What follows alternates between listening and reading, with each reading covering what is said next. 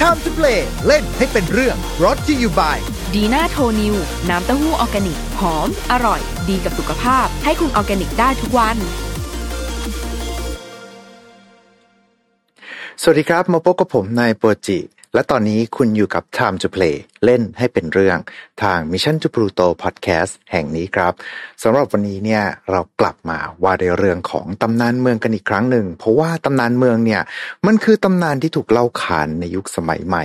ส่วนใหญ่เนี่ยอาจจะเน้นไปทางเรื่องลี้ลับ หรือว่าเรื่องราวที่มันสยองขวัญ ไม่ใช่ตำนานจากอดีตอันไกลโพ้นแต่มันอาจจะเกิดขึ้นกับเราได้ทุกช่วงขณะครับ สำหรับตำนานในวันนี้เนี่ยก็จะว่าด้วยเรื่องของเสือสมิงครับ ซึ่งถ้าเกิดเราพูดถึงเสือสมิงในบ้านเราแล้วเนี่ยมันจะตำนานเมืองยังไงอะพี่คือมันเป็นตำนานพื้นบ้านชัดๆแต่สำหรับเสือสมิงของเราในวันนี้ คือ จันซานบอม เสือสมิง แห่งจันซานจากประเทศเกาหลีครับ เรื่องราว ที่กำเนิดมาจากเรื่องเล่าชาวเน็ตในช่วงปลายยุค 2000 จนกลายมาเป็นสัตว์ลี้ลับ สัตว์ในตำนานของชาวเมืองเกาหลีในยุคสมัยนี้ครับ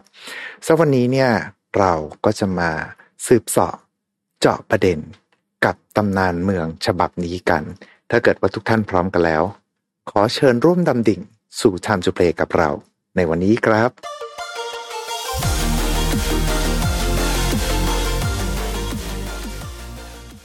มาว่ากันด้วยเรื่องของเสือสมิงในประเทศไทยกันก่อนแล้วกันนะครับ ถ้าเกิดว่าเราพูดถึงเสือสมิงเนี่ยก็คงจะนึกถึงตำนานพื้นบ้านที่โหเรียกได้นะครับว่ามาเป็นหลักร้อยร้อยปีเลยก็ว่าได้นะฮะด้วยเรื่องราวของผู้มีอาคมแก่งกล้าแต่สุดท้ายเนี่ยไม่สามารถที่จะคุมพลังของตัวเองได้ แล้วก็โดนวิญญาณของเสือสมิงเข้าครอบงำหรือว่าอาจจะเป็นเรื่องราวของเสือโคร่งที่กินคนเข้าไปเป็นจำนวนมาก จนกระทั่งวันหนึ่งเนี่ย วิญญาณของผู้เคราะห์ร้าย ก็กลายมาเป็นบ่อกำเนิดให้กับพลังของเจ้าเสือตัวนั้น จนกลายเป็นว่าสามารถที่จะมีอำนาจ ในการจำแรงกายมาเป็นมนุษย์ คอยหลอกหลอนเหยื่อผู้เคราะห์ร้ายที่หลงป่า หรือว่านายพรานที่ซุ่มโป่งอยู่ในเขตแดนต้องห้าม ให้ติดกับดักของมันนะครับ และสุดท้ายก็จะไม่พ้น กลายไปเป็นอาหารอันโอชะให้กับเสือสมิงตนนั้น เรียกได้ว่าเป็นตำนานที่อยู่คู่คนไทยมาโหวันนี้ ลองพยายามที่จะสืบย้อนไปเหมือนว่ามีตั้งแต่ช่วงยุคอยุธยานู่นเลยแหละครับ แต่ว่าวันนี้เนี่ยเราไม่ได้มาเล่าเรื่องของเสือสมิงของไทยครับ เพราะว่าเราจะข้ามน้ำข้ามทะเลไปยังทิศเหนือณแดนโสม ประเทศเกาหลี ก็มีตำนานของเสือสมิงด้วย เช่นเดียวกันครับ แต่เสือสมิงตนนี้เนี่ยไม่ใช่ตำนานพื้นบ้านแต่อย่างใด กลับเป็นตำนานที่ถูกเล่าขานผ่านอินเทอร์เน็ตครับ ที่มีผู้คนมากมายเนี่ยกล่าวว่าได้พบกับสัตว์ปริศนาตนนี้ และมันก็ยังวนเวียนอยู่ตราบจนถึงทุกวันนี้เลยครับ เรื่องราวเนี่ยมันเริ่มต้นในช่วงประมาณ ปลายยุคคศ 2000 คือก่อนที่จะขึ้นปี 2010 นะฮะ ตามเว็บบอร์ดต่างๆ เนี่ย ก็เริ่มมีชาวเน็ตพูดถึงการพบเห็นสัตว์ประหลาดลึกลับ แล้วก็ทุกแอคเคาท์เนี่ย อธิบายสัตว์ที่มีรูปลักษณ์หน้าตาเหมือนๆกัน จนกระทั่งเริ่มมีการตั้งชื่อให้กับสัตว์มายาตัวนี้ว่าจังซันบอม โดยจังซันบอมเนี่ยจังซานเนี่ยมาจากชื่อของภูเขาที่อยู่ในเมืองปูซานนะครับ โดยจะเป็นสถานที่ที่มีการรายงานว่าค้นพบกับเจ้าสัตว์ประหลาดตัวนี้เป็นครั้งแรก ส่วนบอมหรือว่าอันนี้อาจจะต้องแจ้งทุกท่านนะครับว่าการ pronunciation หรือว่าการออกเสียงของผมเนี่ยอาจจะไม่ตรงเต็มที่เท่าไหร่นะฮะ ถ้าเกิดว่าใครเชี่ยวชาญภาษาเกาหลีก็อาจจะ เข้ามาคอมเมนต์ตรงบริเวณด้านล่างได้นะครับ โดยคำว่าบอมครับหรือว่าบางครั้งก็จะเป็นพอมเป็นประมาณคำออกเสียงประมาณนี้เนี่ยจะหมายถึงสัตว์ที่เป็นลักษณะของเสือ แต่ว่าความเป็นจริงแล้วเนี่ยจะใช้เรียกพวกสัตว์ที่อยู่ในวงของแมวใหญ่มากกว่านะครับไม่ว่าจะเป็นทั้งเสือเสือดาวอะไรอย่างนี้นี่ก็คือจะเรียกว่าฟอม บอมหรือว่าพอมทั้งหมดเลย แล้วก็จากจุดนั้นเองเนี่ยเรื่องราวก็เริ่มมีการ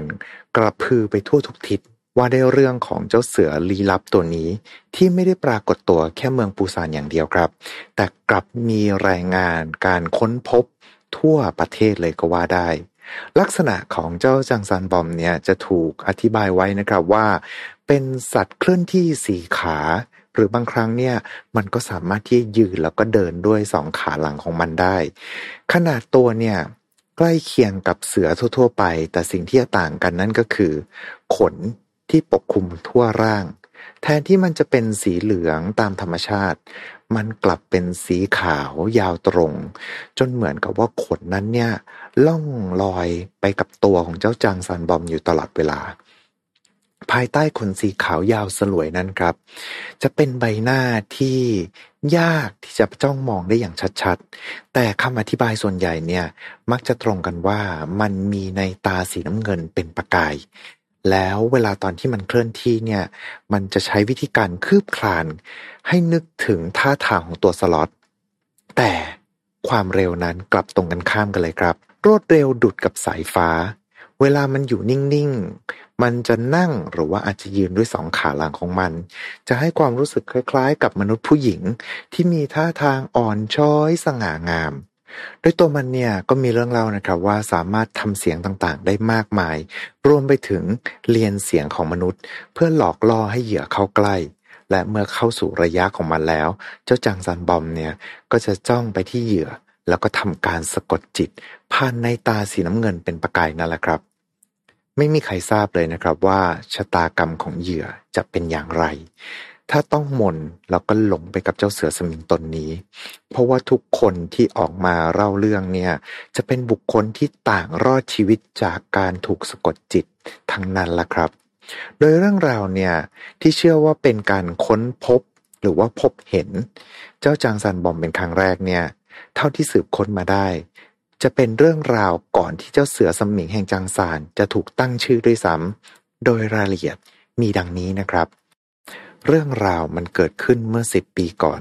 ขณะที่เขาเนี่ยยังเป็นวัยรุ่น เขาอาศัยอยู่ในเมืองปูซาน แล้วก็ใกล้บ้านของเขา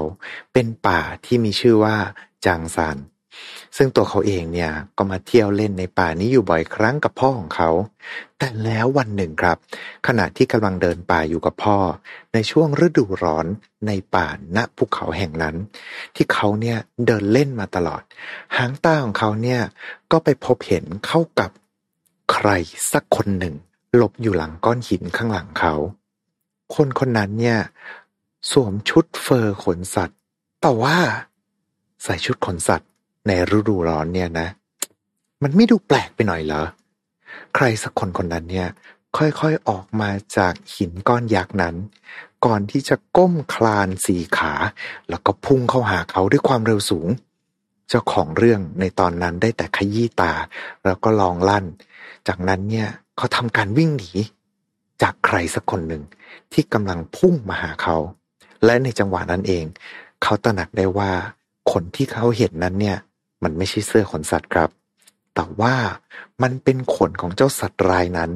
และขณะที่มันกำลังคลานเข้ามาหาเขาด้วยความเร็วที่เหนือธรรมชาติ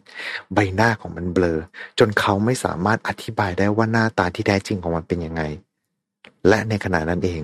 เขาหลับตาปี ก่อนที่จะลืมตาออกมาอีกครั้งหนึ่งและภาพที่เขาเห็นต่อหน้า นั่นก็คือพ่อของเขาที่วิ่งกลับมาหา พร้อมถามว่ามันเกิดอะไรขึ้น เหมือนว่าเจ้าสัตว์ร้ายนั้นได้หายตัวไปแล้ว และพ่อเขาก็ไม่เห็นเจ้าสัตว์ประหลาดนั้นด้วย มันเป็นความลี้ลับที่ติดอยู่กับเขามาตลอด ไม่ว่าจะถามใครต่อใคร ก็เหมือนว่าจะไม่มีใครที่เคยพบเห็นหรือว่ารู้จักกับเจ้าสัตว์ประหลาดตัวนี้เลย เรื่องราวจากชาวเน็ตอีกท่านหนึ่ง ได้แต่งเติมรูปลักษณ์ของจานซานบอม ให้ดูมิติมากขึ้น มันเป็นเรื่องราวของคุณปู่ของชาวเน็ตท่านนี้ที่พูดถึงบอม แต่บอมในที่นี้ไม่ใช่เสือ มันเป็นมากกว่านั้น แม้ว่ามันจะมีความเร็วสูงแล้วก็มีความแข็งแกร่ง แต่บอมตัวนี้มักจะชอบใช้การหลอกล่อเหยื่อเข้ามามากกว่าการใช้กำลังเข้าโจมตี และเจ้าบอมนี้ มันใช้สายตาสีน้ำเงินเป็นประกาย สะกดจิตเหยื่อที่เข้ามาในระยะโจมตีของมัน รายละเอียดนอกเหนือจากนั้น ผู้เล่าจำไม่ได้แล้วครับ เพราะมันเป็นเรื่องที่คุณปู่ของเขาเล่าให้ฟังตอนที่เขายังเด็ก แต่เรื่องราวของบอมมันไม่ได้จบแค่เรื่องเล่านะครับ ในช่วงชีวิตวัยรุ่นของเขาเนี่ย เขาไปปิกนิกกับแฟนในภูเขาที่อยู่ใกล้กับเมืองปูซาน จนกระทั่ง เขาเนี่ย แอบไปเห็นขนยาวๆ สีขาวๆ ที่ขยับ อยู่หลังเนินเขานั่น ตอนแรกเนี่ย แฟนของเขาคิดว่า เฮ้ย มันอาจจะเป็นเมฆหรือไม่ก็ฝูงนกหรือเปล่า แต่เมื่อสังเกตดีๆครับ พบว่ามันเป็นสิ่งมีชีวิตตัวยาวๆ ที่กำลังคลืดคลานด้วยสี่ขาของมัน เหมือนกับเสือหรือว่าหมามากกว่า และการเคลื่อนที่นั้น เป็นการเคลื่อนที่ด้วยความเร็วสูง จนเหมือนว่าเป็นฝูงนกที่กำลังโผบินอยู่บนท้องฟ้า แต่แล้วครับ ร่างนั้นก็ค่อยๆ คลานหายไปในป่าลึก ทั้งสองเนี่ยได้แต่สงสัยแต่ไม่ใคร่รู้ จึงทำการปิกนิกกันต่อ และหลังจากนั้น ทั้งคู่ก็แอบงีบหลับภายใต้ร่มไม้ จนกระทั่ง ฝ่ายชายเกิดปวดเข้าห้องน้ำขึ้นมา จึงลุกไปที่ชายป่า แต่ในขณะที่เขาเนี่ยกำลังจะเริ่มยิงกระต่ายนั่นเองครับ เขารู้สึกถึงอะไรบางอย่าง ที่กำลังจ้องมองเขาอยู่ รู้สึกได้ถึงความคุกคาม มันเด่นชัดมากขึ้น จนเหมือนกับสัมผัสได้ถึงรางร้ายที่กำลังจะมาเยือน หลังจากเสร็จกิจแล้ว เขาค่อยๆมองไปยังต้นทางของความรู้สึกนั้น เขามองไปที่พงหญ้า และภายใต้เงาดำของพงหญ้านั้น ปรากฏขึ้น เป็นแสงสีฟ้าคู่หนึ่ง ที่ออกมาห่างจากเขา ราวๆยี่สิบถึงสามสิบเมตร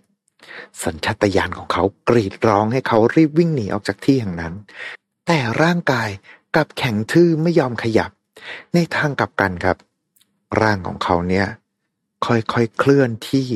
ใกล้ไปยังพุ่มไม้นั้นณที่แห่งนั้น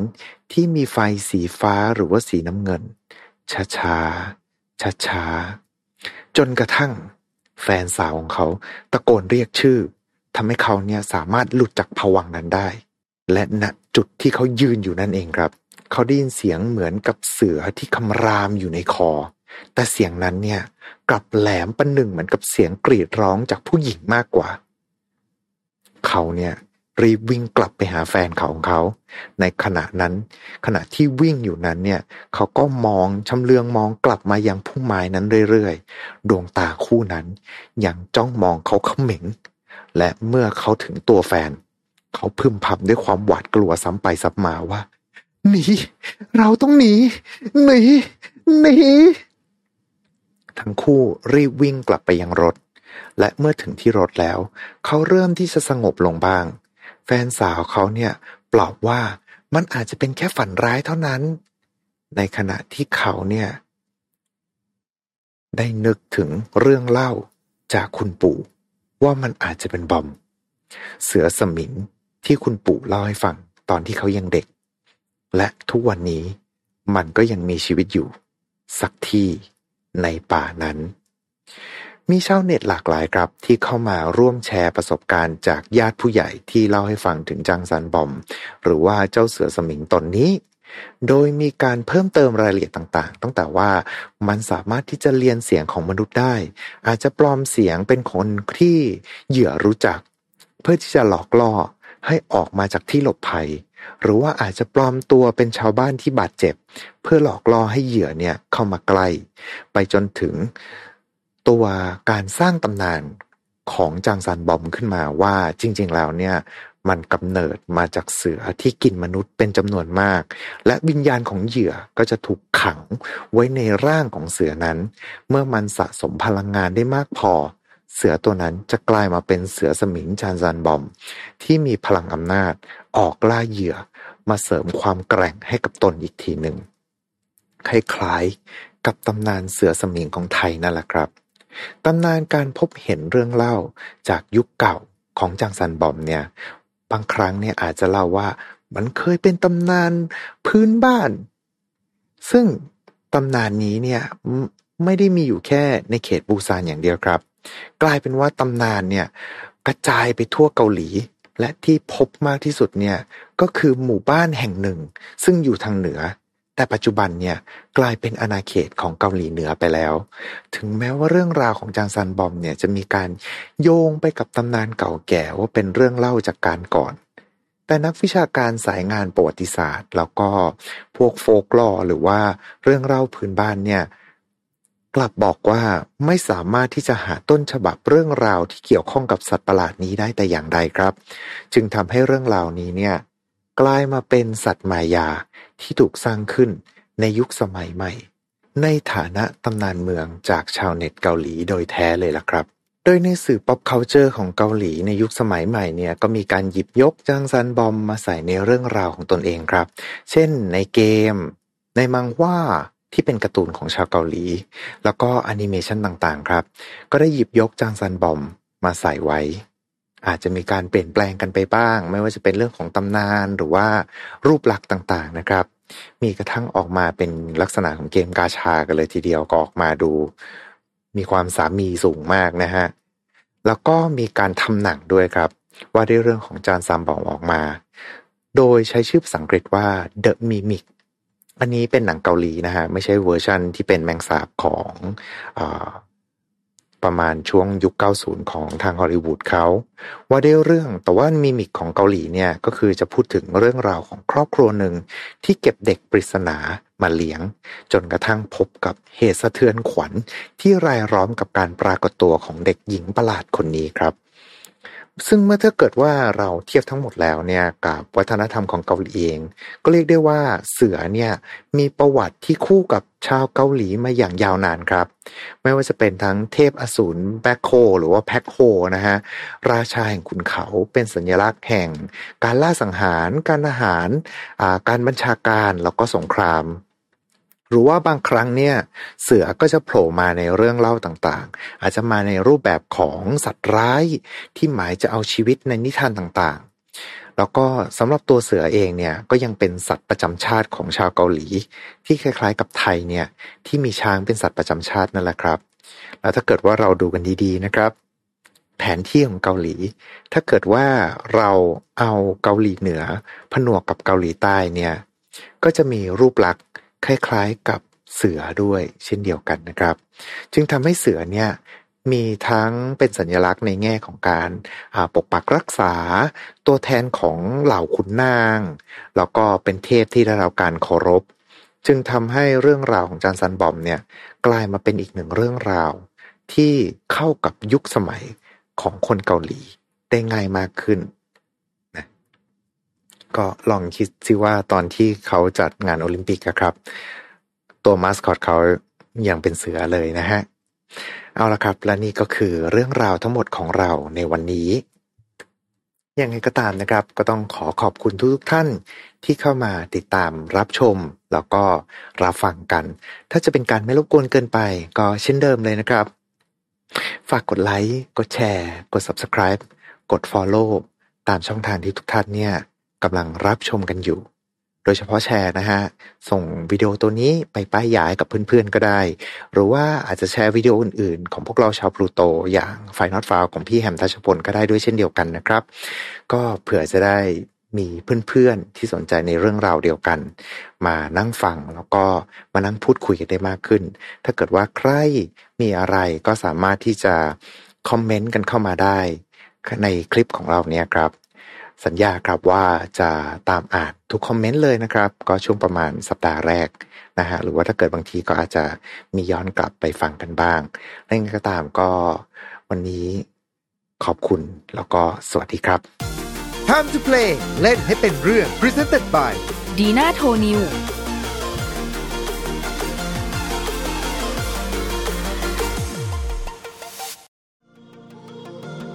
Mission to Pluto Podcast let's get out of your orbit Time to play เล่นให้เป็นเรื่อง brought to you by ใหม่สกินแคร์จากสีจันสกินมอยส์ r ู Burst Series ตุ้นน้ำลึกล็อกผิวฉ่ำนาน 72 ชั่วโมง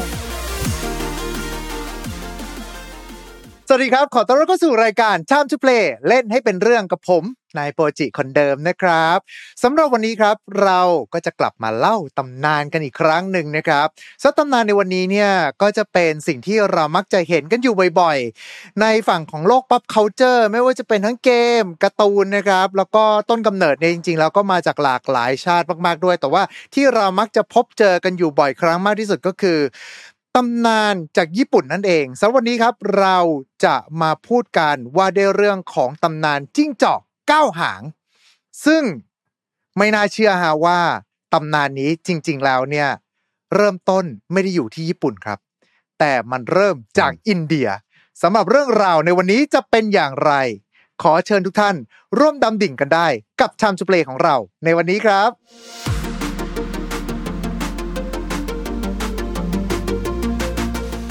และสำหรับวันนี้นะครับคนที่จะมาร่วมพูดคุยกับเรานะฮะก็คือผู้เชี่ยวชาญด้านวัฒนธรรมญี่ปุ่นกันเลยทีเดียวนะครับผมนั่นก็คือแอดบอลบอลจากเจปังเจแปนสวัสดีครับสวัสดีครับผมพูดอ่าพูดอย่างนี้เขินมากเลยนะฮะแต่วันนี้นะครับเป็นหนึ่งในเรื่องที่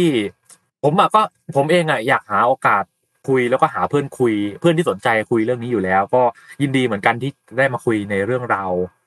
ในมุมนี้กันนะครับ จิ้งจอกเก้าหางนะฮะครับผมเพราะว่าจริง ๆ แล้วคุณบอลเองเนี่ยนอกจากฝั่งของเรื่องราวญี่ปุ่นแล้วก็พวกตำนานของจีนเอยหรือว่าตำนานต่างๆ เอยเนี่ยก็มีการศึกษามาเป็นอย่างดีด้วยเช่นเดียวกันนะครับ วันนี้ก็เลยเหมือนกับว่าเราก็จะมานั่งพูดคุยกันว่าในเรื่องของจิ้งจอกเก้าหางนั่นแหละแหละฮะแต่สำหรับเรื่องของจิ้งจอกเก้าหางเนี่ยผมเชื่อว่าถ้าเกิดว่าพอพูดมาแบบนี้เนี่ยหลายๆคนก็คงจะนึกถึงภาพแบบ นารุโตะอะไรอย่างนี้ใช่ไหมฮะ ที่แบบว่ามีวิญญาณของจิ้งจอกเก้าหางเข้าสิงสู่ตัวนารุโตะไปหรือว่าพวกตำนานจากญี่ปุ่นเองอย่างทามโมะโนโมเอะอะไรอย่างเงี้ยครับ ที่ว่าบอกว่าเป็นเอ่อแม่นางจิ้งจอกเก้าหางที่ล่อลวงองค์จักรพรรดิทำให้ไม่เป็นการเป็นงานแล้วสุดท้ายก็โดนปราบไปได้ แล้วก็ตัวทามาโมะเองเนี่ยก็ถูกนำมาใช้กับวรรณกรรมต่างๆ เยอะแยะมากมายด้วยเช่นเดียวกันนะฮะแต่ว่าจริง ๆแล้วเนี่ยเราต้องไปย้อนกันก่อนเลยละกันว่าด้เรื่องของจิ้งจอกกับความเชื่อของมนุษย์นะฮะอันนี้ผมไปฟังมาจากเป็นรายการของคุณจอมขวัญครับเป็นคำพูดจากทางอาจารย์สิริพจน์นะฮะที่ในรายการจะเรียกว่าสรพนะฮะ โดยที่อาจารย์เนี่ยท่านเป็นผู้เชี่ยวชาญด้าน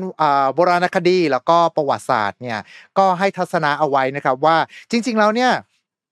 ตำนานจิ้งจอกเก้าหางเนี่ยมีมาเป็นพันพันๆปีแล้ว แล้วก็ชนชาติ แรก ๆ ที่พูดถึงแล้วก็มีความเชื่อเกี่ยวข้องกับจิ้งจอกเก้าหางเนี่ยจะเป็นชนเผ่าจ้วงนั่นเองครับผมซึ่งจะอาศัยอยู่ทางอ่าในประเทศจีนนะฮะโดยที่แต่เดิมทีเนี่ยต้องใช้คำนี้ครับว่าจิ้งจอกเก้าหางเนี่ยไม่ได้อยู่บนโลก แต่ว่าอยู่บนสวรรค์ครับ โดยที่อืมอ่าซึ่งกลายเป็นว่าแบบว่าก็ไม่ได้แบบว่ามีแค่หางเดียวนะ กลายว่ามีเก้าหางตั้งแต่แรกเลย แล้วก็พอจิ้งจอกเก้าหางเนี่ย หันมามองบนโลกมนุษย์ แล้วก็เห็นว่าแบบโอ้โหมนุษย์นี่อดอยากเหลือเกิน จะทำยังไงถึงจะช่วยเหลือมนุษย์ได้ ก็เลยไปขโมยเมล็ดข้าวลงมาจากสวรรค์ครับ มาให้กับมนุษย์ แต่พอเทพเห็นเข้าครับ ก็แบบว่าเฮ้ยไม่ได้ เอาไปให้มนุษย์ไม่ได้ นี่มันของของสวรรค์นะ ก็เลยเหมือนกับมีการคว้างอาวุธใส่เพื่อที่พยายามที่จะขัดขวางจิ้งจอกเก้าหางไว้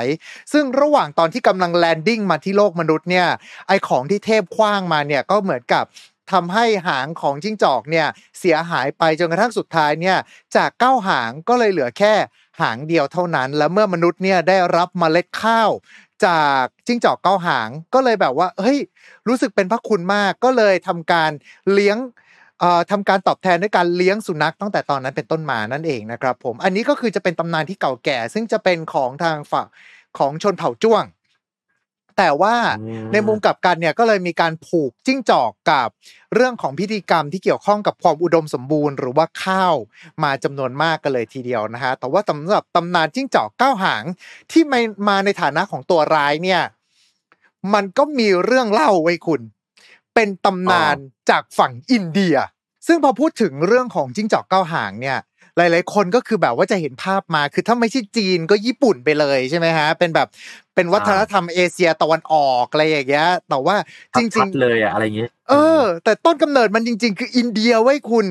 และเรื่องเล่านะครับ เรื่องเล่าของจิ้งจอกเก้าหางที่ครับอินเดียเนี่ย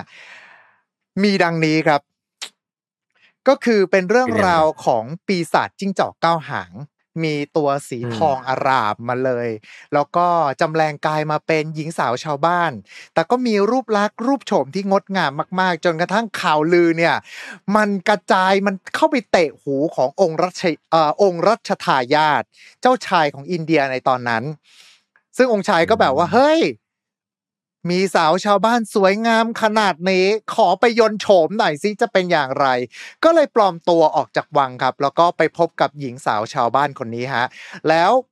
หญิงสาวชาวบ้านคนนี้ที่เป็นจิ้งจอกก้าวหางแปลงกายมาก็แบบว่าเฮ้ยแหมไม่เชื่อหรอกเป็นองค์รัชทายาทจริงอะ เอางี้ดีกว่าพรุ่งนี้อะเอาของมีค่าที่คิดว่าเทียบเท่ากับความงามของข้ามามอบให้ ถึงจะเชื่อว่าเป็นองค์ชายจริง แหม่อืมเนื้อเรื่องพอมาเป็นแบบนี้นะฮะ ก็เลยกลายเป็นว่า ได้องค์ชายก็เลยแบบว่าวันต่อมาก็เลยจัดแจงครับ เอาผ้าไหมทอดยาวประหนึ่งอ่าเหมือนกับเป็นแม่น้ำมา มีเพชรนินจินดาจำนวนมาก พออ๋อจิ้งจอกสาวเห็นอย่างนี้ปุ๊บก็เลยแบบว่าฮึมแปลว่าหลงเสน่ห์แล้วสินะ ได้ ก็เลยแบบว่าทำเอ่อออกอุบายครับ ก็เลยทำเหมือนกับว่าอะงั้นข้ายอมท่านแล้ว แล้วก็สุดท้ายก็เลยกลายมาเป็นเหมือนกับนางสนมให้กับองค์ชายคนนั้นนั่นเองนะฮะแล้วเนื้อเรื่องก็คือกลายเป็นว่าฝั่งขององค์ชายเนี่ยจากแทนที่จะช่วยเหลือทำหน้าที่ทำนุบำรุงบ้านเมือง ไม่ครับก็มัวเมาอยู่ในกิเลสตัณหาอย่างเดียว จนกระทั่งองค์ราชาครับ ก็รู้สึกว่าแบบเฮ้ยมันเกิดอะไรขึ้นวะทำไม เอาองค์ชายเดี๋ยวนี้แบบสัมเลเทเมาไม่ยอมช่วยงานราชการแผ่นดินเลย ก็เลยไปเรียกนักบวชมา พยายามเหมือนกับว่าหาสาเหตุว่าเกิดอะไรขึ้นนะครับผมพอเป็นแบบนี้ครับโหนหลวงครับนักบวชโหนหลวงก็เลยบอกว่าเนี่ยองค์ชายเนี่ยอยู่ใต้มนต์สะกดของนางจิ้งจอก ต้องทำการอะไรสักอย่างหนึ่งแล้ว แต่ในขณะนั้นเองเนี่ยจิ้งจอกนางจิ้งจอกครับ ก็เหมือนกับมียานรับรู้ได้ว่า เฮ้ย งานเข้าละ เอาไงดีวะอืมก็เลยออกอุบายครับ ให้องค์ชายเนี่ย ลอบสังหารพระบิดาทิ้งเออแล้วก็ชักจูงเต็มที่เลยแบบว่าเนี่ยนะ องค์ชายขา ต้องจัดการองค์เอ่อองค์ราชานะ โดยสาเหตุนั้นนนนี้สุดท้ายองค์ชายเชื่อครับ คืนนั้นเองฮะองค์ชายก็เลยแบบว่าลอบเข้าไปในห้องบรรทมขององค์ราชา แล้วก็จัดการนะครับ หยิบดาบเนี่ย เสียบลงไปที่เตียงไอ้ยะเนื้อเรื่องมาแบบนี้ละจริง ๆแล้วไม่องค์ราชาเนี่ย ถามหนหลวงมารู้ตั้งแต่แรกอยู่แล้วแหละว่ามันต้องมีการออกอุบาย จริง ๆ แล้วที่เสียไปมีแค่มอนเท่านั้นสุดยอดอะโอ้โหมุกละครสมัยนี้เลยเนี่ย เป็นวิชานินจาในอินเดียก่อนที่จะมีคำว่านินจานะฮะ นะฮะนะฮะอ่าพอเป็นแบบนั้นเสร็จปุ๊บก็เลยแบบว่านำเอาเหล่านักบวชครับ มาทำพิธีสะกดวิญญาณของเจ้าจิ้งจอกเก้าหางเนี่ยฮะอืมให้นึกภาพว่าตอนนี้คือคุณกำลังอยู่ที่อินเดียนะ แต่ว่าสุดท้ายครับ ในวินาทีที่กำลังจะจัดการกับเจ้านางปีศาจจิ้งจอกได้นางปีศาจจิ้งจอกรวบรวมพลังเฮือกสุดท้าย แปลงกายกลับมาเป็นจิ้งจอกเก้าหางสีทองอร่าม แล้วก็บินหนีไป และหลังจากนั้นไม่มีใครพบกับเจ้าจิ้งจอกเก้าหางนี้อีกเลยครับ เรื่องราวมันก็ควรจะจบเท่านั้น มันยังมีต่อ เพราะว่านี่คือเรื่องราวของอินเดีย ซึ่งจริงๆแล้วมันมีมาเป็นหลักพันพันปีแล้วเหมือนกันด้วยสำหรับตำนานจิ้งจอกเก้าหางอันนี้ แล้วด้วยความที่อินเดียเนี่ยคือตำนานเทพเขาเยอะไปหมดเลยอะ มันก็เลยกลายเป็นว่าตำนานจิ้งจอกเก้าหางมันเลยเป็นเหมือนกับเรื่องเล่าที่ไม่แมสเท่าไหร่ในอินเดีย อ่าฮะอ่าใช้คำนี้แล้วกันคือแบบว่าไม่ใช่ไม่ใช่ตำนานเทพเมนสตรีมอะเอาอย่างนี้ดีกว่า ก็เลยแบบว่าไม่ได้มีการสืบทอดกันมาเยอะมากอะไรมาก แต่ว่าก็มีการจารึกกันเอาไว้ด้วยเหมือนกันนะครับ และหลังจากนั้นฮะตำนานที่กลายเป็นทำให้จิ้งจอกเก้าหางเนี่ย น่าจะโด่งดังมากที่สุดอันหนึ่งเลย นั่นก็คือตำนานห้องสิทธิ์นั่นเอง ถ้าว่ากันด้วยสำเนียงจีนกลางนะฮะมันครับคือเฟิงเสินเฟิงเสินเอียนอี้อืม เออเฟิงเสินเอียนอี้ซึ่งเอียนอี้เนี่ยมันแปลว่าพงศาวดารหรือตำนานอืมนะฮะผลเฟิงเสินเนี่ยมันแปลว่าเอ่อผนึกเทพเจ้า หรืออมการแบบว่าปราบเทพเจ้าประมาณนั้นนะฮะซึ่งเอ่อในฉบับแปลไทยเองเนี่ยมันเป็นวรรณกรรมนะครับผมวรรณกรรมมาจากยุคค่อนข้างเก่าแก่พอสมควร แล้วก็มีฉบับแปลไทยมาตั้งแต่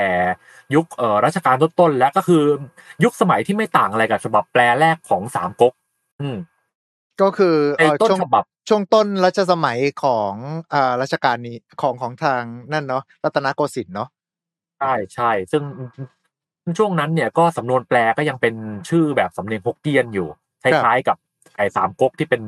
แปลหลิวเป้ยเป็นเล่าปี่แปลเฉาเฉาเป็นโจโฉอะไรแบบอย่างนั้นแหละอืมนะฮะอืมอืมซึ่งฉบับนั้นเนี่ยผมก็ได้มีโอกาสอ่านเหมือนกันอืมเขาจะใช้ชื่อ ไม่แน่ใจว่าปัจจุปัจจุบันในไทยยังหาซื้อได้อยู่หรือเปล่านะครับ ผมชื่อหนังสือว่า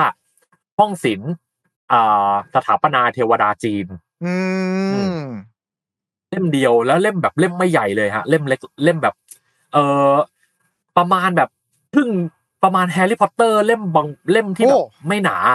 เออ เล่มเดียวแค่นั้นเลย ประมาณแฮร์รี่พอตเตอร์เล่มหนึ่งอะไรอย่างงี้อ่าอะไรประมาณนั้น ซึ่งทีแรกผมก็แบบคือก่อนหน้านั้นนะ คืออ่าอันนี้บอกก่อนสำหรับหลายท่านอาจจะงงๆกันก็คือ มันมีมังงะญี่ปุ่นเรื่องหนึ่งชื่อตำนานเทพยุทธ์หรืออ่าโฮชินเอนกิครับซึ่งโฮชินเอนกิเนี่ยมันคือมันคือคำเดียวกับเฟิ่งเซินเอียนอี้เนี่ยแหละแต่เป็นสำเนียงภาษาญี่ปุ่น ครับอืมซึ่งไอ้โฮชินเอนกิไอ้ตำนานเทพยุทธ์อันนี้เนี่ยมันคือการ์ตูนที่ตีพิมพ์ในสำนักพิมพ์ของชูเอชาก็คือลงในนิตยสารโชเนนจัมป์เป็นการ์ตูนแนวแบบแอคชั่นแฟนตาซีประจนภัยประมาณนั้น ครับ ซึ่งเขาก็เอาไอ้เฟิ่งเซินเอียนอี้หรือไอ้ไอ้ไอ้ห้องสินอันเนี้ยเนี่ย มาดัดแปลงให้มันเข้ากับความเป็นการ์ตูนญี่ปุ่นมากขึ้น แล้วก็ดีไซน์ story ต่างๆเนี่ยก็จะมีความเป็นแบบเอ่อการ์ตูนญี่ปุ่นแฟนตาซีร่วมสมัยมากขึ้น แต่ว่าก็ยังพยายามอิงเส้นเรื่องของห้องศิลป์ต้นฉบับอยู่ แล้วก็ใส่แนวคิดไอเดียต่างๆ ของผู้เขียนเข้าไป ซึ่งผมเชื่อว่าตำนานเทพยุทธ์หรือห้องศิลป์ฉบับนี้เนี่ย คนไทยรุ่นเราๆเนี่ย รุ่นแบบว่าเจนเอ่อเจนวลงไปเนี่ย น่าจะรู้จักกันค่อนข้างเยอะครับกว่าฉบับ วรรณกรรมต้นฉบับนะฮะอืมตอนนั้นเนี่ยผมรู้จักเรื่องนี้แล้วปุ๊บผมก็เออ จริง ๆ แล้วในมังงะอันนี้เนี่ยต้นตั้งแต่ต้นต้นๆเรื่องเลยเขาก็โจยว่าเนี่ยมันเป็นหนึ่งในวรรณกรรมที่แบบว่าได้รับยกการยกย่องมากนะของจีนอะไรเงี้ย แต่ตอนนั้นน่ะผมก็ไม่เคยรู้เลยว่าเฮ้ยแล้วเราจะหาอ่านจากไหนวะเพราะตอนนั้นน่ะผมผมอะยังค่อนข้างใหม่กับไอ้พวกวรรณกรรมตำนานเทพจีนอะไรอยู่พอสมควรครับ อ่า แต่ว่าเออตามกุ๊กเราก็ได้อ่านแล้ว สุดท้ายเราก็แบบไปตามหาตามร้านหนังสือแล้วก็ตามงานหนังสือ นะฮะจนเจอว่าเฮ้ยมีห้องศิลป์ฉบับแปลไทยอยู่ แล้วก็เป็นฉบับแปลยุคเดียวกับสามก๊กเลย อืมอ่า แล้วผมก็เห็นว่าเฮ้ยเล่มมันไม่หนาเท่าสามก๊กเว้ยสามก๊กคือ ฉบับพญาพระคลังอันนั้นก็แบบเล่มทองทองๆสามเล่มหนาโอ้โหปึกเลยคือแบบ ประมาณเท่านี้ได้อ่ทีคือเป็นอาอะทิตย์นึกออกไหมใช่เออใช่ซึ่งแต่ตอนนั้นนะห้องศิลป์ก็แบบมาเป็นเล่มเดียวเว้ยเฮ้ยน่าจะใช้เวลาไม่นาน อืม เป็นไงประมาทฮะสำนวนภาษาโบราณมากไปเว้ยคือ คือนอกจากสำเนียงฮกเกี้ยนที่เป็นแบบ เออคือสำเราเราอาจจะรู้สึกว่าสำเนียงฮกเกี้ยนแบบแบบตามก๊กเนี่ย มันค่อนข้าง ค่อนข้างถูกลิ้นคนไทยหน่อย คือมันออกเสียงง่ายใช่ไหมครับเล่าปีโจโฉโกวนอูอะไรเงี้ยอืมแต่ว่าของห้องศิลป์ฉบับแปลตัวแรกอันนั้นเนี่ยมันเป็นชื่อแปลสำเนียงฮกเกี้ยนที่ผมว่า มันไม่ถูกลิ้นทั้งจีนกลางหรือถูกลิ้นคนไทยเลยอะ อืม อ่า ยกตัวอย่างนะฮะเออเจียงจือหยา อ่าพระเอกฉบัของเรื่องนั้นแปลชื่อใช่ฉบับฮกเกี้ยนเดิมเนี่ยแปลว่าเกียงจูแหยเกียรติชุยชื่อจีนเหรอวะเกียเนี่งยจูแหยก็ถึงถึงบอกผมเปิดมาผมเจอเกียงจูแหยผมพังงะเลยเว้ยแบบหายแล้วเอาเอาอย่างนี้เลยเหรอ แล้วก็แบบว่าอะไรนะเอออย่างจะมีขุนศึกคนหนึ่งนะฮะ เขาชื่อในในชื่อสำเนียงจีนกลางเนี่ยเขาชื่อว่าหวงเฟยหูครับซึ่งหวงเฟยหูเนี่ยจีนกลางโอ้โหมันออกเสียงได้เอ่อจำง่ายดีหวงเฟยหูชัดเจนมาก ในครัมับงงะก็เป็นตัวเด่นตัวหนึ่งอืมเอ่อฉบับฮกเกี้ยนนะฮะให้แปลชื่อว่าอึ้งปวยฮอ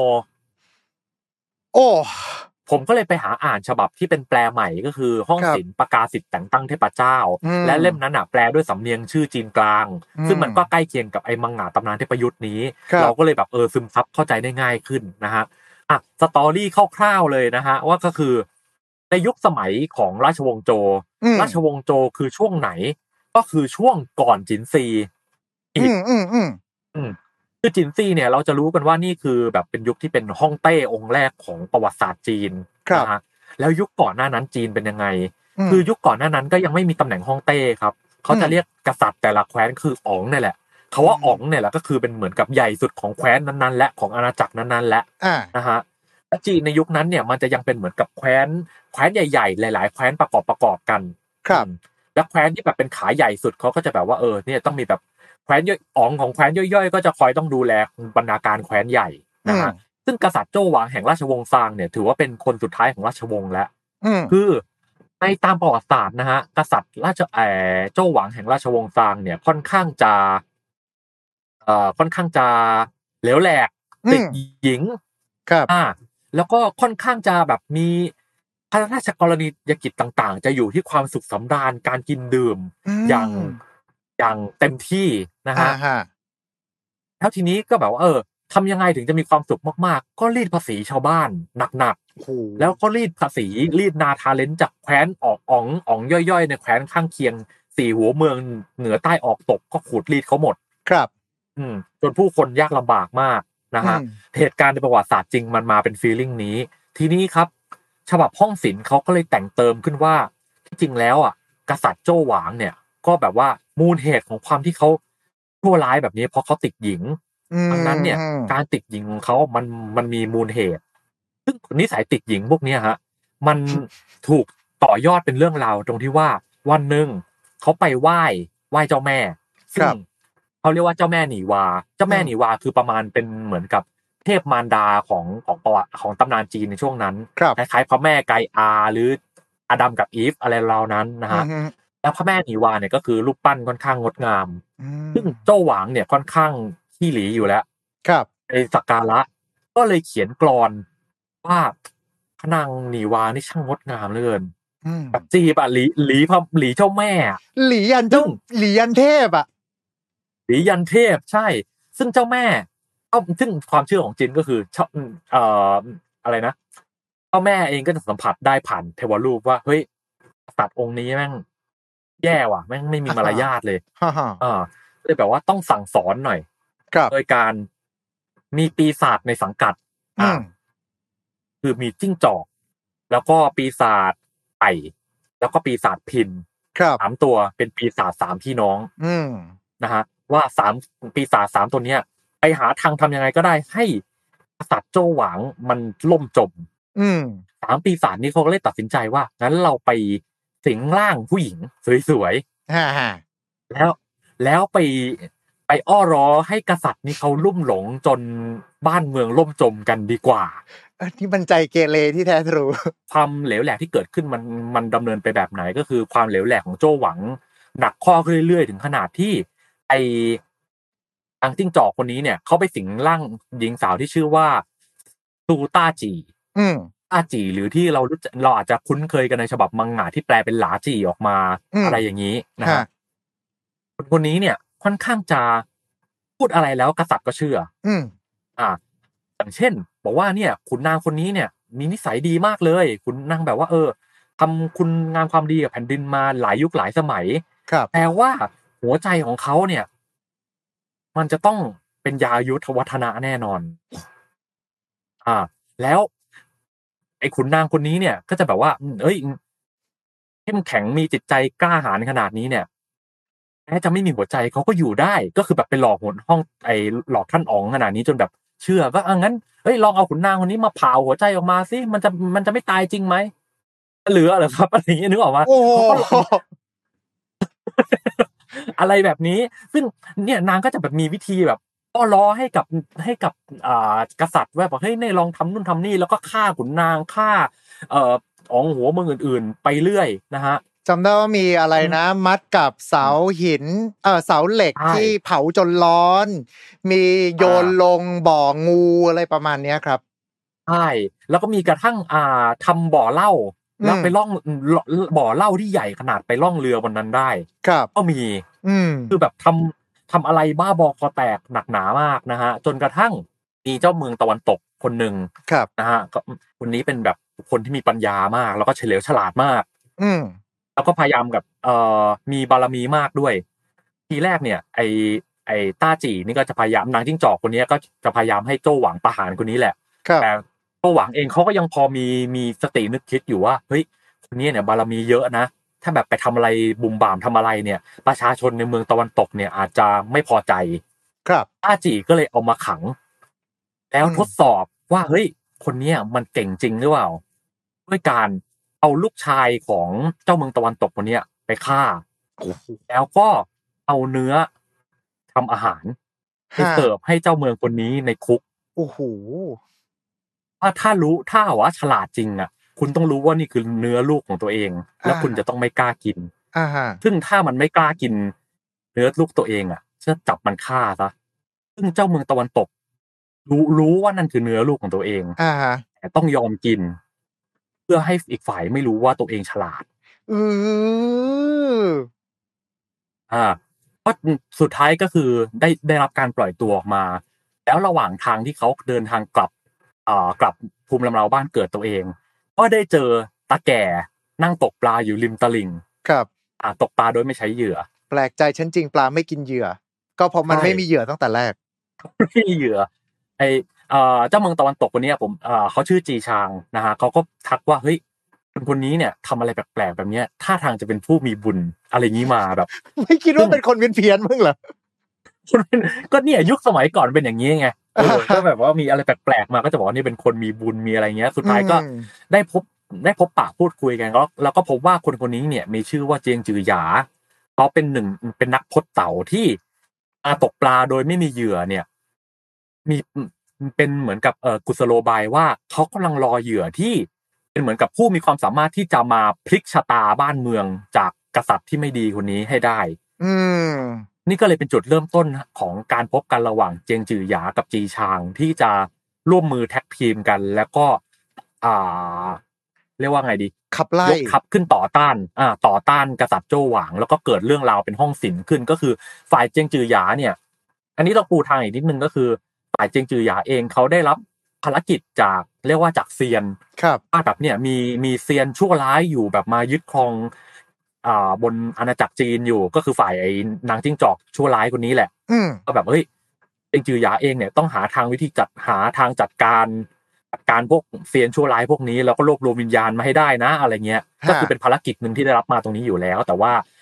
อ่าเจียงจือหยาเองเขาไม่ใช่เซียนสายบู๊เขาเป็นสายบุ๋นเขาเป็นเป็น caster เป็นผู้มีปัญญาผู้มีปัญญาผู้มีพลังมนต์คาถาต่างเป็นสายดังนั้นเขาก็เลยเป็นสายนักวางแผนไม่ใช่แบบว่าเป็นนักเวทอ่ามีมีอิทธิฤทธิ์ เวทมนต์อะไรอย่างนั้นอ่าอ่าเขาก็เลยเหมือนกับต้องรอรอคนที่แบบว่าจะมาคอย support ทั้งด้านก็การทหารทั้งทางด้านแบบว่าแล้วก็มีแบบพวกนักพรตต่างๆ ที่เป็นสายบู๊ต่างๆ เนี่ยก็ค่อยๆ รวบรวมมาภายหลังอืมจนแบบเออเป็นกองทัพได้ แล้วก็สู้รบกับฝ่ายโจ้วหวัง ซึ่งอะก็ตาม story ยังไงก็เราต้องรู้อยู่แล้วยังไงพระเอกก็ต้องชนะครับนะฮะภายหลังก็คือทีนี้ตั้งสังเกตเห็นว่าจริงๆอะเรื่องราวมันเริ่มขึ้นจากที่เจ้าแม่ส่งปีศาจมา แบบให้ทำทำให้กษัตริย์คนนี้มันล่มจม แต่ว่ามันสร้างความล่มจมหนักหนากว่านั้น ซึ่งมันก็มีอืมความแปลกๆหน่อยตรงที่ว่าท้ายที่สุดแล้วอะปีศาจสามตัวเนี้ยแบบแพ้ลบแพ้แล้ว กษัตริย์โจ้หวางนี่ฆ่าตัวตายแล้วนะอะไรเรียบร้อยแล้วสามปีศาจเนี่ยหนีกลับไปหาเจ้าแม่ว่าเฮ้ยเฮ้ยช่วยด้วยอะไรเงี้ยแบบเฮ้ยเราเราจะโดนฝ่ายเจียงจือหยาฆ่าแล้วอะไรเงี้ยครับแต่เจ้าแม่ก็บอกว่าฉันบอกให้พวกเองสามตัวเนี่ยไปทำให้กษัตริย์มันล่มจม แต่ไม่ได้ทำไม่ได้ไปสั่งให้ไปทำให้ประชาชนเดือดร้อนทำเกินคำสั่ง ครับพระแม่ก็เลยมัดไอปีศาจสามตัวเนี้ยไปให้เจงจือหยาสำเร็จโทษ ซึ่งซึ่งเอาจริงๆแล้วนี่ก็ถือว่าเป็นเป็นเรื่องราวของปีศาจจิ้งจอกเก้าหางที่น่าจะเรียกได้ว่าเหมือนกับเป็นโด่งดังที่สุดอันหนึ่งแล้วก็กลายมาเป็นรากฐานให้กับปีศาจจิ้งจอกเก้าหางที่อยู่ในวัฒนธรรมอื่นๆ หลังจากนั้นด้วยใช่ครับครับผมเพราะว่าเอาจริงๆเนี่ยไปหาข้อมูลมาเพิ่มเติมคืออ่าอันนี้ก็จากคุณสรพรเหมือนเดิมนะฮะก็คือจะเป็นลักษณะว่าจริงๆเราเนี่ยเหมือนตำนานมาเนี่ยเขาจะใช้คำว่าตำนานจีนก่อนหน้านั้นอะ คือจิ้งจอกก็หางก็ยังอยู่ในฐานะของเทพแหละ แล้วก็อืมเป็นเอ่อเหมือนกับผู้ช่วยของเจ้าแม่นีหวา ซึ่งเป็นเหมือนกับเอ่อเทพพระมารดา เทพมารดาของจีนต้องในในยุคนั้น แล้วก็ทำหน้าที่เป็นการเฝ้าสมบัติ ถ้าเกิดว่าใครอ่าคิดจะล้วงล้ำเข้ามาขโมยของก็จะโดนเจ้าจิ้งจอกเก้าหางนี่กินไป หรือถ้าเกิดว่ามีความความเชื่อด้วยว่าถ้าเกิดกินเจ้าจิ้งจอกเก้าหางนี้ได้ ก็ร่างกายก็จะสามารถทนพิษจากอสรพิษได้ทั้งหมดทั้งปวงประมาณเนี้ยครับ แล้วก็เป็นสัตว์ศักดิ์สิทธิ์ที่เรียกได้ว่า อยู่ตีละนาบมากับกินเลน ตีละนาบมากับพวกเอ่อพวกหงส์หรือว่ามังกรกันเลยทีเดียว แต่ว่ามพอมันเหมือนกับเรื่องของทางด้าน ใช้คำว่าไงดีอะเหมือนกับพอเริ่มมีการเปลี่ยนการปกครองอะไรต่างๆ เข้ามาประมาณเนี้ยครับเขาก็เลยพยายามที่จะหยิบยกเทพ ในตำนานต่างๆ เนี่ยอาจจะมีการสร้างเรื่องราว ให้กลายมาเป็นตัวร้าย เพื่อให้เหมือนกับประชาชนเนี่ยค่อยๆ เสื่อมศรัทธาในศาสนาเก่าไปเรื่อยๆ ประมาณเนี้ยแหละ เพราะว่าจริง ๆ แล้วตำนานถ้าเกิดว่าเราไปศึกษาศาสนาคริสต์มาประมาณเนี้ยครับเราก็จะเห็นได้ว่าจริง ๆ แล้วเนี่ยอ่าปีศาจบางตนก็เคยเป็นเทพของบางศาสนาซึ่งมีอยู่มาก่อนหน้า หรือว่าอ่านักบุญบางบางคนด้วยเช่นเดียวกันเนี่ยก็ เป็นเหมือนกับวีรบุรุษประจำพื้นถิ่นต่างๆ อยู่แล้ว เหมือนกับเอามาให้กลายมาเป็นอืมเซนต์ให้กลายมาเป็นนักบุญในศาสนาคริสต์เพื่อที่ว่าจะได้ทำให้อ่าคนพื้นถิ่นนั้นๆน่ะรู้สึกว่าเฮ้ยในเมื่อขนาดวีรบุรุษของเขายังกลายไปเป็น ยังเข้ารีดเลยเราก็ต้องเข้ารีดบ้าง หรือว่าเทพบางองค์ ซึ่งขัดกับศาสนาอยู่แล้ว กลายมาเป็นปีศาจแล้วเอายังไงดีเออถ้างั้นฉันเออเลิกนับถือศาสนาเดิมแล้วกัน แล้วก็มาเข้ารีดกับศาสนาใหม่ไป ก็จะเป็นลักษณะอย่างเงี้ยครับอ่าอืมครับ อืมซึ่งเมื่อกี้ที่ผมเล่าถึงห้องศิลป์อะ มันมีมุมในการที่ห้องศิลป์กับไซอิ๋วอะ บางคนอาจจะไม่รู้ว่าคือสองนินิยายวรรณกรรมสองเรื่องนี้อะมันเป็นคู่ปรับกันในทางหนึ่งนะเว้ยในทางอืมศาสนาฮะอ่าห้องศิลป์เนี่ยจะเห็นว่าตัวเอกหลักก็คือพวกนักพจน์เต๋าพวกเทพเซียนฝั่งเต๋าอืมอืมแล้วพวกจริง ๆอะพวกตัวประกอบที่อยู่ในฝ่ายเต๋าอะอืมมีแบบว่าพวกที่นะฮะพวกที่ภายพวกที่ใช้ชื่อเดียวกับพระพระโพธิสัตว์ต่าง ๆ ในศาสนาพุทธด้วย อืม อ่า อย่างเช่น เอ่อจะมีพวกแบบที่ที่แบบชื่อเก่าของพระอโวโลกิเตศวนของพระเจ้าแม่กวนอิมอะไรเงี้ยครับเขาเล่าประมาณว่าก่อนก่อนที่จะจบสงครามนี้เนี่ย พวกนี้เป็นนักพรตเต๋ามาก่อนอืมแต่พอจบสงครามแล้วถึงค่อยเป็นเป็นนักบวชของศาสนาพุทธอืมไงสิอ่าเขาจะแต่งไปในลักษณะนี้ในขณะที่ไซอิ๋วเอง ก็แต่งแต่งเป็นอีกทางหนึ่งก็คือเวลาพระถังซัมจั๋งไปที่ไหน แล้วเจอตัวร้ายปีศาจที่จำแรงกายมาเนี่ย มักจะจำแรงกายเป็นนักพรตเต๋าอืม อ่า มันก็เลยเป็นนิยายสองเรื่องที่เขาอ่าเหมือนเป็นคู่ปรับกัน เรื่องหนึ่งก็แต่งให้เหมือนพุทธเป็นดูด้อยกว่าเต๋าอ่าเรื่องหนึ่งก็แต่งให้เต๋าเหมือนเป็นฝั่งปีศาจที่พุทธต้องไปปราบหรือออะไรแบบนั้น หรือกระทั่งเทพจากตำนานห้องศิลป์หลาย ๆ องค์เนี่ยก็พอไปปรากฏอยู่ในอืมเฮ่งเจียในตำนานเดินทางสู่ชมพูทวีปเนี่ยก็รู้สึกว่าดูเป็นตัวอ่าร้ายมากกว่าตัวดี ก็ดูอ่อนลงไปอย่างนาจาที่แบบเป็นเรียกว่าเป็นตัว top form ตัวหนึ่งของในห้องศิลป์เลยครับก็เป็นตัวเป็น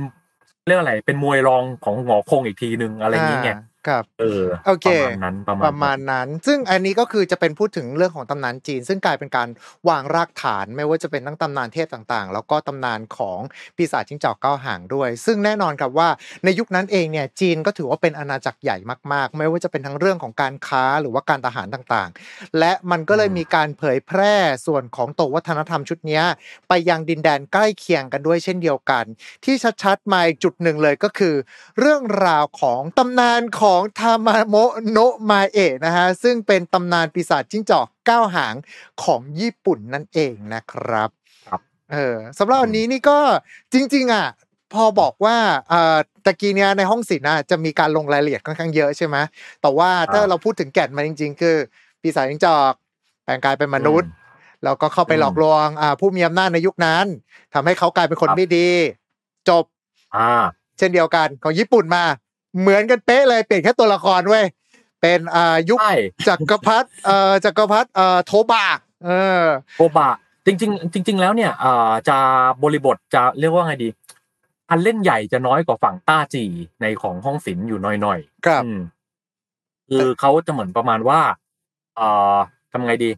ทำให้จักรพรรดิโทบะเนี่ย สุขภาพทรุดโทรมอ่าแบบไม่สามลุลุ่มหลงด้วยแล้วทรุดโทรมด้วยคือจะต่างกับโจ้หวังคือเจ้าโจ้หวังคือยิ่งติด ยิ่งติดกียิ่งยิ่งยิ่งฟิตอะไรเงี้ยนึกออกไหม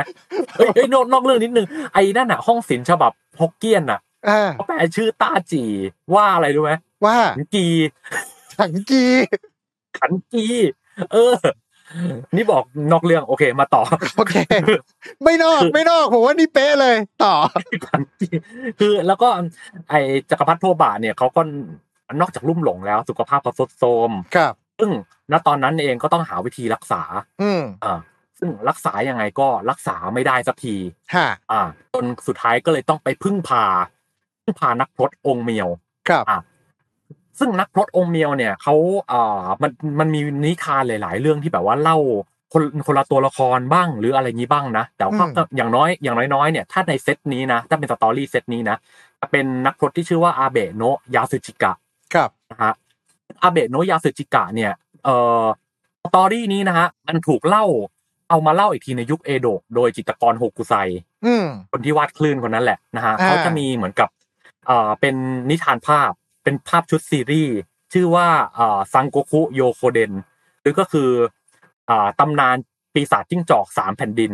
ก็คือเมื่อกี้ที่เรายกเรื่องมาระหว่างทั้งจีน อินเดียแล้วมาที่ญี่ปุ่น ครับ อืมก็คือโฮกุไซเขาก็สรุปรวมว่าไอเนี่ย จิ้งจอกเก้าหางก็ได้มาถึงในญี่ปุ่น แล้วก็ไปทำให้จักรพรรดิโทบะลุ่มหลงจนล้มป่วย แล้วก็ต้องหานักพรตมาปราบ ซึ่งไอ้นักพรตอาเบะโนะยาสึจิกะเนี่ยก็มาสู้รบจนเรียกว่าไงดี จนต้องหลบหนีไปนะฮะครับ แต่ทีนี้พอหลบหลบหนีไปจนไปจนถึง เอ่อนักพรตเนี่ยก็ตามไปไล่ล่าพร้อมทั้งกองทัพเลยนะฮะฮะจนไปถึงจังหวัดโทจิกิ ซึ่งเขาใช้ชื่อว่าที่ราบ ที่ราบนาสุอืมนะฮะซึ่งซึ่งตรงนี้เนี่ยเขาก็สามารถสยบไอ้จิ้งจอกเก้าหางลงได้ แล้วก็จิ้งจอกเก้าหางเนี่ยก็ถูกปิดผนึกไว้ในหินเซตโซอ่าเซตโชเซกิหรือก็คือหินก็คือหินเซตโชครับนะฮะซึ่งหินนี้เนี่ย ก็เป็นหนึ่งใน landmark ที่ท่องเที่ยวที่ให้คนมาดูก็ว่าเฮ้ยนี่นะจิ้งจอกเก้าหางอยู่ในนี้นะอะไรแบบนี้ แล้วก็จะมีการ์ตูนหลาย ๆ เรื่องที่จะพูดถึงหินนี้เนี่ยแม่งมีคนไปทุบหินแตกแล้วจะจิ้งจอกเก้าหางมันจะหลุดออกมาอะไรประมาณนี้อืมหลาย ๆ เรื่องก็จะเอาหยิบตรงนี้มาเล่นกันครับนะฮะแต่ทีนี้นะฮะเอ่อที่ผมบอกเมื่อกี้ว่ามันก็มีนิทานฉบับอื่น ๆ ด้วย ที่อืมแบบเล่าในมุมอื่นอีกโอ้ทีหนึ่งอย่างเช่นอ่าเฮเกะโมโนกาตารินะฮะก็คือเป็น นิทานคล้ายๆ แบบแนวๆนิทานพันหนึ่งราตรีของทางอาหรับอะแต่นี่เป็นฝั่งญี่ปุ่นครับนะฮะก็เป็นนิทานที่แบบรวมเรื่องราวลึกลับแฟนตาซีในสมัยยุคเฮอันนะครับอย่างเช่นแบบเรื่องชูเทนโดจิอะไรเงี้ยก็จะอยู่ในนิทานเรื่องนี้ อ่าอ่าอืมตำนานพวกปีศาจที่อยู่ที่ประตูไอ้ราโชมอนใช่ใช่ใช่ซึ่ง ไอ้ทามาโมโนะมาเอะอ่าทามาโมโนะมาเอะที่เล่าในเนี้ยก็จะมีมุมมองเรื่องราวที่แตกต่างไปอีกหน่อยหนึ่งเหมือนกันอ๋อนะฮะครับอย่าง ในยุคก่อนหน้าอาเบโนะยาสึจิกะนิดนึงเนี่ยเขาจะมีนักพจน์องค์เมียวอีกคนหนึ่งที่มีชื่อเสียงมากอืมๆชื่อว่าอาเบโนะเซเมอืมอืมซึ่งในนิทานเหล่านี้ได้ได้บิวไว้ว่าอาเบโนะเซเมจริง ๆ แล้วเขาไม่ใช่มนุษย์ธรรมดาเขาเป็นลูกครึ่งมนุษย์กับจิ้งจอกมันมีเรื่องเล่าว่าคุสึโนะฮะแม่ของเขาเนี่ย ที่จริงแล้วเป็นนางจิ้งจอกปลอมตัวมา อ่าครับก็แล้วก็เลยทำให้อาเบะโนะเซเมเนี่ยเป็นนักพรตที่แบบว่ามีความสามารถทางด้านมนต์คาถาอะไรอย่างมากเลย แล้วก็แบบว่าเออสามารถใช้แบบเหมือนวิชาเอาไว้ง่ายวิชาองค์เมียวจิองค์เมียวโดทั้งหลายแหละที่แบบตกทอดมาจนถึงเป็นการ์ตูนอะไรต่างๆเนี่ยครับวีรกรรมของอาเบะโนะเซเมเกือบทั้งนั้นเลย อืมมีพลังควบคุมพวกอะไรนะชิกิกามิโอนิต่างๆ เซงกิเซงคิโกคิอะไรพวกเนี้ยก็คือ มาจากตำนานของอาอาเบะโนะเซเมอ่าซึ่งเขาก็เลยอธิบายว่าพลังเหล่านี้ที่ได้มา เพราะเขามีแม่เป็นนางจิ้งจอกจำแลงกายมา ครับ นี่ก็มี story หนึ่งเหมือนกัน แล้วก็บ้างก็แบบมีมี story ประมาณว่าเนี่ยจริงๆแล้วจิ้งจอกเก้าหางที่โดนปราบนะไม่ได้ปราบโดยอาเบะโนะยาสึจิกะนะแต่อืมอาเบะโนะเซเมเนี่ยแหละเออไปไปเป็นผู้ปิดผนึกแม่ตัวเองอะไรแบบเนี้ยก็มี story แบบนั้นเหมือนกันอ๋ออ๋อโอเค เพราะว่าอาเบโนเซเมะเราจะได้ยินบ่อยมาก เวลาอ่านการ์ตูนอืมแบบพวกอะไรประมาณเนี้ยครับนั่นก็คือเป็นเหมือนต้นกำเนิดขององเมียวจิทั้งปวง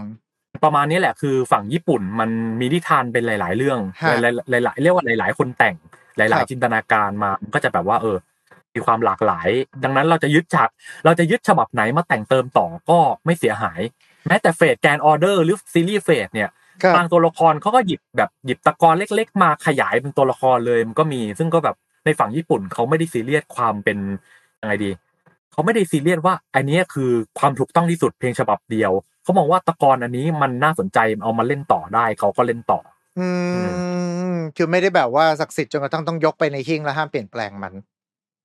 โอ้สไตล์ญี่ปุ่นผมไม่เคยเจอเลยแบบนี้เลยนะสิ่งหนึ่งสิ่งหนึ่งนะที่เขามันเปลี่ยนทุกเขาอย่างเขาเกรงเลยเขาเกรงเรื่องของของอ่าของสิ่งศักดิ์สิทธิ์เขามีมุมเดียว ครับคือเวลานำสัญลักษณ์ทางศาสนามาใช้ในผลงานและผลงานเนี้ยไปใช้กับเอ่อเผยแพร่ทั่วโลกเนี่ยเขาก็ห่วงแค่ว่ามันจะเป็นประเด็นกับประเทศไหนไหมอะไรเงี้ยอ่าในในฐานะที่ผมเรียนด้านดีไซน์มาเขาพูดแค่ในมุมนี้เองนะเขาบอกว่าเออ ที่แบบว่าเอ้ย ระวังการใช้แบบพวกสัญลักษณ์หยินหยางหรือสัญลักษณ์กางเขนอะไรอย่างนี้ในการดีไซน์นะไม่ใช่ว่าเขาไม่ใช่ว่าประเทศญี่ปุ่นซีเรียสนะ แต่ระวังว่าแบบเอาไปใช้เอ่อจนงานดีไซน์มันเผยแพร่ออกไปเรื่อยๆ แล้วเนี่ยมันจะไปกระทบ ความเชื่อทางวัฒนธรรมที่ไหนหรือเปล่าอะไรเงี้ยคล้ายๆญี่ปุ่นก็กับสอนกันในแค่ในแง่นี้ คล้ายๆ กับสัญลักษณ์สวัสดิกะกับไอ้นั่นใช่ไหมเอ่อของของชินโตอะที่เป็นอ่าเหมือนใช่ใช่เหมือนกันแต่ว่าแค่กลับสวัสดิด้านกะเหมือนกันอ่าเป็นสวัสดิกกะลับด้านกันอื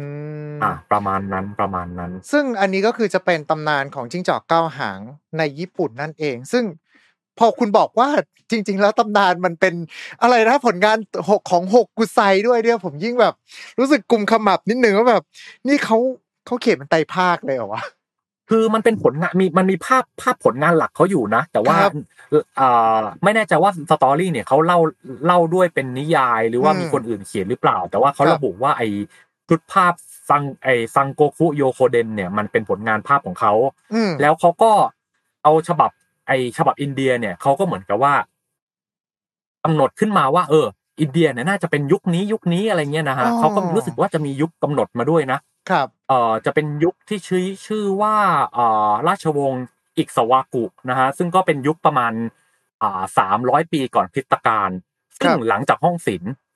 คือฉบับของของฮุกุไซเนี่ยเขาเล่าโดยที่ว่าไอ้จิ้งจอกเก้าหางเนี่ยเริ่มจากต้าจีของ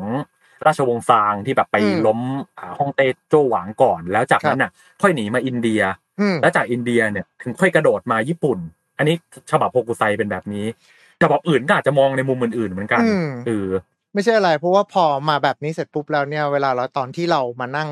พิจารณาพวกเรื่องเล่าทางวัฒนธรรม หรือว่าประวัติศาสตร์เนี่ยเราจะเห็นได้ว่าจริงๆแล้วถ้าเกิดประเทศมันอยู่ใกล้กันอะ เราก็จะมีตำนานเทพ หรือว่าตำนานผีปีศาจอะไรที่มันมีความใกล้เคียงกันมาก มันอาจจะมีการเปลี่ยนแปลงทางด้านของอืมเรื่องของรายละเอียดเล็กน้อย หรือว่าชื่อของตัวละครแต่ว่าพล็อตหลักๆเนี่ยก็จะมีความใกล้เคียงกันอืมอย่างในเซาท์อีสเอเชียจริงๆก็ตำนานผี หลายตัวมากๆอะที่ผมนั่งดูเสร็จปุ๊บแล้วก็แบบว่าอ้าวบ้านกูก็มีนี่ บ้านมึงก็มีเหมือนกันเหรออารมณ์ประมาณเนี้ยเออเออนะซึ่งฮะพอมาเป็นตัวนี้เสร็จปุ๊บแน่นอนว่าอ่ามันก็เลยกลายมาเป็นตำนานไตรภาค ของปีศาจจิ้งจอกเก้าหางนั่นเองนะครับผมที่มีที่จีนอินเดียแล้วก็ญี่ปุ่น แต่มันมีอีกหนึ่งประเทศครับ ที่มีจิ้งจอกเก้าหางด้วยเหมือนกัน แล้วก็ถูกนำมาปรับใช้กับอ๋อวัฒนธรรมยุคใหม่ไม่ว่าจะเป็นทั้งทีวีซีรีส์หรือว่าวิดีโอเกมด้วย นั่นก็คือออเกาหลีครับ ใช่เกาหลีมีไว้คุณยังไงยังไง คือเกาหลีอะอ่าด้วยความที่ถ้าเกิดว่าเราจะจำกันได้เนี่ยเกาหลีจริง ๆ แล้วสมัยก่อนเขาก็เหมือนกับว่าเป็นเหมือนเป็นแคว้นที่อ่าเรียกได้ว่าก็อยู่ใต้อานัตของอาณาจักรจีนในยุคนั้นถูกปะล่ะอืมเอออย่างพวกอืมตัวอักษรนี่เขาก็เพิ่งประดิษฐ์มาได้เมื่อประมาณแบบว่าน่าจะศตวรรษสองศตวรรษที่ผ่านมาประมาณนี้ร้อยสองร้อยปีที่ผ่านมา รวมไปถึงอ่าอย่างชื่อของคนเกาหลีเองจริง ๆ แล้วเวลาเขาตั้งชื่อเขาก็จะต้องเอาชื่อจีน คือเขาต้องตั้งชื่อจีนก่อนเว้ย แล้วเขาค่อยเอามาแปลงเป็นภาษาเกาหลีอืมอ่า อันนี้อันนี้คืออ่า confirm fact เพราะว่าเอ่อแฟนเก่าของเกาหลีโอ้โอ้โอ้อ่าต้องต้องที่มาเป็นอย่างนี้ ใช่ที่มาเขาเป็นแบบนี้เลยเว้ยแล้วก็ดังนั้นเนี่ยเขาก็เลยมีการรับวัฒนธรรมฝั่งของพวกตำนานต่างๆ เข้ามาด้วยเหมือนกัน และตำนานปีศาจจิ้งจอกเก้าหางของเกาหลีเนี่ยจะออกเป็นอีกแนวหนึ่งก็คือแทนที่จะมาในสเกลใหญ่ยักษ์บิ๊กเบิ้มระดับที่บอกว่าทำประเทศล่มสลายอะเขาจะเรียกเป็นลักษณะของเหมือนกับเป็นภูตผีปีศาจแบบหนึ่งมากกว่า โดยจะใช้ชื่อว่ากูมิโฮครับ อืมเออซึ่งสำหรับอืมตำนานของอืมกูมิโฮเนี่ยก็คือจะเป็นลักษณะของปีศาจจิ้งจอก ซึ่งอ่ามีชีวิตอยู่ยืนยาวบำเพ็ญตบะทุกๆร้อยปีเนี่ยก็จะได้หางเพิ่มขึ้นมาหนึ่งหาง เพิ่มขึ้นมาเรื่อยๆเรื่อยๆ จนกระทั่งพอครบพันปีเนี่ยก็จะกลายมาเป็นปีศาจจิ้งจอกเก้าหางที่ชื่อว่ากูมิโฮ ซึ่งถ้าเกิดว่าอ๋อเรานับกันจริง ๆแล้ว พันปีเออเราลองมานั่งนับนิ้วกันนะครับ ปีแรกที่เกิดมาเนี่ยหนึ่งร้อยปีแรกหนึ่งร้อยปีแรกมีหนึ่งถ้าเกิดมามันต้องมีถึงหางอยู่แล้วอ่าอ่าอืมร้อยปีที่สองมีสองหางเป็นสองร้อยอ่าปีสามร้อยอ่าปีมีสามหางอ่าสี่ร้อยปีจนกระทั่งประมาณแปดร้อยปีมีแปดหางเก้าร้อยปีมีเก้าหางแล้ว แล้วทำไมพันปีแม่งไม่มีสิบหางวะเออเออเฮ้ยมันแบบอะไรนะยังแบบ ไม่ไม่ครบพันเป๊ะอะอาจจะแค่แบบเพิ่งมีเก้าไงเพิ่งมีเก้าพออ่าเพิ่งเก้าอ่าเพิ่งเก้าพอครบพันคือเติมมาอีกร้อยปีก็แบบว่าเหมือนอัพคลาสได้แล้วอะไรอย่างเงี้ยเอ่อก็เลยกลายมาเป็นปีศาจเอ่อกุมิโฮนั่นเองนะครับ ซึ่งสำหรับปีศาจกุมิโฮเนี่ยก็มีตำนานเล่าว่าอ่าตัวปีศาจเนี่ยอยากที่จะเป็นมนุษย์ก็เลยต้องพยายามที่จะกินหัวใจหรือว่ากินตับหรือว่ากินเอ่อกินกินวิญญาณของมนุษย์ ถ้าเกิดว่าครบหนึ่งร้อยคนก็จะกลายเป็นมนุษย์สมบูรณ์แบบอืมอ่าซึ่งผมก็อันนี้คือขึ้นแล้วแต่ตำนานนะว่า บางตำนานก็บอกว่ากินหัวใจอืมบางตำนานก็บอกว่ากินตับ บางตำนานก็บอกกินอืมวิญญาณ อ่า แล้วพอตอนที่บอกว่าอืมกินตับเนี่ยผมก็ไม่แน่ใจว่าไอ้คำว่ากินตับที่ว่าเนี่ยมันคือกินตับแบบอ่าโดยตรงหรือว่ากินตับโดยตับโดลิยเวอในร์หรือตับตับตับตับตับเออะไรเงี้ยอใช่อารมณ์ประมาณนี้แหละ แล้วก็เอออืมก็จะมีเรื่องเล่าประมาณแบบว่าเวลากินสมมุติเป็นเลสเซเป็นวิญญาณอะไรเงี้ยก็จะมีการดึงวิญญาณด้วยการแบบว่าเหมือนกับไปจุมพิษ แล้วก็ดูดวิญญาณออกมาจากลำคอเขาก็จะเห็นเป็นแสงกลมๆออกมาจากคอปุ๊บแล้วก็ข้ามไปที่ตัวจิ้งจอกเก้าหาง แล้วก็เห็นว่าเออเอ่อวิธีต่อสู้คือถ้าเกิดว่าแบบเหมือนต้องไปพยายามที่จะชิงไอตัววิญญาณตัวนี้มาให้ได้ จากจิ้งจอกเก้าหางอีกทีหนึ่งอ่าประมาณเนี้ยแหละครับอ่าเออ แล้วก็มันก็จะมีเรื่องอย่างซีรีส์บางซีรีส์ก็จะแบบว่าเนี่ย โอ้ฉันกินมากินกินวิญญาณมาละเก้าสิบเก้าคน แต่สุดท้ายฉันหลงรักพระเอกเข้า คนที่หนึ่งเอ่อตัวเอกอะรู้สึกหลงรักตัวเอกเข้า เป็นคนที่หนึ่งร้อยฉันยอมที่จะไม่เป็นมนุษย์แล้ว ซึ่งผมก็มีความรู้สึกมันเกาหลีมากเลย เออมันเกาหลีมาก แต่ก็ก็ก็จะมีความรู้สึกไงว่าแบบอ่าเอ๊ะแล้วทำไมปีศาจ พลังอิทธิฤทธิ์ขนาดนั้นแล้วทำไมอยากเป็นมนุษย์วะอืมอะอันนี้ผมผม อันนี้เป็นความรู้สึกผมเองนะอันมันอาจจะไม่ใช่แฟกต์ซะทีเดียวนะครับ คือเท่าที่ผมแบบดูพวกนิทานหรือว่าวรรณกรรมแนวแฟนตาซีของฝั่งเอเชียค่อนข้างบ่อยเนี่ยอืมเออไม่ว่าแบบอ่าจะมีเทพหรือปีศาจที่แบบแม่งแข็งแกร่งโหดร้ายขนาดไหนอะไรก็แล้วแต่อะเรื่องราวมันจะเดินดำเนินโดยที่มีมนุษย์เป็นศูนย์กลางของอะไรบางอย่างเสมอ ครับ อืม อย่างเช่นเมื่อครู่เราพูดถึงเอ่อต้าจีแต่ว่าอืมพอล้มป่วยมาอยากจะกินหัวใจของ ไอ้ขุนนางที่ชื่อปีกการที่แบบขุนแบบขุนนางดีเนี่ยต้องกินหัวหัวใจของขุนนางดีถึงจะหายป่วย อืมอันนี้เป็นแบบเคสหนึ่งแล้วเนี่ยแบบเฮ้ยปีศาจขนาดนี้ทำไมต้องไปกินทำไมถึงกินหัวใจของมนุษย์แล้วจะหายป่วยวะอืมทั้งที่แบบว่ามันเป็นเลเวลจากผู้รับใช้ของเทพมาก่อนขนาดนี้อะไรเงี้ยครับหรือแม้แต่อย่างไซอิ๋วเองเนี่ย ปีศาจที่แบบว่าเฮ้ยอยากจะมีอายุวัฒนะไม่แก่ไม่ตายต้องกินเนื้อของปะถังซัมจั๋งอืมที่แบบว่าเป็นพระโพธิสัตว์มาจุติมาเป็นมนุษย์ เป็นพระอะไรเงี้ยก็แบบมันก็จะมีความเหมือนกับว่า มนุษย์เนี่ยมันมีดีอะไรบางอย่างที่แบบว่า ปีศาจหรือคนที่แบบมีพลังมหาศาลเนี่ยไม่มีครับเออเหมือนกับเขาคือถึงแม้ว่าสตอรี่สมัยก่อนเขาจะแต่งเขาจะแต่งให้มนุษย์เนี่ยจะต้องแบบเออเคารพบูชา เทพเจ้าเทวดาฟ้าดินอยู่เสมอ แต่เหมือนเขาเขาเขาก็จะพยายามหยอดเสมอว่ามนุษย์เนี่ยมีดีบางอย่างที่พวกสิ่งเหล่านี้ไม่มีเหมือนกันอะไรเงี้ยอืเหมันผมรู้สึกว่ารู้สึกได้นะ รู้สึกได้ว่าเขาเป็นความมนุษย์มนุษย์นิยมในยุคสมมุติเทพที่เขาเหมือนกับว่าเอ่อเขาไม่ได้ยกตัวเองว่าสูสีหรือเสมอพวกเทพหรือปีศาจแต่ว่าเขาจะใส่เหมือนกับข้อดีบางอย่างที่ ไอสิ่งเหนือธรรมชาติเหล่านี้ไม่มีอืมเออ มันมันเหมือนกับด้วยเขียนเรื่องราวด้วยแนวคิดแบบเนี้ยค่อนข้างเยอะ แต่นี่ก็คือเรื่องราวของตำนานปีศาจจิ้งจอก เก้าหางในวัฒนธรรมต่าง ๆ นั่นเองนะครับ ซึ่งวันนี้เราก็ได้เห็นกันเลยมาตั้งแต่แบบอินเดียจีน เกาหลีญี่ปุ่นนะฮะซึ่งณวันนี้ก็ถูกนำมาปรับใช้กับวัฒนธรรม ยุคใหม่ ไม่ว่าจะเป็นทั้งการ์ตูน เกมอนิเมะหรือว่าพวกทีวีซีรีส์ต่างๆ นั่นเองนะครับผมอย่างก็ตามวันนี้ก็ต้องขอขอบคุณคุณบอลเป็นอย่างสูงเลยนะครับ ที่ได้เข้ามาร่วมพูดคุยกันในวันนี้ขอบพระคุณมากครับ ขอบคุณมากครับเออเดี๋ยววันหลังอาจจะจัดพอดแคสต์คุยเรื่องห้องศิลป์กันเต็มๆอีกทีหนึ่งประมาณนี้เฮ้ยจริงๆอะจริงจริงๆอะนะไอเจปังเจแปนก็จริงนะ แต่ว่าคุยเรื่องจีนเนี่ย ก็มีมีอะไรให้คุยเยอะมากอ่าถามก๊กไซอิ๋วห้องศิลป์เนี่ย ผมแบบโหโคตรโคตรอยากหาหาเพื่อนคุยมากเลยคุณนะก็ไว้ไว้มีโอกาสถ้ามีโอกาสก็ไว้ว่ากันนะครับโอเคนะครับ ผมยังก็ตามขอบพระคุณคุณบอลมากเลยนะครับ แล้วก็ขอบพระคุณทุกๆท่านด้วยที่ติดตามรับชมรับฟังกันนะครับ ถ้าจะเป็นการไม่รบกวนก็อาจจะรบกวนกันช่วยกดไลค์กดแชร์ กด subscribe กดกดกระดิ่ง กดทุกอย่างสิ่งไปยกเว้นกดซับไปสองรอบ ตามช่องทางที่ทุกท่านที่กำลังรับชมกันอยู่นี้นะครับ ผม และยังไงก็ตามไว้เจอกันใหม่โอกาสหน้ากับ Time to Play เล่นให้เป็นเรื่องทาง Mission to Pluto Podcast แห่งนี้สำหรับวันนี้ต้องขอขอบคุณแล้วก็สวัสดีครับ สวัสดีครับ Time to Play เล่นให้เป็นเรื่อง Presented by ศรีจันทร์ Skin Moisture Burst Series ตุนน้ำลึกล็อกผิวฉ่ำนาน72ชั่วโมง Mission to Pluto Podcast let's get out of your orbit Time to Play เล่นให้เป็นเรื่อง brought to you by ใหม่ skincare จากศรีจันทร์ Skin Moisture Burst Series ตุนน้ำลึกล็อกผิวฉ่ำนาน 72 ชั่วโมง สวัสดีครับ มาพบกับผมนายโปรจิตทักษพลศรีวชิราวัตรและตอนนี้คุณอยู่กับ Time to Play เล่นให้เป็นเรื่องครับ สำหรับวันนี้ฮะเราจะกลับมาว่าด้วยเรื่องของตำนานเมืองกันอีกครั้งหนึ่ง เพราะว่าตำนานเมืองเนี่ยก็คือตำนานที่ถูกเล่าขานในยุคสมัยใหม่ ส่วนใหญ่ครับจะเน้นไปทางเรื่องราวที่ลึกลับ หรือว่าเรื่องราวสยองขวัญ ไม่ใช่ตำนานจากอดีตอันไกลโพ้นแต่มันสามารถเกิดขึ้นกับเราได้ทุกช่วงขณะสำหรับวันนี้เนี่ยก็ยังคงอยู่กับ ตำนานพูดผีจากญี่ปุ่นอีกครั้งหนึ่งนะครับ แล้วก็เชื่อว่าตำนานเมืองนี้หลายๆคนก็อาจจะเคยได้ยินเรื่องราวแพร่อยู่ในประเทศไทยด้วยเช่นเดียวกัน กับตำนานฮานาโกะซัง ผีเด็กผู้หญิงในห้องน้ำโรงเรียนสำหรับเรื่องราวเนื้อหาในวันนี้นะครับ อาจจะมีภาพที่ชวนสะเทือนใจท่านผู้ชมทั้งทีมงานครับสัญญาว่าจะพยายามแสดงภาพที่ดูน่ากลัว น้อยที่สุด ระหว่างนั้น ก็มาฟังเรื่องราวจากเสียงของผมแทนละกันนะครับ เอาละครับ ถ้าเกิดว่าทุกท่านพร้อมกันแล้ว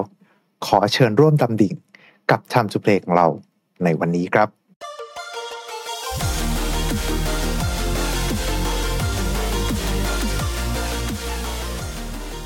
สำหรับเรื่องราวของตำนานเมืองฮานาโกะซังเนี่ยมันเริ่มต้นขึ้น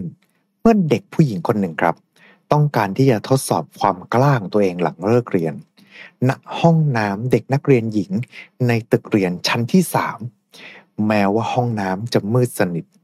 เด็กคนนี้ก็รวบรวมความกล้าที่จะปฏิบัติตามกฎในการเรียกฮานาโกะซังผีสาวในห้องน้ำเป็นตำนานหนึ่งในเจ็ดสิ่งลี้ลับที่เธอเคยได้ยินมา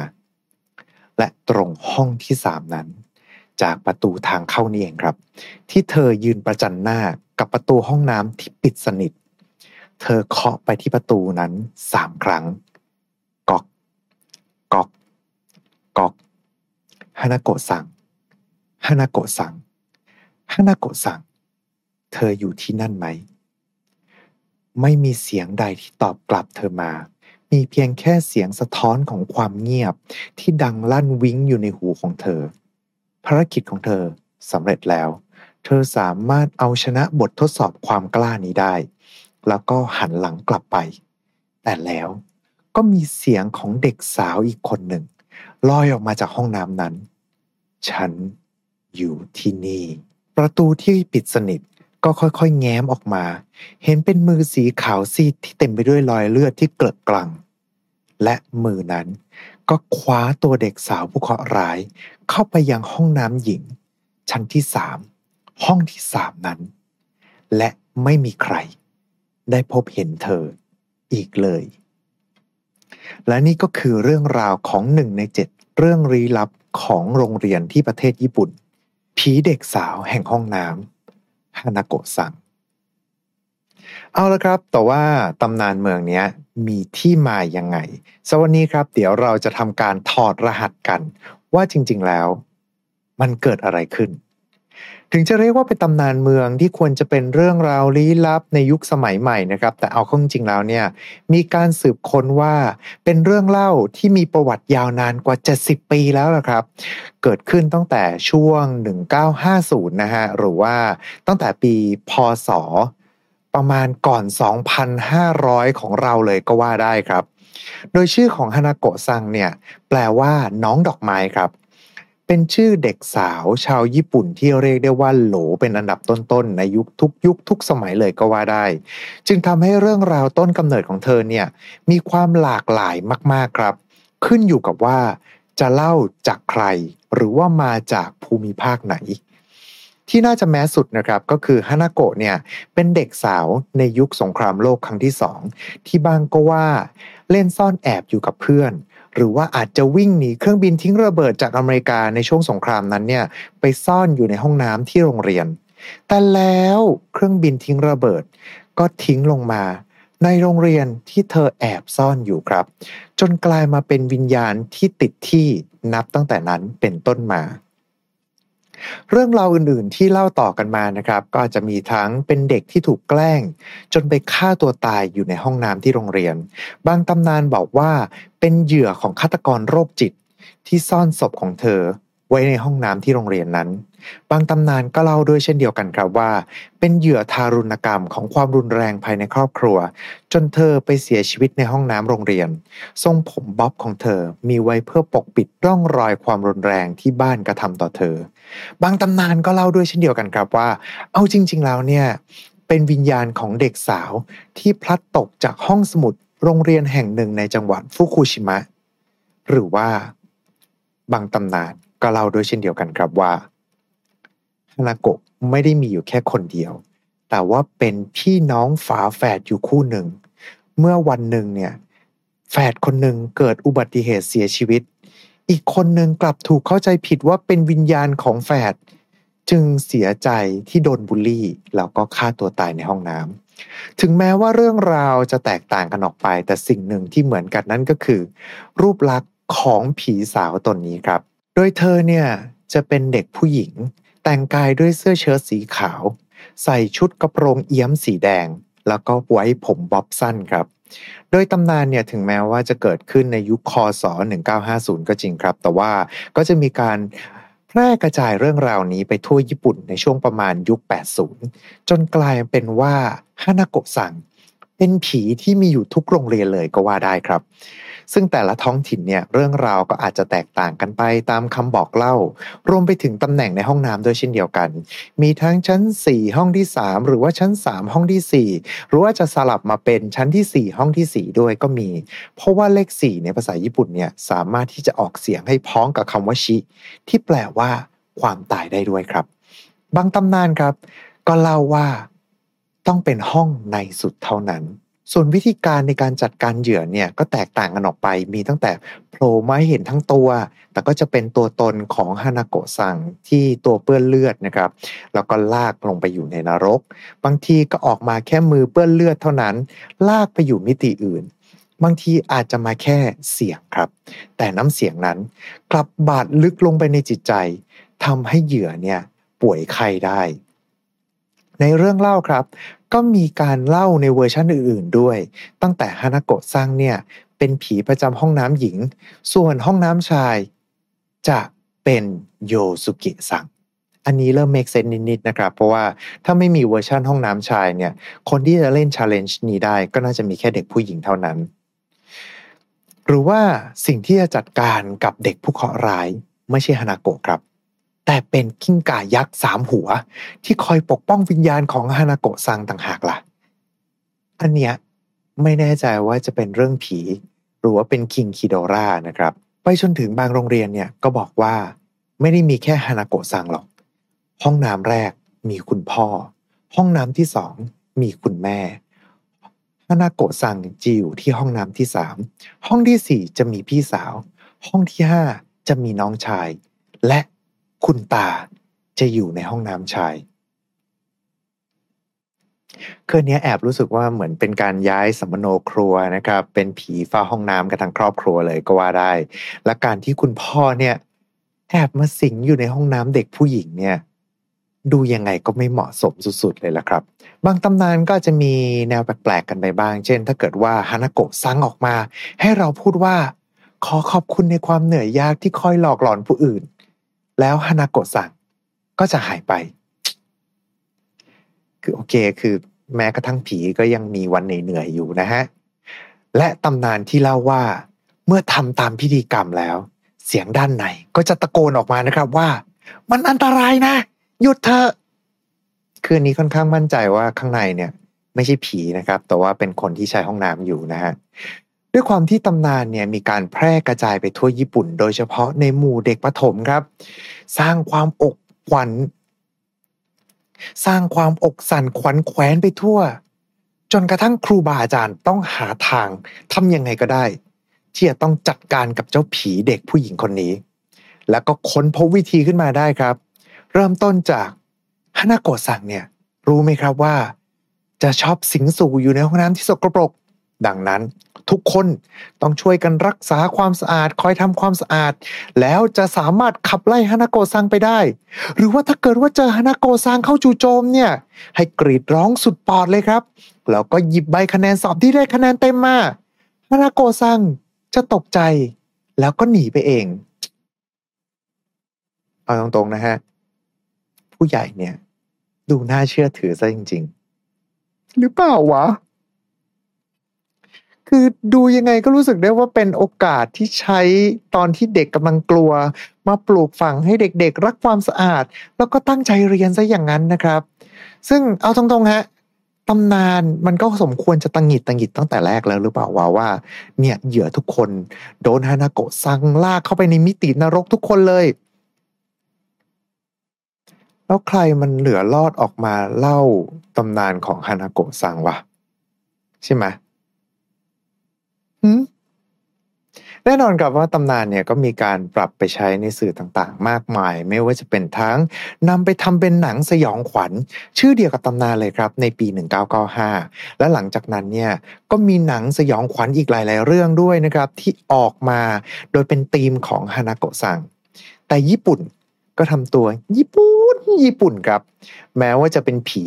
แต่ก็ถูกจับมาอยู่ในโลก pop culture จำนวนมาก แซวกันยับยับโผล่มาทั้งมังงะอนิเมะซึ่งมีทั้งแนวตลก หรือว่าอาจจะเป็น romcom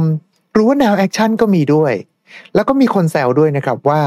จริง ๆ แล้วเนี่ยที่ฮานาโกะซังมีอยู่ทุกโรงเรียน มันเป็นเพราะว่า มีสมาพันธ์ของฮานาโกะซังอยู่ยังไงล่ะคือจริงๆก็เริ่มเริ่มคิดแล้วนะว่า หรือจริง ๆ ห้องน้ำโถส้วมที่ญี่ปุ่นมันเป็นมิติแบบเหมือนเป็น wormholeเป็นเอ่อเป็นจุดวาร์ปหรือเปล่า คือที่ชั้นสามห้องที่สามเนี่ยเอ่อไอตรงนี้มันจะเป็นจุดวาร์ปที่ฮานาโกะจริง ๆ มีอยู่ตัวเดียว แต่ว่าฮานาโกะสร้างตัวตนนั้นก็จะไปโผล่อยู่ทุกที่เลย เปิดวาร์ปด้วย blue gem อารมณ์ประมาณนี้ครับ มีทั้งของเล่นให้สะสมกันด้วย แล้วก็บางทีเนี่ยก็จะมีการเล่าเรื่อง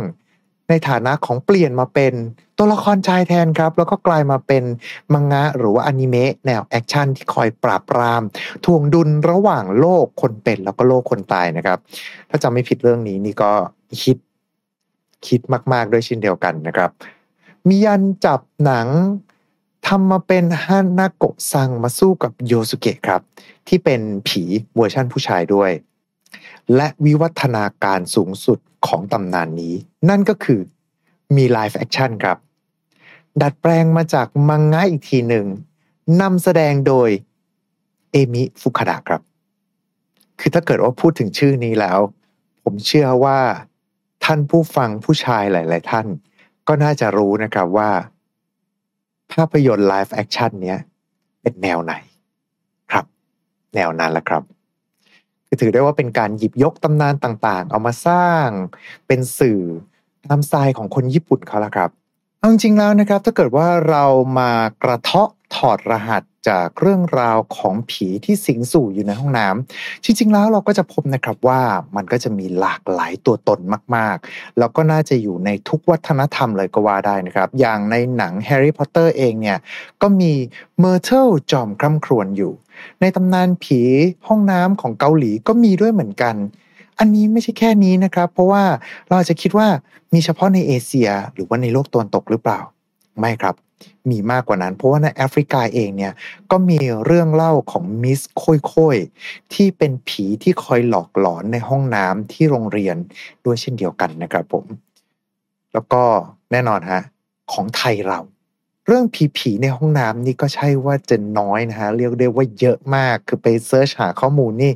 มีทั้งผีที่คอยหลอกหลอนพันโรงอยู่ในห้องน้ำในสุด หรือว่าไม่ต้องโรงเรียนก็ได้ครับ ไปเข้าค่ายต่างๆ เวลาตอนที่จะต้องไปเข้าห้องน้ำเนี่ยบางทีก็มีผีด้วยเช่นเดียวกัน เรื่องเล่าต่างๆ เนี่ยเรียกได้ว่ามาเยอะมากๆเลยนะครับ อันนี้ส่วนตัวแล้วกันว่า ข้อหนึ่งเลยที่ มีผีหรือว่าเรื่องราวลี้ลับที่อยู่ในห้องน้ำจำนวนมากเนี่ย ส่วนหนึ่งอาจจะเป็นเพราะว่า คือมนุษย์นะครับ คือตอนที่เราห้องน้ำเนี่ย มันควรจะเป็นเวลาที่ส่วนตัวมาก ๆ สุขขาในสะสุขาในสถานะของสถานที่ที่เราเนี่ย สุขขาในฐานะของสถานที่ที่เราเนี่ยไปปลดเปลื้องความทุกข์นะครับ แต่ในขณะที่เรากำลังปลดเปลื้องอยู่นั้นเนี่ยก็จะเป็นช่วงเวลาที่มนุษย์อย่างพวกเราอ่อนแอที่สุดด้วยเช่นเดียวกันครับ ขยับก็ไม่ได้ในเชิงธรรมชาติเนี่ยสิ่งมีชีวิตต่างๆ เวลาตอนที่กำลังขับถ่ายอยู่ ก็จะมีสัญชาตญาณตื่นรู้มากที่สุด อาจจะเป็นเหตุผลว่าทำไมตอนที่เราข้าห้องน้ำแล้วสมองเราบรท์มากที่สุดก็อาจจะเป็นไปได้นะฮะ คือสิ่งมีชีวิตเนี่ยจะต้องระแวดระวังภัยว่า เอ้ย ฉันกำลังปลดทุกข์อยู่แบบนี้จะมีสิ่งมีชีวิตอื่น จะมีนักล่าเข้ามาหาหรือเปล่านะครับทำให้ตำนานของเรื่องเล่าแปลกๆที่เกิดขึ้นในห้องน้ำเนี่ยกลายมาเป็นสิ่งปกติวิสัยของมนุษยชาติครับประกอบกับโรงเรียนเองเนี่ย ก็ย่อมที่จะมีเรื่องเล่าต่างๆนะครับ ที่เล่าขานผ่านจินตนาการของเด็กๆ ผ่านเป็นเรื่องเล่ารุ่นต่อรุ่นมา ผมเชื่อนะครับว่าทุกโรงเรียนไม่ว่าจะเป็นทั้งประถมหรือว่ามัธยมเนี่ยจะต้องมีเรื่องราวตำนานผีเป็นของตัวเองครับไปจนถึงว่าบางทีเนี่ยอ่าก็เหมือนว่าทุกโรงเรียนจะเคยเป็นลานประหารมาก่อนนะฮะดังนั้นในฐานะของผู้ใหญ่ครับ เราก็ต้องชี้ให้เห็นถึงข้อเท็จจริง เราก็ต้องให้เด็กๆเนี่ยระมัดระวังตัวเอาไว้ บางครั้งเนี่ยภัยที่แท้จริงอาจจะมาจากคนมากกว่านะครับ เพราะว่าสิ่งที่เจอมันไม่ใช่พูดผีที่ไหน แต่เป็นผู้ใหญ่ที่จิตใจเลวทรามกว่าปีศาจตนใดๆล่ะครับ เอาละครับมาถึงตรงนี้เนี่ยถ้าเกิดว่าใครมีเรื่องราวอะไร ที่เป็นตำนานเมืองที่เคยได้ยินมา หรือว่าอาจจะเป็นเรื่องราวผีในห้องน้ำของโรงเรียนท่านผู้ชมเองเนี่ยก็สามารถที่จะมาเล่าสู่กันฟังได้ในช่องคอมเมนต์นะครับหรือว่าถ้าเกิดว่าอยากจะให้เล่าตำนานเมืองชิ้นไหนเนี่ยก็สามารถที่จะเม้นต์กันเข้ามาได้ สัญญาเลยนะครับ จะเข้าไปอ่านทุกๆคอมเมนต์เลยละครับและนี่ก็คือเรื่องราวทั้งหมดของเราในวันนี้ ก็ต้องขอขอบคุณทุกท่านที่เข้ามาร่วมรับชมหรือว่ารับฟังกันนะครับ เช่นเดิมอาจจะขอรบกวนทุกท่านในการช่วยกดไลค์ กดแชร์ กด Subscribe กดกระดิ่งแจ้งเตือน กด Follow ตามช่องทางที่ทุกท่านกำลังรับชม หรือว่ารับฟังกันอยู่ จะได้ไม่พลาดพอดแคสต์ดีๆจากพวกเราชาวพลูโตนะครับ และยังไงก็ตาม เอาไว้เจอกันใหม่โอกาสหน้าสำหรับสัปดาห์หน้า ก็จะเป็นเรื่องราวของ HP Lovecraft กันอีกครั้งหนึ่ง ห้ามพลาดเด็ดขาดนะครับสำหรับวันนี้หมดเวลาลงแล้ว เอาไว้เจอกันใหม่โอกาสหน้า วันนี้ขอบคุณแล้วก็ สวัสดีครับ Time to play เล่นให้เป็นเรื่อง Presented by สีจัน Skin Moisture Burst Series ตุนน้ำลึกล็อกผิวชำนาน72ชั่วโมง Mission to Pluto Podcast let's get out of your orbit Time to play เล่นให้เป็นเรื่อง brought to you by ใหม่สกินแคร์จากศรีจันทร์ Skin Moisture Burst Series ตุนน้ำลึกล็อกผิวฉ่ำนาน72ชั่วโมง สวัสดีครับ ขอต้อนรับเข้าสู่ Time to Play เล่นให้เป็นเรื่องกับผมนายโปจินะครับสำหรับวันนี้นี่ก็ตอนที่ 58 กันแล้วนะฮะ แล้วก็เข้ามาสู่ช่วงเดือนพฤศจิกายนกันแล้วด้วยเช่นเดียวกัน อากาศก็เริ่มจะมีการเปลี่ยนแปลงยังไงก็ตามอยากให้ทุกท่านเนี่ยรักษาสุขภาพกันให้ดี กาด อย่าตกกันนะครับ แล้วก็สำหรับช่วงนี้นะฮะถ้าเกิดว่าพูดถึงประเทศญี่ปุ่นเนี่ยก็น่าจะเป็นช่วงที่เราเพิ่งผ่านพ้นจากฤดูร้อนกันมา ดังนั้นเนี่ยก็เลยมีเรื่องราวที่จะหยิบยกขึ้นมาที่เกี่ยวข้องกับฤดูร้อนของญี่ปุ่นที่เพิ่งผ่านมากันนะครับ เพราะว่าถ้าเกิดญี่ปุ่นเนี่ยเวลาพูดถึงฤดูร้อน ถ้าเกิดว่าเราได้ดูในอนิเมะเนี่ยก็มักจะพูดถึงการไปเที่ยวทะเล หรือว่าปิดตาตีแตงโม และอีกเรื่องหนึ่งที่กลายมาเป็นไอคอนของฤดูร้อนญี่ปุ่นเลยนั่นก็คือ เรื่องผีผีนั่นเอง และสำหรับเรื่องผีญี่ปุ่นก็กลายมาเป็นซอฟต์พาวเวอร์ในโลก pop culture ด้วยทำไมถึงเกี่ยวข้องกับฤดูร้อน วันนี้เดี๋ยวเราจะพามาเจอกันนะครับ กับตำนานผีที่เรียกได้ว่า โด่งดังที่สุดของญี่ปุ่น นั่นก็คือขบวนร้อยอสูรนั่นเองครับ ที่มาที่ไปเป็นอย่างไรทำไมเกี่ยวข้องกับฤดูร้อนด้วย ถ้าเกิดทุกท่านพร้อมกันแล้ว ขอเชิญร่วมดำดิ่งกัน ใน Time to Play ของเราวันนี้ครับ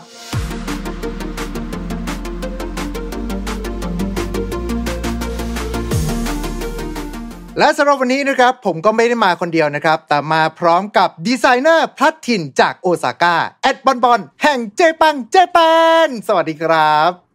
สวัสดีครับ คุณเอิญครับ วันนี้ฮะแหมเปิดมาด้วยเรื่องผีกันเลย ผมนี่ขนลุก ไม่ใช่ขนลุกเพราะเพราะกลัวผีนะ ผมขนลุกเพราะอากาศที่นี่เย็นแล้ว มันหมดฤดูร้อนแล้วมันเย็นขนาดนั้นเลยเหรอคุณ เออไม่หรอกก็คือด้วยความที่ว่าพอเย็นแล้วมันก็จะเหมือนกับ เออที่อยู่ในไทยเนี่ยส่วนมากมันจะร้อนต่อเนื่องบางทีอากาศที่เปลี่ยนแปลงมันก็จะไม่ได้เปลี่ยนเยอะใช่ไหมใช่ใช่แต่ในญี่ปุ่นเนี่ยเวลาพอหมดหน้าร้อนปุ๊บแบบบางทีมันจะแบบอยู่ๆก็ต่ำกว่า 20 องศาในข้ามสัปดาห์เลยอ่าฮะ บางทีคนคนแบบไกจินอย่างเราบางทีมันก็จะแบบเออเฮ้ยอยู่ๆก็หนาวเลยเหรออะไรเงี้ยบางทีก็ก็ปรับตัวไม่ทันเหมือนกันยิ่งถ้าใครเป็นหวัดง่ายอย่างผมเนี่ยเป็นหวัดเป็นอย่างผมเนี่ยเป็นหวัดง่ายก็เออมีจามมีอะไรบ้างนะฮะแต่ก็โอเคยังพอไปได้อยู่ ครับผมครับอืมซึ่งทางฝั่งของคุณบอลเองนี่ก็เคยชวนมาพูดคุยกันนะฮะ อยู่หนึ่ง episode ด้วยเหมือนกันตอนนั้นเนี่ยก็คือจะคุยกันเรื่องยากุซ่านั่นเอง แต่ว่าสวันนี้เนี่ยก็จะมาเป็นเรื่องผีๆกันบ้างดีกว่า เพราะว่าคุณบอลอยู่ที่ญี่ปุ่นด้วย แล้วก็ทำเรื่องเกี่ยวข้องกับ pop culture จากญี่ปุ่นด้วยเช่นเดียวกันนะครับ ดังนั้นเนี่ยก็เลยคิดว่าน่าจะมีความรู้เยอะอยู่สำหรับเรื่องผีๆนะฮะ เรียกว่าผ่านหูผ่านตาเรียกเรียกได้ว่าได้เห็นมุมมองที่คนญี่ปุ่นเขามองเกี่ยวกับเรื่องผีครับๆในแบบประมาณยังไงบ้างนะฮะบางทีคือเหมือนกับเออเราอาจจะรู้สึกว่าเออเนี่ยอะไรนะการ์ตูนเรื่องนั้นเรื่องนี้ในญี่ปุ่นเคยดังเมื่อหลายปีก่อนในตอนนี้พอมาในไทยเป็นไงบ้างอะไรเงี้ยซึ่งกระแสอืมในไทยกับในญี่ปุ่นณเวลาทุกวันนี้เนี่ยมันอาจจะไม่เหมือนกันก็ได้ไงครับผก็มมาบอกเล่ากันดีกว่าว่าเออ ในมุมรอบตัวเราตอนนี้เนี่ยเขามองเรื่องผีๆกันแบบไหนอะไรยังไงบ้างอืมนะครับรวมถึงเอ่อ ช่วงฮาโลวีนที่ผ่านมาของทุก ๆ ปีครัในบญี่ปุ่นเป็นยังไงอะไรเงี้ยก็เดี๋ยวจะมาบอกเล่ากันนะครับ ครับผม เพราะว่าสำหรับเรื่องราวที่เคยคุยกับคุณบอลมาก่อนหน้านี้ก็จะเป็นเรื่อง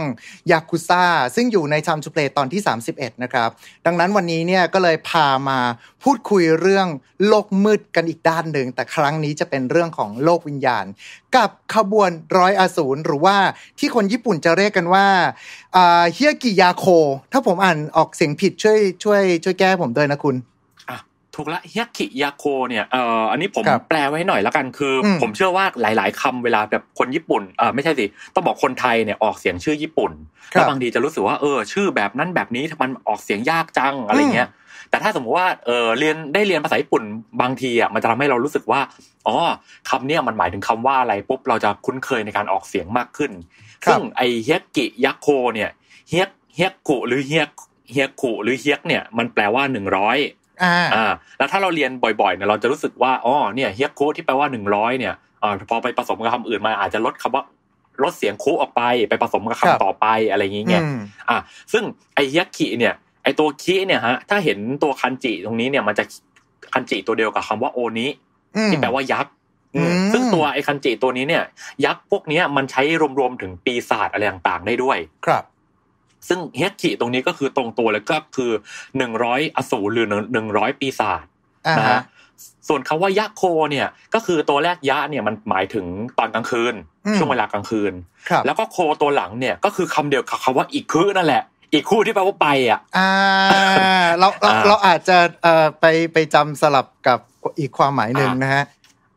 มันหลายความหมายนะฮะก็คือการอ่าโอเคอีกคู่อิคิมัสกันดั้มอาคิ กันดั้มอิคิมัสอะไรเงี้ยเฮ้ยกันดั้มไปแล้วนะครับ ซึ่งก็คือคันจิตัวนี้ยะโคอืมมันก็เลยคือเหมือนกับการเดินทางไปในช่วงเวลาค่ำคืน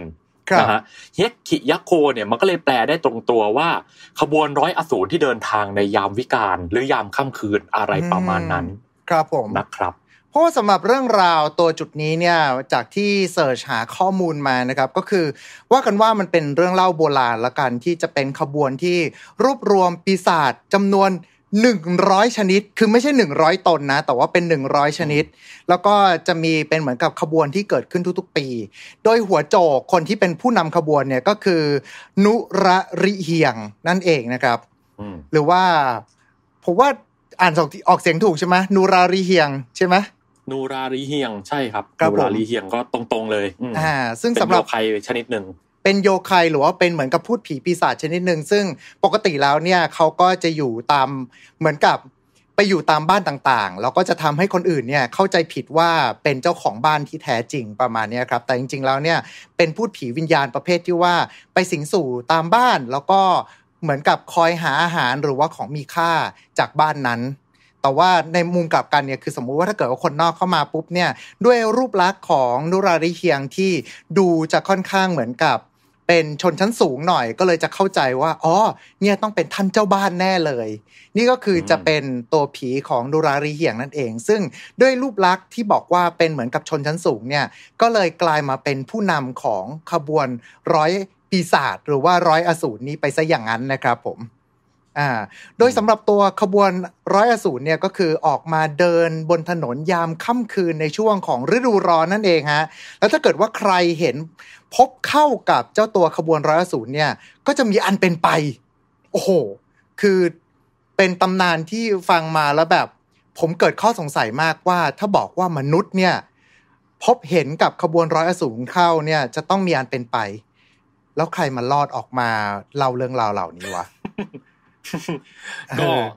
ผมว่ามันก็ไม่ต่างอะไรจากบ้านเราอะนะเวลาครับแบบว่าเราจะห้ามว่า เออ ไม่ให้ไปออกไปเล่นตอนกลางคืนนะมันอันตรายอืมแบบมืดๆหกล้มหกลุกอะไรเงี้ยครับซึ่งบางทีไปบอกอย่างนั้นบางทีเด็กไม่เชื่อก็ต้องบอกว่าเนี่ย ออกไปตอนเนี้ยเดี๋ยวเจอผีมากินตับหน้าอะไรเงี้ยมันก็จะอ่าพูดกันในลักษณะนั้นไงซึ่งไอ้ร้อยอสูรขบวนร้อยอสูรเนี่ยมันก็เลยน่าจะต่อยอดมาจากไอ้แนวแนวคำพูดขู่ๆประมาณเนี้ยแล้วมันผสมผสมเป็นตำนานเมืองผสมจากหลายความเชื่อมาเรื่อยๆ จนมันเป็นสเกลใหญ่ขึ้นเรื่อยๆ ก็ว่ากันไปนะอืฮะมซึ่งสำหรับเรื่องราวตรงนี้เนี่ยเขาก็จะบอกมาด้วยเหมือนกันครับว่า เอาจริงๆแล้วเนี่ยมันก็แอบมีคนที่สามารถที่จะมีอำนาจพอที่จะสามารถเจอกับขบวนร้อยอสูรได้โดยที่ไม่เป็นอะไรกลับมานั่นก็คือเหล่าองค์เมียวจินั่นเอง ถ้าเกิดว่าพูดในเชิงของไทยๆก็เป็นลักษณะของพ่อมดหมอผีประมาณนี้ครับ ที่มีพลังอาคมแก่งกล้าพอที่จะสามารถต้านอำนาจของพวกอ่าคำสาปต่างๆ จากขบวนร้อยอสูรได้ ประมาณนี้แต่ว่าในมุมกลับกันเนี่ย ฝั่งของมนุษย์ธรรมดา ถ้าเกิดเป็นคนธรรมดาเนี่ยไม่มีวิชาอะไรเนี่ยพอไปเจอกับขบวนร้อยอสูรเข้าก็เหมือนกับจะพ่ายแพ้ต่อคำสาปที่มาจากเหล่าปีศาจที่รวมตัวกันมาอะไรแบบนั้น แต่ว่าตามตำนานเขาก็บอกเหมือนกันนะฮะว่าจริง ๆ แล้วขบวนร้อยอสูรเนี่ยก็ไม่ได้เน้นไปที่การทำร้ายใครเหมือนกับเป็นขบวนของเหล่าปีศาจเหล่าโยไคของญี่ปุ่นมากกว่า แต่ก็ไม่ได้มีจุดประสงค์เฉพาะเจาะจงว่าออกมาแล้วจะไปทำอะไร แค่เหมือนกับว่าเป็นลักษณะของการเดินพาเหรดมากกว่านะครับแล้วก็มีอีกตำนานหนึ่งบอกด้วยเหมือนกันฮะว่า ในสมัยก่อนเนี่ยมีคนที่สนใจเกี่ยวข้องกับปีศาจพื้นบ้านของประเทศญี่ปุ่น ก็คือพวกเหล่าโยคายนั่นเอง แล้วก็เลยมีการออกเดินทางนะฮะเพื่อที่จะตามหาเรื่องราวของปีศาจเหล่านี้ออกมาเป็นจดบันทึกแล้วก็รวบรวมเอาไว้ จนกระทั่งพอเขาครบ ปีศาจ100 ชนิด ก็เลยทำเป็นบันทึกเรื่องราวออกมา แล้วมันก็เลยกลายมาเป็นเหมือนกับขบวนร้อยอสูรตรงนี้ รวมไปถึงก็ยังมีบันทึกจากสมัยเอโดะด้วยเช่นเดียวกันว่า ขบวนร้อยอสูรเนี่ยมีอยู่จริงนะ มันมีเรื่องเล่ามาว่าเคยเห็นพบตามที่ต่างๆ ในค่ำคืนในรูปแบบต่างๆ ด้วยเช่นเดียวกัน ไม่ว่าจะเป็นทั้งเดินอยู่บนถนนหรือว่าลอยอยู่บนฟ้าเป็นแนวยาวไอ้อย่างนี้ก็มีด้วยนะครับ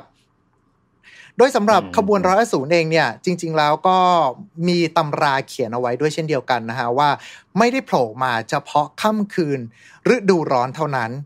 ตามตำราโบราณนะฮะชูไกโชนะครับผมก็คือระบุว่าเนี่ยมันก็จะมีวันที่หลากหลายด้วยนะ ไม่ว่าจะเป็นทั้งวันปีใหม่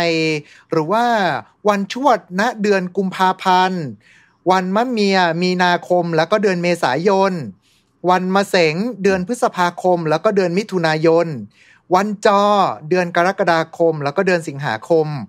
วันมะแม่เดือนกันยายนแล้วก็เดือนตุลาคม แล้วสุดท้ายครับ นั่นก็คือวันมะโรง เดือนพฤศจิกายน และเดือนธันวาคมนั่นเองครับ ซึ่งเอาจริงๆ แล้วก็แอบรู้สึกว่าก็ก็ออกมาเยอะกว่าที่คิดนะ คือมีตลอดทั้งปีไม่ได้มาเฉพาะฤดูร้อนอย่างเดียวนะฮะ ดังนั้นเนี่ยใช่เขาก็บอกเหมือนกันว่าถ้าคุณเจอกับขบวนร้อยศูนย์เนี่ย ให้รีบวิ่งออกมาให้ไวที่สุด อย่าเข้าไปใกล้ ไม่เช่นนั้นแล้ว คุณจะเจอคำสาปที่จะทำให้คุณเนี่ย ได้พบกับความตายอย่างแน่นอนนะครับผม โดยสำหรับผีเด่นๆ ที่อยู่ในขบวนร้อยอสูรเนี่ย จริง ๆ แล้วก็เท่าที่ผมจำได้ก็คือจะเป็นเหมือนกับพวกอ่าโยไคเด่นๆ ที่อยู่ในตำราพื้นบ้านของญี่ปุ่นใช่ไหมฮะ ไม่ว่าจะเป็นทั้งอะครับอย่างนุราริเฮียงนี่ก็คือจะเป็นตัวนำขบวนเราจะเป็นแบบอ่าเจ้าหญิงหิมะ ผีหัวขาด เทงงู ปีศาจจิ้งจอกอะไรประมาณเนี้ย ที่ผีคอยยาวและอะไรอื่นๆอีกเพียบเลใช่ยคือแบบอืมทุกเรื่องที่คุณสามารถเอ่อเจอได้ในเอ่อไอคินทาโร่อะเออนั่นแหละ นั่นแหละ คือใช่ไหมตรงใช่นั้นไหมคือคือผม เออคือเอ่อถ้าเอ่ยคินทาโร่มาเนี่ย เราก็ครับไม่แน่ใจเหมือนกันว่าเพื่อนๆที่กำลังฟังอยู่เนี่ยเป็นเป็นเจนนั้นหรือเปล่านะฮะครับคือคินทาโร่คินทาคินทาโร่คิทาโร่ไอคิทาโร่เนี่ยเกเกเกะโนะคิทาโร่เนี่ยมันเป็นเอ่อการ์ตูนที่แบบเก่าแก่มาก แล้วก็เน้นที่ story คือตัวกลุ่มตัวเอกเนี่ยเป็นพวกโยไคหมดเลย คือในตอนที่เราเป็นวัยเด็กนะเราแทบจะได้เรียนรู้เรื่องของโยไคญี่ปุ่นนะจากการ์ตูนเรื่องนี้มาก่อน อืมครับนะฮะแต่ว่าในปัจจุบันนี้จริงๆมันก็มีฉบับรีเมค มาทำมาใหม่อยู่เรื่อยๆนะแล้วก็มีการปรับเปลี่ยนดีไซน์ตัวละคร ปรับจุดอืมขายใหม่อะไรเงี้ยซึ่งก็ก็ตั้งใจทำเพื่อขายคนรุ่นใหม่ด้วย แล้วก็ครับถือว่าได้รับความนิยมอยู่ ยังยังยังได้รับความนิยมอยู่นะเก๋อืมเก๋อืมโนกิตาโร่เนี่ย อืม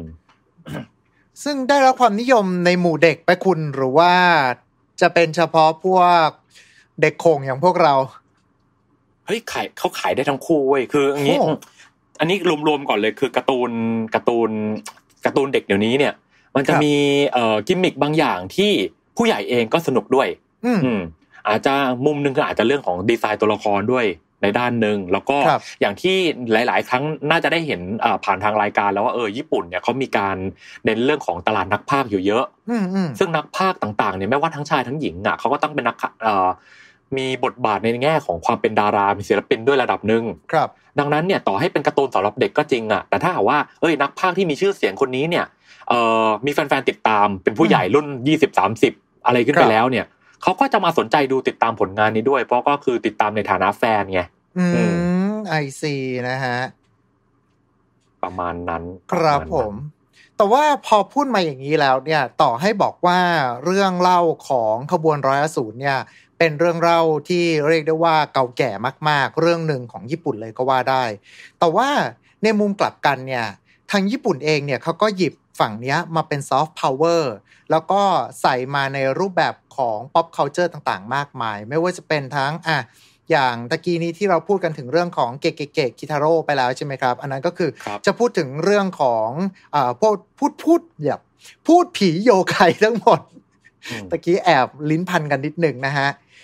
รวมไปถึงจริง ๆ แล้วก็ยังมีถูกดัดแปลงมาใช้ในสื่อต่างมากมายด้วยอย่างช่วงประมาณ ผมไม่แน่ใจประมาณในรอบ 10 ปีที่ผ่านมาเราก็จะเจอกันอีกเรื่องหนึ่งนั่นก็คือ เรื่องนูระหลานจอมพูด ซึ่งเรื่องนี้เองเนี่ยผมเชื่อว่าน่าจะเป็นเรื่องที่ทำให้หลาย ๆ คนเนี่ยหันมาสนใจส่วนของตัวขบวนร้อยอสูรกันมากขึ้นด้วยเช่นเดียวกันนะครับ ครับ แล้วเรื่องนั้นเนี่ยน่าจะเป็นเรื่องแรก ๆ ด้วยบางที่แบบ เอานูราลิยังมาทำให้ดูหล่ออะอืม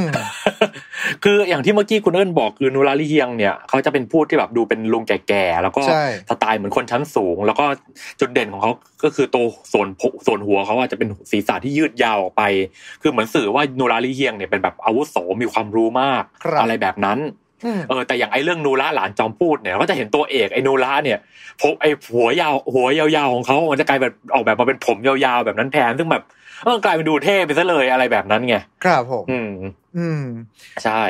แล้วก็ในมุมของญี่ปุ่นเองเนี่ยก็มีการหยิบยกไข่มาใช้หลากหลายมากอย่างอืมอย่างเกม Monster Hunter ภาคล่าสุดภาค Rise เองเนี่ยเขาใช้ว่าเป็นขบวนร้อยไวเวิร์นเว้ย แต่ว่าถ้าเกิดว่าอ๋อแกะจากภาษาญี่ปุ่นมา คือถ้าเกิดภาษาอังกฤษก็จะใช้คำว่าเป็น rampage แต่ว่าภาษาญี่ปุ่นเนี่ยเหมือนจะเป็นขบวนร้อยอสูรแต่เปลี่ยนจากคำว่าอสูรเป็นคำว่า wyvern แทนประมาณเนี้ยครับโอ้ เอออันนี้คือคือจากเราก็พยายามที่จะเอาพวกมอนสเตอร์ในเกมมอนสเตอร์ฮันเตอร์ในซีรีส์ทั้งหมดเนี่ยพยายามหาว่าไอ้ตัวเนี้ยมันเหมาะที่จะกลายมาเป็นโยไคหรือว่ากลายมาเป็นผีตัวไหน แล้วก็สุดท้ายก็คือยัดมาอยู่ในเกมภาคนี้ก็เลยกลายมาเป็นเหมือนกับขบวนร้อยมังกรที่เราต้องจัดการต่อสู้กันนะฮะอืมอันนั้นก็คือจะเป็นเป็นเรื่องมุมหนึ่งแล้ว แล้วก็อย่างฝั่งของทางคุณบอลก่อนหน้านี้เรามีการพูดคุยกัน คุณบอลก็เหมือนจะยกขึ้นมาอีกเรื่องหนึ่งก็คือโยไควอชด้วยโยไควอชเนี่ยเออในไทยเนี่ยอาจจะรู้สึกว่ามันไม่ได้ค่อยเป็นกระแสมากนัก แต่ณประมาณช่วงประมาณราวๆปี 2013 เนี่ยฮะโยไควอชในญี่ปุ่นกระแสแรงมาก คือณตอนนั้นนะคือผมบังเอิญว่าผมได้ทำงานที่เกี่ยวข้องกับด้านพวกแบบแวดวงนี้ในญี่ปุ่นนิดหน่อยเนี่ยครับณตอนนั้นน่ะ ญี่ปุ่นฝั่งธุรกิจญี่ปุ่นเขาพูดกันว่าโยไควอชเนี่ย มีแววที่จะมาเป็นโปเกมอนเบอร์สองในญี่ปุ่นณตอนนั้นเลยเว้ยอืมครับ คือเพราะด้วยความที่ว่าเขาทำตลาดในลักษณะคล้ายๆ กัน ก็คือโยไควอชเนี่ยเอ่อถ้าภาพที่เห็นตรงเนี้ยนะก็จะเห็นว่าตัวละครเขามันจะมีกลิ่นอายแบบพวกสไตล์โปเกมอนดิจิมอนตัวมอนสเตอร์เล็กๆน่ารักนี่แหละอืม แต่ว่าธีมของเขาอาจจะเป็นธีมโยไคนะครัฮะบแล้วก็การทำตลาดของเขาก็จะคล้ายๆ กับโปเกมอนเลยก็คือแบบมีการเอ่อมีตู้ของเล่น มีแบบไอ้ตู้เกมกดสำหรับเด็ก ๆ ตามแบบ game center สำหรับอ่ากลุ่มครอบครัว family ก็คือฮะเขาไปตีตลาดแบบนั้นเลย แล้วก็มีแอนิเมชันด้วย มีอืมมังงะด้วยก็คือทำ mix mediaครบวงจรเลยกล่าวว่านี่แหละคือเป็นเออเป็นเป็นเขาเรียกว่าตลาดใหม่ที่จะแบบมาตีตลาดด้านเอ่อตลาดวัยรุ่น เอ้ยเด็ก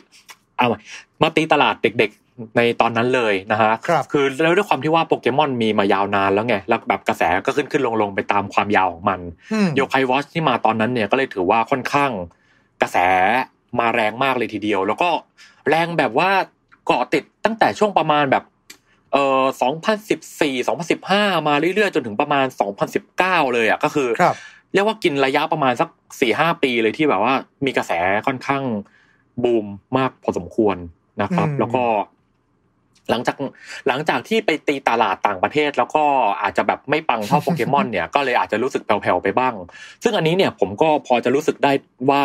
เออหน้าตาโยไคของเขามันมีความมันยังมีความผีปนๆอยู่ในนั้นหน่อยอืซึ่งมันก็เลยสร้างความกระชากใจให้กับคนต่างชาติได้ไม่เท่าโปเกมอนอยู่ดีอืมอาจจะไม่อ่าฮะอินด้วยหรือเปล่าคุณ เพราะว่าในฐานะของเรา ที่เป็นคนไทยเราอาจจะแบบ พอเจอผีโยไคญี่ปุ่น เราก็รู้สึกแบบอ๋อเหรออะไรอย่างเงี้ยด้วยความที่มันก็มีความดัดแปลงไปเยอะ เราก็เลยรู้สึกว่ามันก็ไม่ได้ดูรีเลทกับผีตัวต้นฉบับเท่าไหร่ อืมคือในมุมผมอะก็เห็นหน้าหนังก็เลยแบบก็ประมาณแบบ อืมก็ another โปเกมอนอะไรอย่างเงี้ยนึกออกว่าอ่านึกออกก็เลยมองว่า เออมันก็ มันก็อาจจะเป็นเพราะธีมมันอาจจะ เออ ไม่ไม่กว้างขนาดนั้นซะทีเดียวนะฮะแต่ก็ถือว่า อันนี้เป็นจุดหนึ่งที่เอ่อ กระแสโยไคบูมมากในญี่ปุ่นอยู่ในครับช่วงหนึ่งแล้วก็ในช่วงนั้นเองฮะจริงๆมันมีมังงะแล้วก็อนิเมะหลายเรื่องอีกหลายหลายๆเรื่องเลยนะที่แบบอืมแทรกความเป็นโยไคอยู่ในนั้นฮะมีอีกเรื่องหนึ่งที่ผมไม่ได้เอ่ยมาก่อนคือเป็นชื่อเรื่องว่าอินุโตะโบคุ SS ไม่แน่ใจว่าคุ้นกันไหมมีมังงะของสยามอินเตอร์คอมิกฮะที่จะเป็นแบบอ่าฮะอินุโบคุ SS ฮะก็คือตัวหน้าปกมันจะเป็นหนุ่มจิ้งจอกผมขาวๆแล้วก็เด็กเด็กสาวผมดำตัวเล็กอืมๆ ชื่อริริจิโยะอะไรประมาณนี้แหละ ซึ่งก็แล้วก็ตัวละครคือมันเหมือนเป็นตัวละครที่อาศัยอยู่ในหอพักอ่าแมนชั่นแห่งหนึ่ง แล้วก็ตัวละครก็จะเป็นหนุ่มหล่อสาวสวยมีบริบทต่างๆ นานากันไป แต่ว่าไอตัวตนจริงของตัวละครแต่ละคนนั้นนะก็จะเป็นโยไคประเภทต่างๆอืเหมือนกันมีแบบ มีสาวหิมะ มีไอ้ผีกระดาษ ผีไอ้ไอ้ผีกระดาษลอยได้ มีฮะผีโครงกระดูกอะไรพวกประมาณอย่างเงี้ยก็คือนั่นก็เป็นโยไค เหมือนกัน แล้วก็ถือว่าได้รับความนิยมในหมู่วัยรุ่นพอสมควรนะครับอืมมีเป็นอืมแอนิเมชันด้วยไอนะครับซีฮะซึ่งตัวอ๋อผมแล้วก็ผมไปเจอภาพแล้วอ่าผมเจอคุณภาพคุณต่อแล้วอืมคือผมครับผมจะบอกว่าผมเจอภาพแล้ว แล้วผมก็พอเดาออกแล้วว่าเรื่องไหนอะไรยังไงอืมอืมอืมอ่านะฮะก็เห็นเป็นกระแสในบ้านเราเหมือนกันเป็น ผมจำได้บ้านเราจะเรียกอินูโบคุเฉยๆ พอตะกี้มีโตะมาตรงกลางปุ๊บ อะโอเค มันคือ AX อยู่ตรงนั้นนั่นเอง อ่า อ่าฮะ นะแล้วก็นอกจากฝั่งแอนิเมชันแล้วเนี่ยถ้าเป็นพูดถึงไม่ใช่แค่การ์ตูนอย่างเดียวนะฮะก็จะครับมีหนังเรื่องหนึ่งที่ค่อนข้างได้รับความนิยมมากพอสมควรชื่อหนังว่าโยไคไดเซนโซหรือก็คือ Great Yokai War นะฮะก็คือเป็นเขาเรียกว่าสงครามโยไคคือมันเป็นหนังที่ค่อนข้างลงทุนสูงประมาณหนึ่งแล้วก็กำกับโดยคุณมิอิเกะนะฮะมีเกะที่แบบว่าเขาทำพวกหนังจากการ์ตูนหลายเรื่องครับอืม แล้วเรื่องนี้เนี่ยก็คือณตอนนั้นที่ฉายในญี่ปุ่นปี 2005 นะครับ ก็ถือว่าทำเงินไปมหาศาลเลยประมาณ 2,000 ล้านเยนได้นะครับโอ้ซึ่งก็ถือว่าค่อนข้างเยอะมากในปี 2005 แล้วก็เมื่อเร็วๆนี้คือกระแสโยไคก็ยังมีอยู่เรื่อยๆนะ คือถึงแม้ว่าอย่างโยไควอชมันจะกระแสแผ่วไป หรือก็อย่างมอนฮันมีโยไคเป็นในกลุ่มของคนเล่นบอลฮันแล้วเนี่ย เมื่อปีที่แล้วนะฮะถ้าจะไม่ผิดเนี่ยจะมีอะปีนี้ปีนี้นะครับครับผม เป็นภาคต่อของไอ้ Great Yokai War นั้นนะฮะอืมในใช้ชื่อใช้ชื่อว่าโยไคไดเซนโซ Guardians ซึ่งอันนี้เนี่ยเขาโปรโมทประมาณประหนึ่งว่าแบบ นี่คืออ Avengers Endgame ของโลกโยไคเลยนะเว้ยอืมอืมซึ่งผมดู trailer แล้วก็แบบ เออแม่งก็ได้ว่ะ คือแบบเขาเป็นหนังหนัง CG แหละก็คือแบบโยไคต่างๆ แบบมารวมพลังกันสู้กับปีศาจที่แบบมามาอีกฝ่ายหนึ่งอะไรประมาณเนี้ยเออ แล้วแบบโยไคต่างๆ ก็จะมีแบบนอกจากโยไคปกติ แล้วก็จะมีพวกแบบ Easter egg ที่เป็นพวกหนังสัตว์ประหลาดไคจูสมัยก่อนๆมาร่วมแจมในหนังอันนี้ด้วยครับนะฮะก็ถือว่าค่อนข้างได้รับความนิยมสูงเหมือนกัน แต่ว่าด้วยความที่ว่าปีนี้มันเป็นยุคโควิดไงมันก็กระแสหนังที่เขาฉายในโรงมันก็จะไม่เอ่อเทียบกับสถานการณ์ปกติก็จะแผ่วๆไปกว่าหน่อยอืมครับ อันนี้ผมดูหน้านะครับปกอยู่ ใช่ครับ ให้อารมณ์เหมือนกับเป็น a v e n g e r Endgame เลยนะ นะฮะมาพร้อมกับปะณตัวเอกประมณแบนั้นบว่า เป็นเด็กมาเลยอะเออ เออ แต่ก็ ก็ถือว่าจริง ๆ แล้วผมก็อยากจะรู้เหมือนกันว่า แล้วฝั่งของญี่ปุ่นเอง เรื่องของโยไคหรือว่าขบวนร้อยศูนย์เองเนี่ย มันยังเป็นเรื่องราวที่เขาจะพูดถึงกันอยู่บ่อย ๆ หรือเปล่า หรือว่าณวันนี้กลายมาเป็นเรื่องราวของพวก Urban Legend พวกตำนานผีในเมืองแทนแล้วอย่างไอพี่สาวสูง8เมเอ่อ8ฟุตอันนั้นประมาณเนี้ยครับ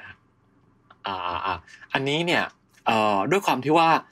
มันเป็นโยไคเนี่ยมันเป็นเรื่องที่คนแทบทุกเจนตอนนี้จะเจอกันเป็นเรื่องแบบพูดง่าย ๆ คือมันเป็นเรื่องหลอกเด็กในสมัยเด็กอะอืมอืมอืมพอโตขึ้นมาเนี่ยมันก็คือไม่ได้มองตรงนั้นในฐานะว่าเฮ้ยฉันไปเอ่อเดินในมุมมืดตึกมุมมืดนี่ฉันต้องเจอกัปปะอะไรโผล่มาไหมคือ คนส่วนมากไม่ได้คิดกันแบบนั้นแล้ว ครับ เออ มันก็อย่างที่คุณเอิญว่าแหละก็คือมันจะเป็นเรื่องของตำนานเมืองเรื่องของอะไรอะ อย่างเช่นแบบอะไรนะสถานีคิสรากิคือมันจะเป็นเรื่องแบบเรื่องลึกลับอ่าที่มาทางโซเชียลอินเทอร์เน็ตกันมากกว่า ครับ แล้วก็อีกในแง่หนึ่งก็คือ จะไม่ได้เป็นโยไคแบบเจาะจง แต่มันอืมจะเป็นแบบเขาเรียกว่า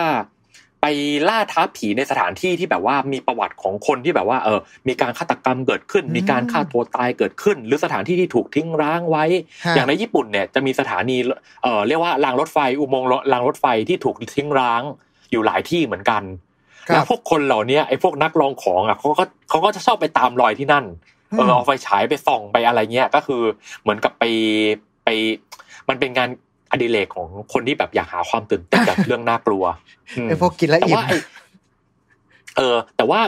สิ่งที่เขาไปลุ้นกันตรงนั้น คือเขาก็ไม่ได้คาดหวังว่าจะต้องเป็นเจอเป็นโยไคมาเป็นตัวตัวๆไงหมายถึงว่าโยไคแบบที่แบบเรารู้จักกันแบบต้องแบบ เจอกับป่าเจอผีโครงกระดูกไหมเจออะไรงี้ไหมเขาก็จะมองเป็นในแง่ของผีของแบบผู้ล่วงลับที่แบบอยู่ในละแวกนั้นหรือเปล่าอะไรอย่างเงี้ยมันจะเป็นในแง่ทันแทนมากกว่าอือืมคือก็ไม่ได้ไม่ได้เป็นเหมือนกับอิงตำนานเดิมมาแล้ว เพราะว่าตำนานเดิมอืมบางอย่างมันก็ดูแบบ ค่อนข้างที่จะดูโบราณด้วยหรือเปล่า เช่นแบบว่าผีนักรบอะไรประมาณเนี้ย แต่ถ้าเกิดว่าสมมุติคุณเดินอยู่บนอ่าอยู่ที่แบบว่าสถานีสักสถานีชินจูกุในโตเกียวเนี้ย เราก็คงรู้สึกว่า ฉันมีโอกาสที่จะเจอแบบผีปากฉีกได้มากกว่าผี ผีนักรบซามูไรอะอะไรแบบนั้นอ๋อแล้วก็อีกอย่างหนึ่งก็คืออย่างอนิเมะ season นี้ฮะ อย่างครับมิเอรุโกะสาวเห็นผี อืมอืมอ่าอะอนิเมะเรื่องนั้นที่แบบมาจากมังงะน่ะ ก็จะเห็นว่าในเรื่องนั้นน่ะ ผีที่ปรากฏต่างๆอะส่วนมากก็คือจะเป็นวิญญาณมนุษย์ที่แบบมีความแค้นบ้างประสบอุบัติเหตุบ้างอะไรงี้บ้างครับเป็นผีในลักษณะนั้นมากกว่า อือืมมที่แบบคนยุคนี้จะอินกันอะ จะเป็นผีลักษณะนั้นครับสังเกตดูว่าอย่างเรื่องมิเอรุโกะอันนั้นเนี่ยก็จะผีที่ปรากฏมาก็จะมีส่วนน้อยมากที่จะเป็นเกี่ยวข้องกับโยไคครับอืม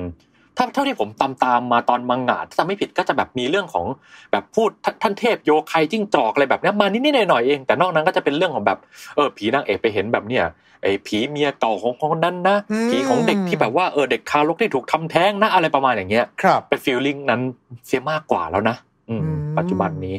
ไอซีแต่ว่าในมุมกลับกันเนี่ยขบวนร้อยศูนย์หรือว่าพวกโยไคเก่าๆเนี่ยก็เหมือนยังถูกเรียกได้ว่าเป็นเหมือนกับ ถูกเก็บรักษาเอาไว้ ถูกอนุรักษ์เอาไว้ คือจะพูดบอกว่าอนุรักษ์ก็ดูแปลกๆเนอะแต่ว่ามันก็เหมือนกับเป็นวัฒนธรรมส่วนหนึ่งของญี่ปุ่นด้วยเช่นเดียวกัน ที่ผมก็เคยเห็นเหมือนกันเนาะแบบเอ่อมันจะมีจากไปเซิร์ชข้อมูลมาเนี่ย ก็คือเหมือนกับว่าจะมีเป็นเทศกาลเลยเว้ยคุณคือโยไคคอสตูมพาเรดจัดขึ้นที่เกียวโตอ่าตามข้อมูลมาบอกว่าจะจัดขึ้นทุกวันเสาร์ที่3ของเดือนสิงหาคมอ่าช่วงเวลาที่ ที่ที่บอกว่าหน้าร้อนหน้าร้อนที่แบบว่าโยไคจะต้องออกมา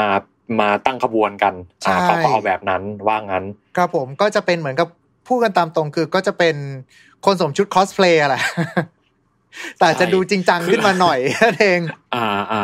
ประมาณนั้นคือมันจะมีความเรียกว่ามีความท้องถิ่นกว่าปกติหน่อยครับเท่าที่ผมดูเนี่ยนะ ก็คือจะไม่ใช่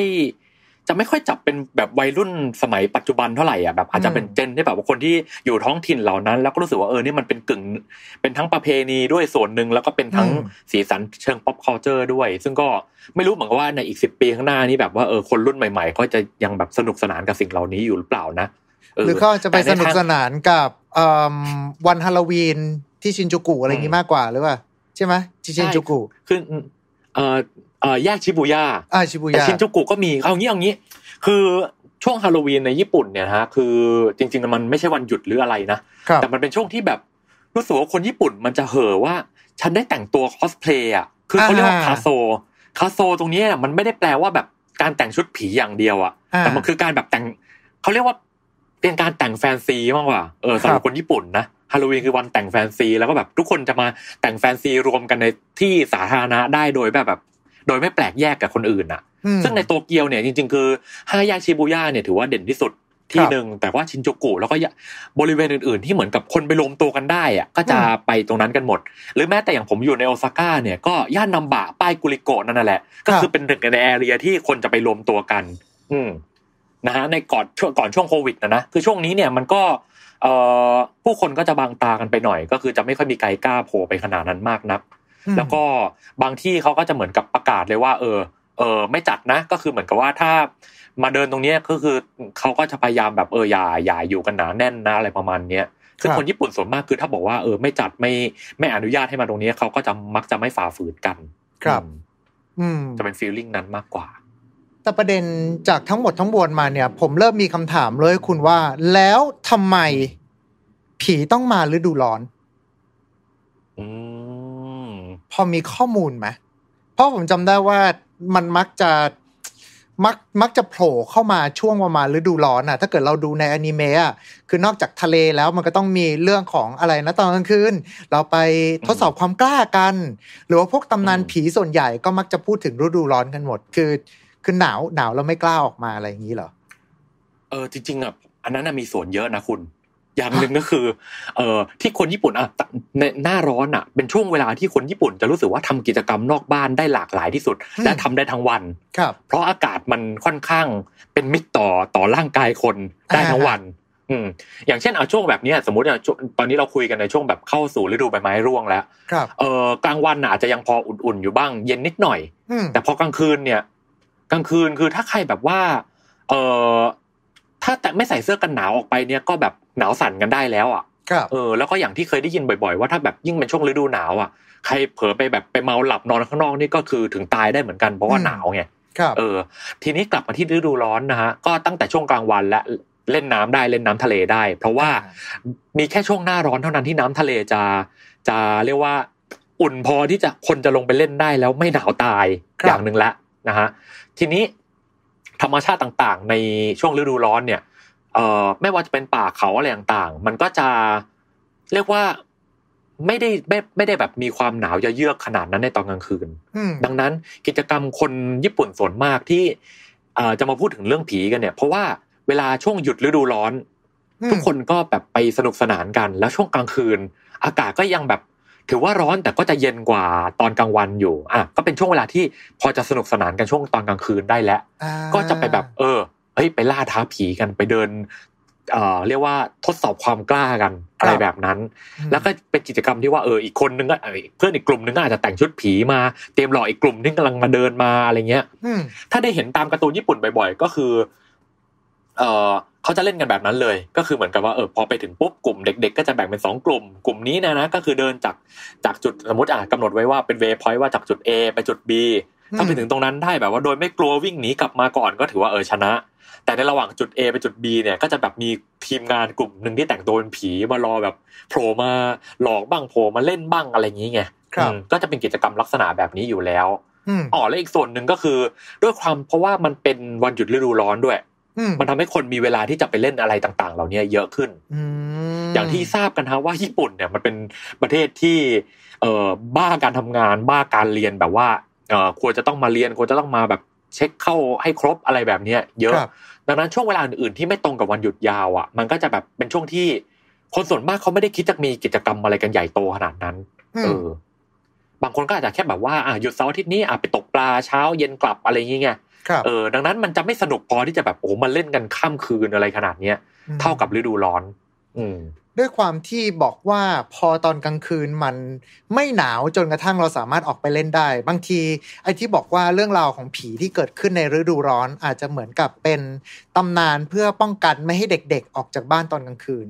ก็น่าจะพูดอย่างนั้นได้หรือเปล่า ผมคิดว่าเป็นแบบนั้น เออค่อนข้างครับเชื่อว่าเป็นแบบนั้น แล้วก็อืมเอออันนี้ซ่อนอันนี้อีกเรื่องหนึ่งก็คือเมื่อก่อนมันเราน่าจะเคยได้ยินคำว่าผีลักซ่อน หรือเทพลักซ่อนของญี่ปุ่น อ่ามันมันอ่าอ่าถ้าเกิดว่าเป็นบ้านเราก็บางทีก็จะบอกว่าอะไรนะ ไปมิติบาดาลหรือว่าโดนตานีลักซ่อนไปหรือไม่ก็อืมฝั่งของอ่าพวกผีแม่ไม้ลักซ่อนไปดึงวิญญาณไปอะไรอย่างนี้ก็มีอยู่เหมือนกัน หรือถ้าเกิดฝรั่งก็จะเป็นพวกอ่า เขาเรียกว่าอะไรนะ fairy conclave ป่ะ คือจะเป็นลักษณะคล้ายๆ กันคือเหมือนกับว่าโดน fairy ชักพาตัวไปในมิติอื่นประมาณเนี้ยครับอ่าเป็นไปได้ครับคืองี้ด้วยความที่ว่าอ่าเมื่อกี้บอกแล้วว่าเออช่วงหน้าร้อนมันออกไปเที่ยวไปทำอะไรได้อ่าก็ถ้าหากว่าเออเด็กเพ่นพ่านออกไปตอนกลางคืนเล่นมากแล้วกลับไม่ได้ อืม อ้าวแล้วจะไปเจอตัวยังไงอะไรเงี้ยคือ แบบเด็กหายไปตอนกลางคืนอะไรเมื่อก่อนเข้าใจว่าเมื่อก่อนมันก็จะมีแบบนี้เยอะเหมือนกันครับดังนั้นมันก็เลยเป็นคำกล่าวไปว่าเอ้ยเนี่ยอย่าออกไปตอนกลางคืนแบบนี้นะเดี๋ยวโดนเทพลักซ่อนปีศาจลักซ่อนอืมไปอะไรอย่างแบบนี้นะครับเขาเรียกว่าโอนิคาคุชิมันก็คือโอนิก็คือปีศาจเนี่ยแหละก็คือคาคุชิแปลว่าซ่อนก็คือมจะแบบเออยักษ์ปีศาจจะพาไปซ่อนนะ อะไรแบบนี้ไงครับก็เป็นคำกล่าวเตือนๆแบบนั้นกัน แล้วก็เข้าใจว่าพอเป็นแบบนี้ปุ๊บเนี่ยมันก็เกิดการปรุงปรุงแต่งต่อแล้วว่าเฮ้ย การโดนปีศาจลักซ่อนไปมันมันต้องมีตัวอะไรบ้างวะอ่ามีตัวอะไรบ้างวะแล้วก็แบบเออ มันจะเป็นแบบไหนต่อก็ต่อยอดต่อยอดไปจนกลายเป็นเรื่องเล่าตำนานหลาย ๆ แบบมา แล้วก็เข้าใจว่าไอ้ขบวนร้อยอสูรเองก็ก็เป็นส่วนหนึ่งผลพวงจากตรงนั้นมาเหมือนกัน ครับผมไอซีนะนะฮะฮะแล้วก็เท่าที่ดูมาเนี่ย ก็เรียกได้ว่าจริง ๆ แล้วฤดูร้อนกับตำนานพูดผีของญี่ปุ่นก็ถือได้ว่าเป็นอะไรที่เกี่ยวข้องกัน และขบวนร้อยอสูรมันเป็นเหมือนกับ สารานุกรมของตำนานผีญี่ปุ่น ซึ่งก็ถูกใช้หยิบยกมาในการเล่าที่หลากหลาย ไม่ว่าจะเป็นทั้งหนังเกมการ์ตูน ผมจำได้ว่ากระทั่งเกมองเมียวจิอะซึ่งมันไม่ใช่เกมเกมญี่ปุ่นเว้ยคือมันเป็นเกมจีนแต่ มมันใช้นักพากย์ญี่ปุ่นเอ่ยอะไรเอ่ยจนกระทั่งเราอ่าหลาย ๆ คนอาจจะเข้าใจไปเรียบร้อยแล้วว่าเนี่ยคือเกมจากญี่ปุ่นแต่จริง ๆ แล้ว ไม่ใช่ก็ยังหยิบยกพวกตำนานร้อยอสูรเนี่ยเข้ามาผนวกอยู่ในตัวเกมด้วยเช่นเดียวกันเพราะถ้าปัจจุบันนี้รู้สึกว่าจะเปิดให้บริการเหลือแค่ตัวที่เป็นโมบ้าแล้วมั้ง แล้วก็ตัวที่เป็น RPG อืมเขาปิดให้บริการไปแล้ว ถ้าเกิดจะเล่นเหมือนว่าจะต้องไปเล่นผ่านบน Steam อะไรเงี้ยเป็นเซิร์ฟเวอร์อินเตอร์อีกทีหนึ่งประมาณนี้แหละครับ ครับ อืมอืมอ๋อแล้วอีกอย่างหนึ่งก็คือครับสำหรับที่เมื่อกี้บอกว่าไอ้ขบวนร้อยอสูรมันค่อนข้างบูมในยุคเอโดะเนี่ยอืมคือสำหรับคนไทยเราอะเราอาจจะคุ้นกันว่าเออเนี่ยจิตรกรสมัยก่อนนะชื่นครับชอบการวาด monster จากสัตว์ป่าสัตว์หิมพานต์ถูกไหมอืมทุกคนก็จะออกแบบ monster กันอย่างสนุกสนาน ซึ่งอ่าไอ้จิตรกรในยุคเอโดะอะเขาก็จะมองว่าการออกแบบโยไคเอามาวาดลงในผลงานมันคือการออกแบบ monster ในมุมมองของเขาเว้ยอืมเออ ถ้า search คำว่าโยไคแล้วก็ตามด้วยอุคิโยเอะแล้วก็แบบหรือโยไคเอโดะเนี่ยคือจะเจอภาพเขียนของนักจิตรกรยุคเอโดะมากมายแบบจินตนาการโยไคในมุมของตัวเองค่อนข้างเยอะมากครัอบย่างเช่นแบบจิตรกรโฮกุไซที่เขาวาดคลื่นยักษ์ไอ้คลื่นภาพคลื่นที่แบบโด่งดังอันนั้นน่ะครับเขาก็วาดโยไคไว้เยอะเหมือนกันแบบโยไคผีคอยาวบ้าง กัปปะในดีไซน์ของเขาเองบ้าง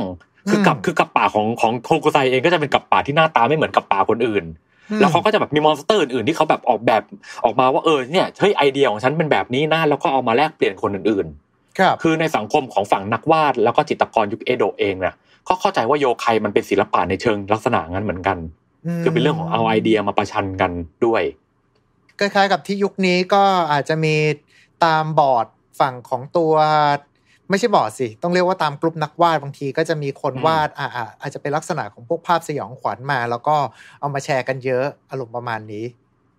อ่า คือเขาเหมือนกับตั้งธีมขึ้นมาว่าเป็นธีมอ่านี่ฮิตกันมากไหมอย่างแบบยุคนึงก็แบบอะไรนะขุนศึกษามาแบบอันนึงอ่าแล้วก็ เมื่อเมื่อเมื่อไม่นานมานี้ก็จะแบบมีธีมที่อะไรนะอ่าตัวละครคนเอาตัวละครสัตว์มาออกแบบให้เป็นคน ผมจำอ่าครับชื่อเรียกไม่ได้นะอ่านั่นก็เป็นความจำชื่อคิดไม่ได้เหมือนกับเหมือนกันเป็นเทรนด์หนึ่งที่มันอืเป็นสัตว์น้ำใช่ไหม อ่าใช่ใช่สัตว์น้ำอะไรประมาณนั้นเนี่ยมคือจะเห็นว่าเมื่อก่อนนักวาดเมื่อก่อนเขาก็มีเทรนด์ในแบบของเขาแล้วครับมาจนถึงปัจจุบันเนี่ยก็คือไม่ได้ต่างกันเว้ยอืมดังนั้นน่ะ คุณอันนี้พูดแทนฝั่งนักวาดนะคุณอย่าไปคิดว่านักวาดสมัยก่อนจะแบบพิสดารอะไรมากมายเขาก็มี c u เจอร์แบบเราเนี่ยแหละ แต่แค่เขาไม่มีอินเทอร์เน็ตเท่านั้นเองครับเออ ดังนั้นแค่แบบการแลกเปลี่ยนการสร้างผลงานเขาไม่มีอินเทอร์เน็ตไม่มีการวาดภาพดิจิตอลบนคอมอะไรเงี้ยเขาก็ต้องวาดด้วยพวกกันบนกระดาษอืมตอนนั้นน่ะการนำเสนอผลงานเขามันอาจจะยากขึ้นมันอาจจะใช้เวลามากกว่า มันเลยอาจจะมี range ของเทรนด์ต่าง ๆ ที่ค่อนข้างยาวกว่าของของในปัจจุบันนี้อะไรอย่างนี้ไงหรือเป็นไปได้ไหมดังนั้นว่าจริง ๆ แล้วเนี่ยขบวนร้อยอสูร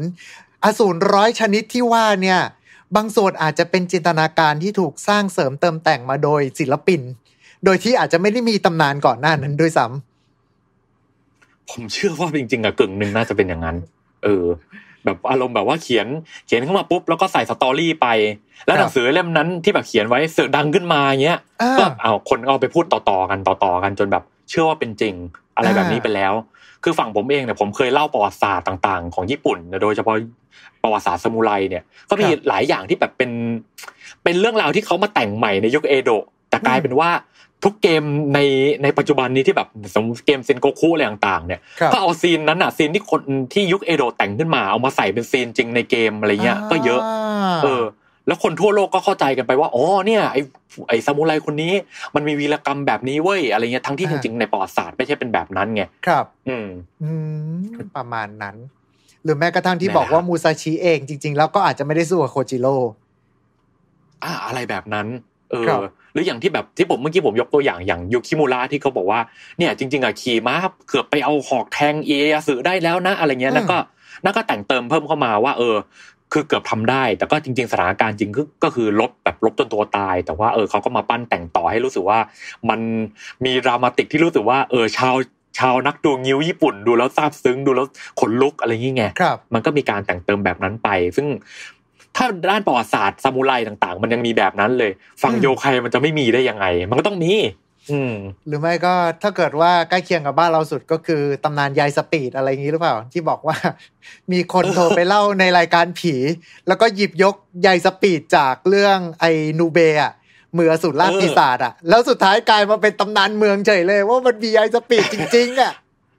นั่นแหละ นั่นแหละ ก็เนี่ยนี่ขนาดในยุคที่แบบมีมีโทรศัพท์มีอินเทอร์เน็ต แล้วมันยังเป็นขนาดนี้ได้อะครับแล้วในยุคที่แบบยุคเอโดะที่โทรศัพท์ก็ไม่มีสื่อสารกันก็แบบไม่ได้กว้างขวางขนาดนั้นอะไรเงี้ยครับโอ้โหมันจะไปขนาดโอ้ยใจความต่างๆ มันจะไปขนาดไหนก็ คือผมรู้สึกว่าไอจินตนาการของโยไคต่างๆนะบางทีมันอาจจะเกิดจากแบบเอ่อความหลอนของบางอย่าง ไอในสายตาเราไงบางที่สมมติจริงอย่างกับป่าเองเนี่ยก็เคยมีคนพูดกันว่า เออมันอาจจะเกิด เป็นการตาฝาดของคนที่แบบเห็นลิงไปเล่นน้ำริมแม่น้ำแล้วก็แบบเอามาเห็นว่าแบบเฮ้ยแม่งดูไม่เหมือนลิงว่ะมันดูแบบแตกต่างไปกว่านั้นนะอะไรเงี้ยก็เราเอามาบอกต่อๆกันสิบคนเอามาเล่าต่อๆกันปุ๊บใจความก็เปลี่ยนครับ นึก ถ้าใครนึกออกแบบตอนที่แบบเข้าค่ายลูกเสือตอนเด็ก ๆอะไรเงี้ย แล้วเขาจะมีชอบมีเล่นเกมประมาณว่าให้ต่อแถวกันอ่าแล้วคนหน้าสุดก็อ่านอ่านข้อความที่คุณครูส่งมาให้ครับแล้วให้ก็ให้จำข้อความนั้นบอกคนที่สองต่อไปเรื่อยอืมๆแล้วคนที่สองก็บอกต่อคนที่สามไปเรื่อยอืมๆแล้วสุดท้ายก็คือให้คนสุดท้ายของแถวออกมาพูดว่า ไอ้ข้อความที่บอกมาคือคำว่าอะไร คือประโยคว่าอะไร ซึ่งโดยมากมันก็จะเพี้ยนไปหมดเลยอะไรอย่างเงี้ยครับ อืมอืม ดังนั้นผมเชื่อว่าไอ้เรื่องราวตำนานเมืองหรือเรื่องอะไรต่างๆ ของญี่ปุ่นเองเนี่ย มันไม่ไม่ไม่ใช่แค่ญี่ปุ่นด้วย ทั่วทั่วโลกอะผมว่ามันก็จะมาลักษณะแบบนี้เหมือนกันหมด แต่ผมว่ามันถึงเรารู้ว่าความจริงมันอาจจะแบบไม่ได้มีอยู่จริงอะไรแบบเนี้ยแต่มันก็สนุกที่เราจะได้เสพที่เราจะได้ดูมันไปไงเออใช่เก๋ๆโนกิตาโร่อะตอนนั้นตอนเนี้ยผมดูแบบเฮ้ยผมดูน้องแมวผมดูอะไรเงี้ยผมสนุกอะถึงเรารู้อยู่อยู่ว่าปีศาจเหล่านี้มันก็ไม่ได้มีอยู่จริง แต่เราก็สนุกไงเออ ดังนั้นบางทีเราก็ไม่จำเป็นต้องแบบ เราอาจจะไม่จำเป็นต้องอินว่าเฮ้ย เรื่องผีเหล่านี้มันจะมีจริงก็ได้มันอาจจะเป็นจินตนาการมา แต่ว่าถ้าจินตนาการนะ มันทำให้เรารู้สึกว่า เออ มีจินตนาการ เรารู้สึกว่ามันมันสร้างความบันเทิงให้กับเราได้เนี่ย ผมว่ามันก็เอ่อ worthful อะก็ใช้ได้แล้วกัน อืมนะครับนี่นี่คือคำพูดจากคนที่ใช้รูปมาสคอตตัวเอง เป็นทานุกิจำแลงกายนะถูกต้องครับเออ ก็น่าจะประมาณนี้แล้วกันนะครับผมแต่ว่าอย่างไรก็ตามเนี่ย เรื่องราวต่างๆ มันก็เหมือนกับเป็นเรื่องราวที่จากเรื่องสยองขวัญกลายมาเป็นเรื่องราวทางวัฒนธรรม แล้วก็เมื่อเรื่องราวทางวัฒนธรรมนั้นน่ะได้มีการบอกต่อกันไปเรื่อยๆ แล้วก็มีการดัดแปลงผ่านยุคผ่านสมัยเพื่อให้เข้า แล้วก็สอดคล้องกับสังคมในยุคนั้นๆเนี่ยมันก็จะทำให้ตำนานเหล่านั้น ไม่มีวันตายนั่นเองนะครับผมยังไงก็ตามวันนี้ก็ต้องขอขอบคุณนะครับแอดบอลบอลจากเจปังเจแปนมากครับ ที่ได้มาร่วมพูดคุยกันขอบพระคุณมากเลยนะครับขอบคุณมากครับครับผมรวมไปถึงขอขอบคุณท่านผู้ฟังผู้น่ารักของเราทุกๆท่านด้วยเช่นเดียวกันนะครับ ก่อนจะจากกันในวันนี้ก็อาจจะรบกวนนะฮะ ช่วยกันกดไลค์กด Subscribe กดแชร์ กด Follow ตามช่องทางที่ทุกท่านเนี่ยกำลังรับชมหรือว่ารับฟังกันอยู่นะครับ และยังไงก็ตามเอาไว้เจอกันใหม่โอกาสหน้าวันนี้ขอบคุณแล้วก็สวัสดีครับ สวัสดีครับ Time to play เล่นให้เป็นเรื่อง Presented by สีจัน Skin Moisture Burst Series ตุนน้ำลึกล็อกผิวชำนาน72ชั่วโมง Time to play เล่นให้เป็นเรื่อง brought to you by ดีน่าโทนิว น้ำเต้าหู้ออร์แกนิก หอม อร่อย ดีกับสุขภาพ ให้คุณออร์แกนิกได้ทุกวัน สวัสดีครับ มาพบกับผมนายโปรเจกต์กันอีกครั้ง และตอนนี้คุณอยู่กับ Time to Play เล่นให้เป็นเรื่องทาง Mission to Pluto Podcast ของเราแห่งนี้นะครับส่วนนี้ครับเราก็จะกลับมาว่าในเรื่องของตำนานเมืองกันอีกครั้งหนึ่ง เพราะว่าตำนานเมืองเนี่ยมันคือตำนานที่ถูกเล่าขานในสังคมสมัยใหม่ ส่วนใหญ่เนี่ยก็จะเน้นไปทางเรื่องลึกลับ หรือว่าเรื่องราวสยองขวัญ ไม่ใช่ตำนานจากอดีตอันไกลโพ้นแต่มัน สามารถเกิดขึ้นกับเราได้ ทุกช่วงขณะครับสำหรับตำนานในวันนี้เนี่ยผมก็เชื่อนะฮะว่าเวลาหลาย ๆ ท่านที่ขับรถเนี่ยช่วงเวลาที่เรารู้สึกอึดอัดมากที่สุดมากที่สุดเวลาหนึ่งนั่นก็น่าจะเป็นช่วงตอนที่ต้องขับเข้าไปในอุโมงค์ถูกไหมครับสำหรับวันนี้ครับก็เลยจะมาขอเล่าตำนานของอุโมงค์รถที่เรียกได้ว่าเฮี้ยนที่สุด ในญี่ปุ่นเลยก็ว่าได้ กับอุโมงค์ที่มีชื่อว่า คิโยทากิ ดินแดนที่โลกแห่งคนเป็น และโลกของคนตายได้มาบรรจบกัน เรื่องราวต่างๆที่ไม่สามารถอธิบายได้เกิดขึ้นอย่างต่อเนื่อง รวมไปถึงกฎกติกาแปลกๆ ที่ต้องปฏิบัติตาม มิเช่นนั้น แสงสว่างที่ปลายอุโมงค์จะกลายเป็นเส้นทาง สู่ปรภพ จนกลายมาเป็นสถานที่ที่น่าสะพึงกลัว แล้วก็ดึงดูดให้คนจำนวนมาก มาลองของกันณอุโมงค์สู่โลกวิญญาณแห่งนี้ครับสำหรับวันนี้ครับ เราจะมาสืบเสาะตำนานเมืองจากสถานที่จริงแห่งนี้กัน ถ้าเกิดว่าทุกท่านพร้อมกันแล้ว ขอเชิญร่วมตำดิ่งกันกับ Time to Play ของเราในวันนี้ครับ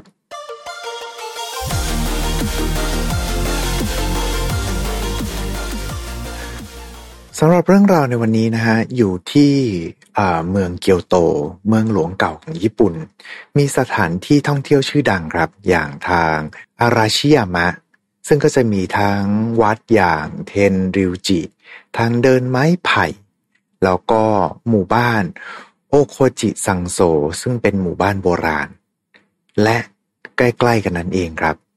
ก็มีสถานที่ท่องเที่ยวอีกหนึ่งแห่ง จะเรียกว่าท่องเที่ยวได้ไหมนะ กับสถานที่ที่มีชื่อว่า อุโมงค์ผีสิงคิโยทากิ ซึ่งจะเป็นเขตแดนลี้ลับและมีผู้คนมากมายมาลองของกัน โดยอุโมงค์คิโยทากิแห่งนี้ครับ จะอยู่ทางเหนือของอาราชิยามะ ขับรถไปตามทางประมาณ 5-10 นาที เป็นดินแดนที่เราไม่สามารถอธิบายได้ พร้อมกับกฎแปลกๆที่ถูกตั้งขึ้นมา แล้วก็ดูเหมือนว่า จะไม่ค่อยมีใคร ที่จะกล้าแหกกฎนั้นสักเท่าไหร่ อุโมงค์คิโยทากินี้ครับ เป็นอุโมงค์ที่มีขนาดประมาณ 500 เมตรเท่านั้นครับ แล้วก็มีความกว้างแค่รถหนึ่งเลน ผู้สัญจรจะต้องรอสัญญาณไฟเขียวที่ปากอุโมงค์เพื่อที่จะได้ขับเข้าไปแล้วก็ไม่ประสานงานกับรถคันอื่น บรรยากาศของไฟสีส้มสลัวสลัวที่ติดตั้งเอาไว้ ค่อยๆ สาดส่องในยามค่ำคืน อุโมงค์ที่กำแพงก็เต็มไปด้วยมอส ยิ่งทำให้การขับรถในอุโมงค์นี้เนี่ย ดูน่ากลัวมากขึ้นกว่าเดิม แถมทั้งอุโมงค์นี้ก็ไม่ใช่ทางตรงนะครับ ที่เราจะเห็นปลายอุโมงค์จากอีกฝั่งหนึ่ง แต่กลับเป็นทางโค้งที่ชวนสงสัยให้เรารู้สึกได้ว่า มันจะมีอะไรกันนะ ที่เฝ้ารอผู้ขับขี่ หลังจากที่ผ่านโค้งนั้นไปแล้ว โดยสำหรับตัวโมงนี้ครับอ่ามันถูกเริ่มสร้างในช่วงประมาณปี คศ 1927 ถึง 1928 ครับ แรกเริ่มเดิมทีเนี่ยตั้งใจจะให้เป็นอุโมงค์สำหรับทางรถไฟ แต่แล้วรถไฟที่วางแผนจะเชื่อมต่อในบริเวณนั้นเนี่ยก็ยุติลง ก็เลยปรับให้มาเป็นอุโมงค์รถวิ่งแทน ดยในบริเวณใกล้เคียงกันนั้นเนี่ย ก็ยังจะค้นพบกับซากของทางรถไฟเก่าอยู่ มีตำนานเล่านะครับว่า แรงงานที่ถูกเกณฑ์มาสร้างอุโมงค์นี้เนี่ยเป็นแรงงานที่ไม่ได้รับค่าจ้าง แต่ถูกบังคับให้มาใช้แรงงานสร้างอุโมงค์นี้ ถ้าจะให้พูดก็คล้าย ๆ กับแรงงานทาสในระดับหนึ่งนะครับบางก็ว่าเป็นแรงงานของชาวเกาหลีที่ลักลอบเข้าเมืองมาใช้แรงงานอย่างผิดกฎหมายในยุคนั้น ซึ่ง เราไม่มีทางทราบได้เลยนะครับ เพราะว่ามันไม่มีบันทึกจากยุคนั้นมีเพียงแค่คำเล่าแบบปากต่อปากละครับ แต่ในขณะที่การสร้างอุโมงค์นั้นเกิดขึ้น กลับมีอุบัติเหตุเกิดขึ้นบ่อยครั้งมาก จนมีผู้เสียชีวิต มากกว่าที่จะเรียกได้ว่าเป็นปกติวิสัยของการก่อสร้างในยุคนั้นเลยก็ว่าได้ครับตำนานเล่าต่อว่าเหตุเป็นเพราะความสูงของอุโมงค์เนี่ย มันอยู่ที่ 444 เซนติเมตรสำหรับตัวเลขนี้เนี่ย ถ้าเกิดว่าเป็นชาวไทยอย่างพวกเราก็คงจะไม่คิดอะไรมากครับ แต่ชาวญี่ปุ่นเนี่ยหรือว่าชาวจีน ตัวเลข 4 สามารถออกเสียงพ้องกับคำว่าชิ ที่แปลว่าความตายได้ครับ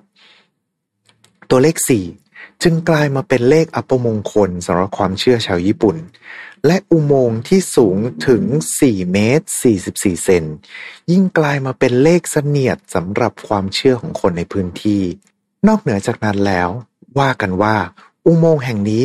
ยังสร้างทัพสนามรบในยุคโชกุนทากาอุจิ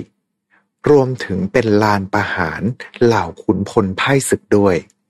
จึงทำให้กลายมาเป็นเขตแดนต้องสาบ ที่ทำให้แรงงานที่สร้างอุโมงค์ต้องประสบพบเจอกับอุบัติเหตุล้มตายจำนวนมาก แล้วก็ยังเชื่อกันนะครับว่า วิญญาณของเหล่าทหารที่สู้รบในสงครามนั้นเหล่าขุนศึกที่คับแค้นใจ และแรงงานที่เสียชีวิตในอุโมงค์ยังคงวนเวียนอยู่ในพื้นที่แห่งนั้นละครับ แต่แล้วเหตุการณ์ที่เหมือนจะสร้างตำนานเมืองให้กับอุโมงค์คิโยทากินี้ ให้กลายมาเป็นที่รู้จักกันในวงกว้าง นั่นก็คือเหตุการณ์ที่มีผู้ค้นพบศพของหญิงสาว ที่มาจบชีวิตตัวเองในอุโมงค์แห่งนี้ครับ โดยว่ากันว่า หลังจากเหตุการณ์นั้น ก็มีผู้ที่ค้นพบวิญญาณของเธอ คอยวนเวียนหลอกหลอนอยู่ในอุโมงค์แห่งนั้น โดยจากบล็อกของชาวญี่ปุ่นที่ผมไปหาข้อมูลมาเนี่ย ก็ได้มีคำบอกเล่านะครับว่ามีเหตุการณ์แปลกๆ ที่ไม่สามารถหาคำอธิบายได้ เกิดขึ้นอยู่ในโมง เช่นว่า เมื่อตอนที่ขับรถเข้าไปเนี่ยบางครั้ง จะเจอหญิงสาวในชุดสีขาว ลงมากระแทกที่กระโปรงหน้ารถ ถ้าเกิดว่าเราลงมาดูเนี่ย กลับไม่พบกับศพหรือว่าร่างใด ๆ เลย บางครั้ง ก็มีคำเล่าว่า ได้ยินเสียงกรีดร้องของผู้หญิง ที่ดังออกมาจากอุโมงค์หรือว่ามาจากป่าที่อยู่ในบริเวณใกล้เคียงกันนั้น หรือบางครั้ง จากเสียงของผู้หญิง อาจจะเป็นเสียงร้องไห้โหยหวน แล้วก็มีเรื่องราวของคนขับมอเตอร์ไซค์ที่อยู่ดีๆ ก็บอกว่ามีผู้หญิงมาซ้อนท้าย นอกจากนี้ ถ้าเกิดว่าไปถ่ายรูปในบริเวณใกล้ ๆ กับอุโมงค์นั้น อาจจะพบกับเงาของชายปริศนา ที่โผล่มาแค่ครึ่งท่อนเท่านั้นครับ มีรายงานการค้นพบคนที่ไม่สามารถระบุตัวตนได้ เดินอย่างไร้จุดหมายในอุโมงค์นั้น และถ้าเกิดว่าทุกท่านเนี่ย ได้ติดตามรายการของเรากันมา ครับ ดูเหมือนว่ายายสปีดยายเทอร์โบเนี่ย ก็มาโผล่ที่อุโมงค์แห่งนี้ด้วยเช่นเดียวกันนะครับอะแต่ก็จะมีเรื่องเล่าอื่นๆ ด้วยเช่นเดียวกันว่า ถ้าเกิดว่าขับเข้าจากทางหนึ่ง แล้วถ้าเกิดว่าตอนที่เราขับย้อนกลับมาเนี่ย ผู้ขับขี่บางคนก็มีความรู้สึกได้ว่า ระยะทางมันไกลขึ้นปันหนึ่งเหมือนกับไม่ได้อยู่ในมิติเวลาเดียวกัน หรือว่าจะขับรถไปแล้วอาจจะได้ยินเสียงแปลกๆครับ ทั้งคำพูดที่ว่า กลับไป หรือคำพูดว่า ช่วยด้วย และรอยมือปริศนา ที่ประทับตัวรถหลังจากที่ขับเข้าไปในอุโมงค์นั้น ซึ่งเหตุการณ์บางส่วนครับ ก็มีผู้ที่เก็บภาพเป็นหรือว่าเก็บเป็นวิดีโอไว้นะฮะ อย่างวิดีโอที่กำลังเปิดอยู่ณขณะนี้เนี่ย เป็นวิดีโอที่มีคนบอกว่าได้ยินเสียงคำว่า ช่วยด้วย ลอยมาครับ หรือว่าผู้ใช้ทวิตเตอร์ครับ ชื่อว่าคุณนิคุ underscore ศูนย์หนึ่งสองห้าถ่ายภาพรอยมือปริศนาที่ฟาดมายังรถของเธอ ในขณะที่ขับขี่ผ่านอุโมงค์นี้ ถ้าคิดว่าภายในอุโมงค์นั้นเฮียนแล้วนะครับ ภายนอกอุโมงค์เองก็มีเรื่องราวต่าง ๆ มากมายด้วยเช่นเดียวกัน ไม่ว่าจะเป็นทั้งป่าในบริเวณใกล้ ๆ เนี่ย ก็เป็นป่าที่ว่ากันว่ามีผู้คนนิยมมาผูกคอ จบชีวิตตัวเองที่แห่งนี้ กระจกโค้งใกล้กับแยกในบริเวณนั้น ก็มีเรื่องเล่าด้วยเช่นเดียวกันครับว่า ถ้าเกิดว่าเราจ้องเข้าไปนานๆ ในช่วงเวลากลางคืนเนี่ย ก็อาจจะพบกับภาพของตัวเอง ในวาระสุดท้ายด้วยเช่นเดียวกัน และจำได้ใช่ไหมครับว่า ผมเคยพูดถึงกติกาของอุโมงค์นี้ กติกาที่ว่าและผู้คนในพื้นที่ยังคงปฏิบัติตาม มาจนถึงทุกวันนี้นั่นก็คือ ถ้าเห็นไฟจราจรที่ปากอุโมงค์เป็นสีแดงอะสบายใจได้ครับ จอดรอ แล้วก็ให้สัญญาณไฟเป็นสีเขียว ค่อยขับรถไปตามปกติ แต่ถ้าเกิดว่าเห็นว่าสัญญาณไฟเป็นสีเขียวเมื่อไหร่ จงหยุด จงหยุดรอสัญญาณไฟ จนมันกลายเป็นสีแดง แล้วค่อยกลับมาเป็นสีเขียวอีกครั้ง เพื่อขับเข้าไปในอุโมงค์เพราะว่าสีเขียวที่คุณเห็นนั้น แท้ที่จริงแล้ว มันอาจจะไม่ใช่ไฟจราจร แต่เป็นดวงวิญญาณเร่ร่อนที่ชักพาให้ผู้ขับขี่ เข้าไปสู่โลกวิญญาณครับ เหตุการณ์ทั้งหมดที่ว่ามานี้จะไม่เกิดขึ้นในช่วงเวลากลางวันหรือว่าช่วงหัวค่ำแต่ถ้าเกิดว่าดึกดึกหน่อยหรือว่าใกล้ช่วงเที่ยงคืนแล้วเนี่ย ทุกคนในละแวกนั้น จะกล่าวว่าให้เลี่ยงไปใช้เส้นทางอื่น น่าจะดีกว่า และนี่ก็คือเรื่องราวของอุโมงค์เฮียนคิโยทากิ อุโมงค์ที่ว่ากันว่า มีวิญญาณสิงสู่และรายกาจที่สุด ในเขตคันไซประเทศญี่ปุ่นครับ ส่วนอันนี้เนี่ยก็เป็นคำเตือนที่ผมได้มาจากบล็อกเกอร์ชาวญี่ปุ่นนะครับ ที่ผมไปหาข้อมูลมา เขาจะบอกแล้วก็ย้ำเตือนผู้ที่คิดจะมาลองของนะครับว่า เอาจริง ๆ แล้วเนี่ย ในเขตพื้นที่แถวนั้นก็มีผู้พักอาศัยอยู่ ถ้าเกิดว่าคิดจะไปลองของแล้วส่งเสียงดังโวยวาย ก็มีโอกาสนะครับที่จะไปรบกวนผู้ที่อาศัยอยู่แถวนั้นได้ เสียงที่ลอยมาเนี่ยอาจจะไม่ใช่เสียงกรีดร้องของวิญญาณ แต่ว่าอาจจะเป็นเสียงกลด่าของชาวบ้านมากกว่าครับ อีกทั้งยังเตือนด้วยนะครับว่า พื้นที่ค่อนข้างจะเป็นเขตโคจรนะฮะทำให้สิ่งที่ต้องระมัดระวังมากกว่าผีหรือว่าวิญญาณ นั่นก็คือคนครับ เพราะอุโมงค์นั้นเนี่ยก็มีคนใช้งานอยู่ปะปราย โอกาสที่จะเกิดอุบัติเหตุจากรถยนต์เนี่ยก็มีสูงอยู่ อีกทั้งจะมีอันตรายจากคนไม่ดีครับ หรือว่าคนไร้บ้านที่ไปอยู่แถวๆนั้นด้วย เราไม่มีทางทราบหรอกนะครับว่าวิญญาณหรือว่าเรื่องเขียนในอุโมงค์คิโยทากิเนี่ย มันมีจริงหรือเปล่า แต่อันตรายจากคนเป็นด้วยกันเนี่ยแหละครับเผลอๆอาจจะน่ากลัวกว่าคนตาย เป็นไหนๆก็ว่าได้นะครับ อันนี้ก็จะฝากเตือนไปยังทุกๆทท่านนะครับ ที่มีความคิดจะไปลองของตามสถานที่ต่างๆด้วย เพราะพื้นที่เนี่ยหลาย ๆ ที่อาจจะเป็นที่รกร้าง เป็นบ้านร้าง เป็นตึกร้าง สิ่งที่โผล่มาทำร้ายเราจากความมืด อาจจะไม่ใช่วิญญาณของคนตาย แต่เป็นอันตรายจากเหล่าคนเป็นเนี่ยแหละครับ และนี่ก็คือเรื่องราวของเราทั้งหมดในวันนี้ ยังไงก็ตามนะครับ ก็ต้องขอขอบคุณทุกๆทท่านที่เข้ามารับชม หรือว่ารับฟังกัน ถ้าจะเป็นการไม่รบกวนกันเกินไปก็เช่นเดิมเลยนะครับ อาจจะรบกวนช่วยกันกดไลค์กดแชร์ กด subscribe กด follow ตามช่องทางที่ทุกท่านเนี่ยกำลังรับชมอยู่ จะได้ไม่พลาด เรื่องราวดีๆพอดแคสต์ดีๆจากพวกเราชาวพลูโตนะครับ และถ้าเกิดว่าใครอยากได้ยินเรื่องราวไหน หรือว่า มีตำนานเมืองอะไร ก็สามารถที่จะมาแบ่งปันกันได้ในช่องคอมเมนต์ครับ สัญญาครับว่าจะเข้าไปอ่านของทุกๆคนกันเลยทีเดียว แต่ว่าอาจจะเป็นช่วงอาทิตย์แรกนะฮะ อาทิตย์หลังๆ อาจจะไม่ได้อ่านแล้ว ยังไงก็ตามเอาไว้เจอกันใหม่โอกาสหน้า วันนี้ก็ขอบคุณแล้วก็สวัสดีครับ Time to play เล่นให้เป็นเรื่อง Presented by ดีน่าโทนิ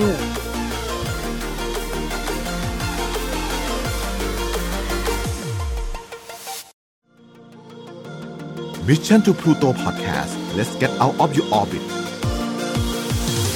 Time to play เล่นให้เป็นเรื่อง brought to you by ใหม่สกินแคร์จากศรีจันทร์ Skin Moisture Series ตุนน้ำลึกล็อกผิวฉ่ำนาน72ชั่วโมง สวัสดีครับ ขอต้อนรับเข้าสู่รายการ Time to Play เล่นให้เป็นเรื่องกับผม นายโปจินะครับสำหรับวันนี้เนี่ย ก็จะกลับมาเล่าส่วนของตัวตำนานเมืองกันบ้างดีกว่านะครับผมสำหรับตำนานเมืองเนี่ยก็คือเรื่องราวตำนานที่ถูกเล่าขานในสังคมสมัยใหม่ครับโดยส่วนใหญ่เนี่ยก็จะเน้นไปทางเรื่องลึกลับ เรื่องเขย่าวขวัญ ไม่ใช่ตำนานจากอดีตอันไกลโพ้นแต่ว่ามันสามารถเกิดขึ้นกับพวกเราได้ทุกช่วงขณะเลยก็ว่าได้ครับสำหรับวันนี้ครับก็จะพาทุกท่านเนี่ยไปสู่ตำนานเมืองอีกบทหนึ่งนะฮะที่ทุกท่านเนี่ยน่าจะเคยได้ยินกันมาบ้างแล้ว นั่นก็คือ ตำนานของผีสาวปากฉีกจากประเทศญี่ปุ่นครับสำหรับเนื้อหาในวันนี้เนี่ยอาจจะมีภาพบางส่วนที่อาจจะทำให้ผู้ชมเนี่ยรู้สึกว่าไม่สบายใจนะฮะคือทางทีมงานของเราเนี่ยก็สัญญาว่าจะนำภาพที่ละมุนละม่อมมากที่สุดนะครับ ผมมานำเสนอให้กับทุกๆทท่าน แต่ถ้าเกิดว่าารับไม่ไหวจริงๆก็มาเป็นฟังเสียงของผมแทนละกันนะครับเอาละครับ ถ้าเกิดทุกท่านพร้อมกันแล้ว ขอเชิญร่วมนำดิ่ง กับ Time to Play ของเราในวันนี้ครับ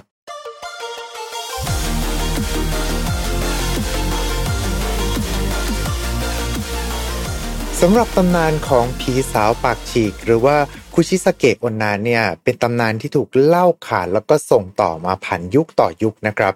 สำหรับตำนานของผีสาวตัวนี้เนี่ยก็เรียกได้ว่ามีที่มาหลากหลายมาก ๆ แต่ว่าที่เก่าแก่ที่สุดเลยนะครับ น่าจะเกิดขึ้นในช่วงของยุคซามูไรประมาณช่วงยุคเอโดะหรือไม่ก็ยุคคามาคุระนั่นแหละครับ เป็นยุคที่ญี่ปุ่นเนี่ยยังปกครองด้วยระบบศักดินา รวมไปถึง ฝั่งของตัวซามูไรเองเนี่ยถือว่ามีอำนาจเด็ดขาดกันเลยทีเดียวฮะไม่ว่าจะพูดอะไรทำอะไร เนื่องจากว่าเป็นชนชั้นปกครอง ก็ถือได้ว่ามีประกาศสิทธิ์เป็นอันเป็นการเด็ดขาดนั่นเองนะครับผมแต่แล้วครับก็มีเรื่องราวของหญิงสาวรูปงามอยู่คนหนึ่งบ้างตำนานนะครับก็บอกว่าเป็นภรรยา บางตำนานก็บอกว่าเป็นนางบำเรอของซามูไรผู้หนึ่งครับ และหลังจากนั้นเนี่ยก็มีข่าวลือนะฮะว่า ผู้หญิงคนนี้ เกิดมีผู้ชายคนอื่น หรือบางตำนานก็เล่าว่าไม่ได้เป็นแค่ข่าวลือครับ นางเนี่ยคบชู้จริงๆ เพราะเป็นแบบนั้นครับเมื่อซามูไรทราบข่าวเขาเนี่ยก็เลยทำการจัดการเหมือนกับเป็นการลงโทษผู้หญิงคนนั้นซะ ด้วยการเอามีดเนี่ยกรีดไปที่ปากครับ จากขอบปากเนี่ยไปถึงใบหูก็เลย และสุดท้ายเนี่ยบางตำนานก็บอกว่า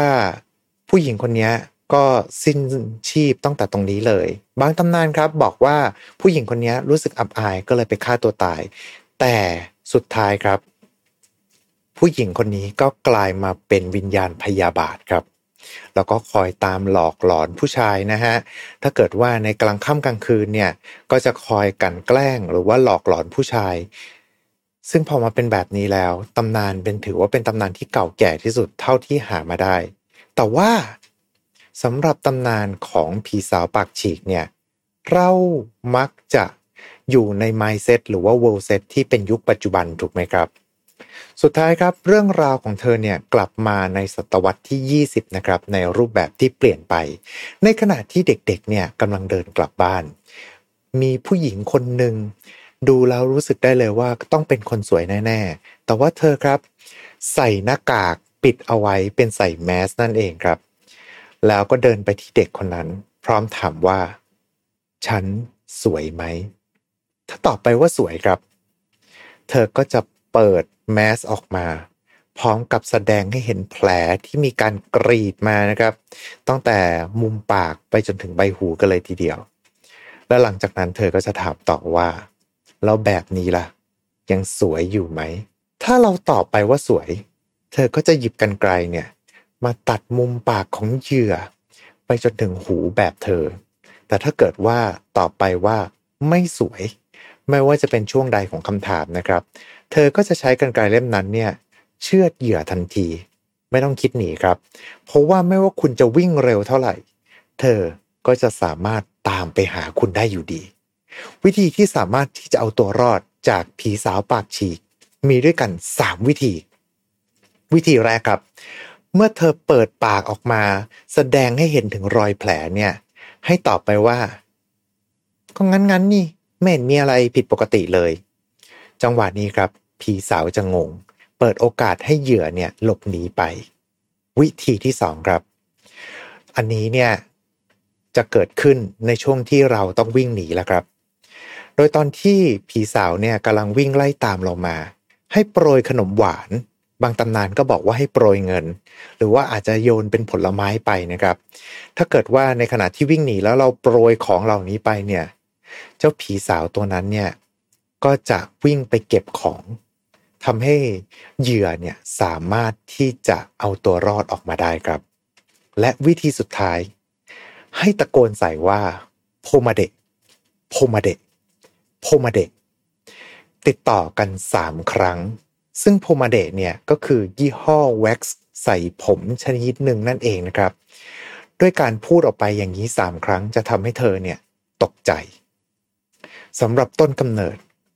ของผีสาวตนนี้บางก็ว่า เป็นผู้หญิงที่ทำสัญญกรรมผิดพลาด บางก็ว่า มาจากหมอฟันที่โรคจิต บางก็ว่า เพราะว่าความสวยของเธอนั้นเนี่ยทำให้คนอื่นอิจฉา ก็เลยเอามีดมา กรีดตั้งแต่ปากไปจนถึงหูของเธอ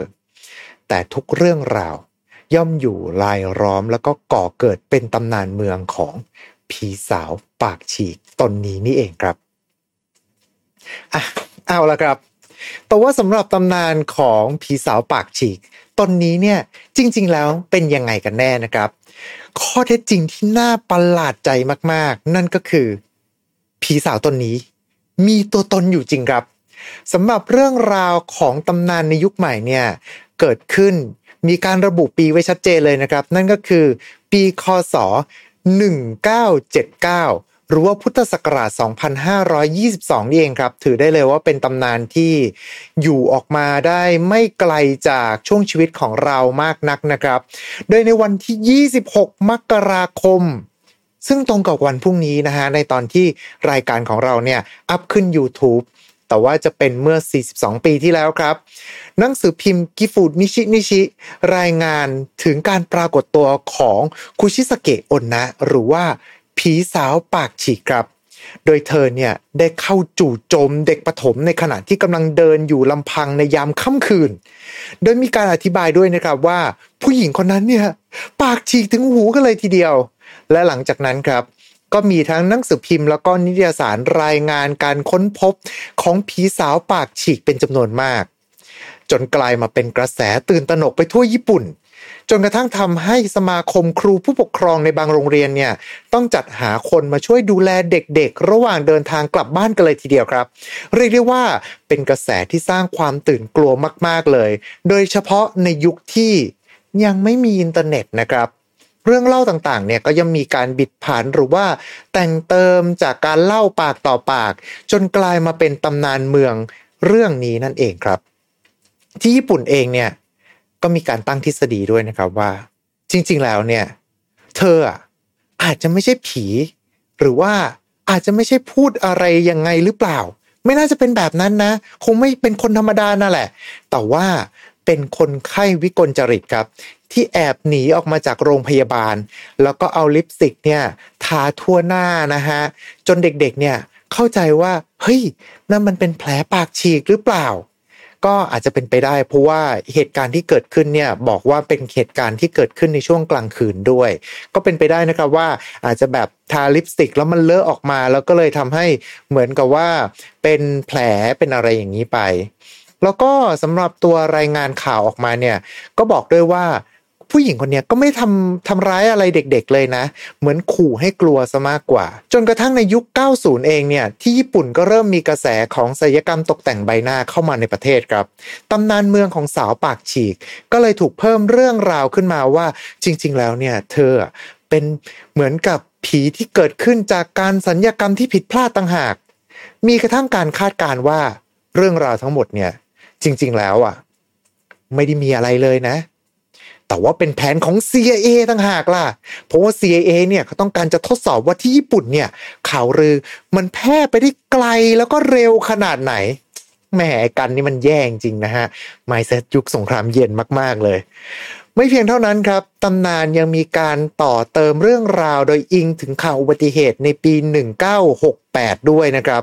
ที่รถบัสเนี่ยตกไปในแม่น้ำฮิดะ มีผู้เคราะห์ร้ายครับโดนกระแทกจนกระทั่งเสียชีวิต โดยสภาพศพของเธอเนี่ยก็จะมีแผล โดยเป็นปากเนี่ยฉีกไปถึงหูเลยทีเดียว กลายมาเป็นอีกหนึ่งต้นกำเนิดว่าแท้ที่จริงแล้วเนี่ยผีสาวปากฉีก ก็คือเหยื่ออุบัติเหตุคนนั้นต่างหาก ก็ ตำนานเมืองนะฮะ คือเรื่องที่มันเล่าปากต่อปาก มันก็ย่อมมีการแต่งเติมกันไป รูปลักษณ์ของเธอเนี่ยก็ถูกอธิบายแตกต่างกันเอาไว้ แล้วแต่พื้นที่ที่พบเจอด้วยครับ อย่างในจังหวัดกิฟุเนี่ยที่เรื่องราวเรื่องนี้เริ่มต้น บอกว่าเธอเนี่ยสวยเหมือนกับคุณโยโกะยามาโตะเลยทีเดียว บางตำนานก็เล่าว่าเนี่ยเธอเนี่ยมีดวงตาเหมือนกับหมาจิ้งจอก แล้วก็เสียงแหลมเหมือนกับแมว จนทำให้มีคนโยงไปกับคิสเนะหรือว่าผู้จิ้งจอกนะครับที่ชอบออกมาแกล้งคนก็มีอยู่ บางตำนานเนี่ยบอกว่าเธอเนี่ยจะแต่งตัวด้วยชุดสีแดงทั้งตัว กระทั่งผ้าปิดปากก็สีแดงครับ หรือว่าบางตำนานก็จะบอกว่าไม่ใช่สีแดงหรอกเป็นสีขาวตั้งหากล่ะ บางตำนานบอกว่า เธอใส่ชุดกิโมโน แล้วก็ใส่แว่นกันแดดสีดำครับ อันเนี้ยเริ่มฟังแล้วก็รู้สึกว่าแปลกๆแล้วนะฮะ แต่ว่าไม่เพียงเท่านั้นครับ เพราะบางตำนานก็เล่าด้วยเช่นเดียวกันว่า เธอเนี่ยจะถือร่มไว้คันหนึ่งแล้วสามารถกางเพื่อบินขึ้นฟ้าได้ คืนนี้ฟังตอนที่หาข้อมูลมาจากเว็บไซต์ของทางญี่ปุ่นก็รู้สึกว่าแบบอีหยังวานิดๆนะครับ มีการระบุถึงความเร็วของเธอไว้ด้วยนะฮะว่าผีสาวตนนี้เนี่ยสามารถวิ่งได้เร็ว 100 เมตร ในเวลา 6 วินาทีเท่านั้น หรือบางเรื่องเล่าก็บอกว่าเป็น 12 วินาทีต่างหากล่ะ คืนนี้ก็สงสัยมากครับว่าใครแบบเอานาฬิกาไปจับวัดเวลาวิ่งให้นางวะอาวุธที่เธอใช้ในการสังหารเหยื่อก็จะแตกต่างกันออกไปนะครับ มีตั้งแต่กันไกรเคี้ยว มีด ขวาน มีดผ่าตัด แต่ว่าตำนานของกันไกรเนี่ยน่าจะแมสที่สุด บางตำนานก็ไปไกลมากเลยครับว่า ผีสาวตนนี้เนี่ยจริง ๆ แล้วไม่ได้มีคนเดียวนะครับ แต่ว่าเป็นสามพี่น้องต่างหากล่ะ โดยคนหนึ่งเนี่ยปากฉีกทั้งสองข้าง อีกคนหนึ่งปากฉีกแค่ข้างเดียว และคนสุดท้าย แค่แต่งหน้าครับ แล้วถ้าเกิดว่าเจอเหยื่อเนี่ยสามพี่น้องก็จะเข้าไปแล้วก็ถามว่าใครสวยที่สุด ไม่ว่าเราจะตอบยังไงก็ตามครับ ก็จะโดนอีกสองคนที่เหลือเนี่ยฆ่าตายอยู่ดี บางตำนานก็ไม่ได้บอกด้วยนะฮะว่า จริง ๆ แล้วเนี่ยไม่ใช่ผีนะ ไม่ใช่ผีสาวหรอก แต่เป็นผีผู้ชายต่างหากล่ะ เป็นผีชายปากฉีกแทน โดยตำนานนี้จะพบได้ที่สถานีโคคุบุนจิที่โตเกียวครับบางตำนานก็เล่าด้วยว่า หลังจากที่คุณได้ฟังเรื่องราวของผีสาวปากฉีกแล้ว เธอจะมาหาคุณในเวลาสามวันหลังจากที่คุณได้ยินเรื่องราวนี้ คือก็รู้สึกได้ว่าตำนานผีญี่ปุ่นเนี่ยอ่าโดยเฉพาะพวกสายตำนานเมือง ไอ้ที่บอกว่าจะมาหาภายในกี่วันเนี่ยค่อนข้างจะเยอะอยู่เหมือนกันนะครับ และบางตำนานครับก็เอาฟูตะคุจิอนนะหรือว่าผีสาว ซึ่งจะมีปากอยู่ที่หลังหัวของเธอเนี่ยมาผสมโรงด้วยเช่นเดียวกัน ซึ่งสำหรับผีตนนี้นี่ก็จะเป็นอ่าเหมือนกับ traditional โยไคเลยฮะ เป็นพูดผีในตำนานเก่าแก่มากๆ แล้วก็มีข่าวลือในหมู่เด็กๆด้วยว่า เนี่ยเนี่ยคุณหมอที่เขาสวมหน้ากากอยู่ตลอดเวลา จริง ๆ แล้วอะเขาเป็นผีสาวปากฉีกต่างหากล่ะ อันนี้ก็ว่ากันไปนะครับ หรือกระทั่งที่ย่านกินซ่าครับที่นักธุรกิจเนี่ยมักจะนิยมไปดื่มกัน ในช่วงยุค 90 นี่เองครับ กระแสของผีสาวปากฉีกก็เรียกได้ว่าขจรกระจายไปไกลมาก แล้วก็ฝังอยู่ใน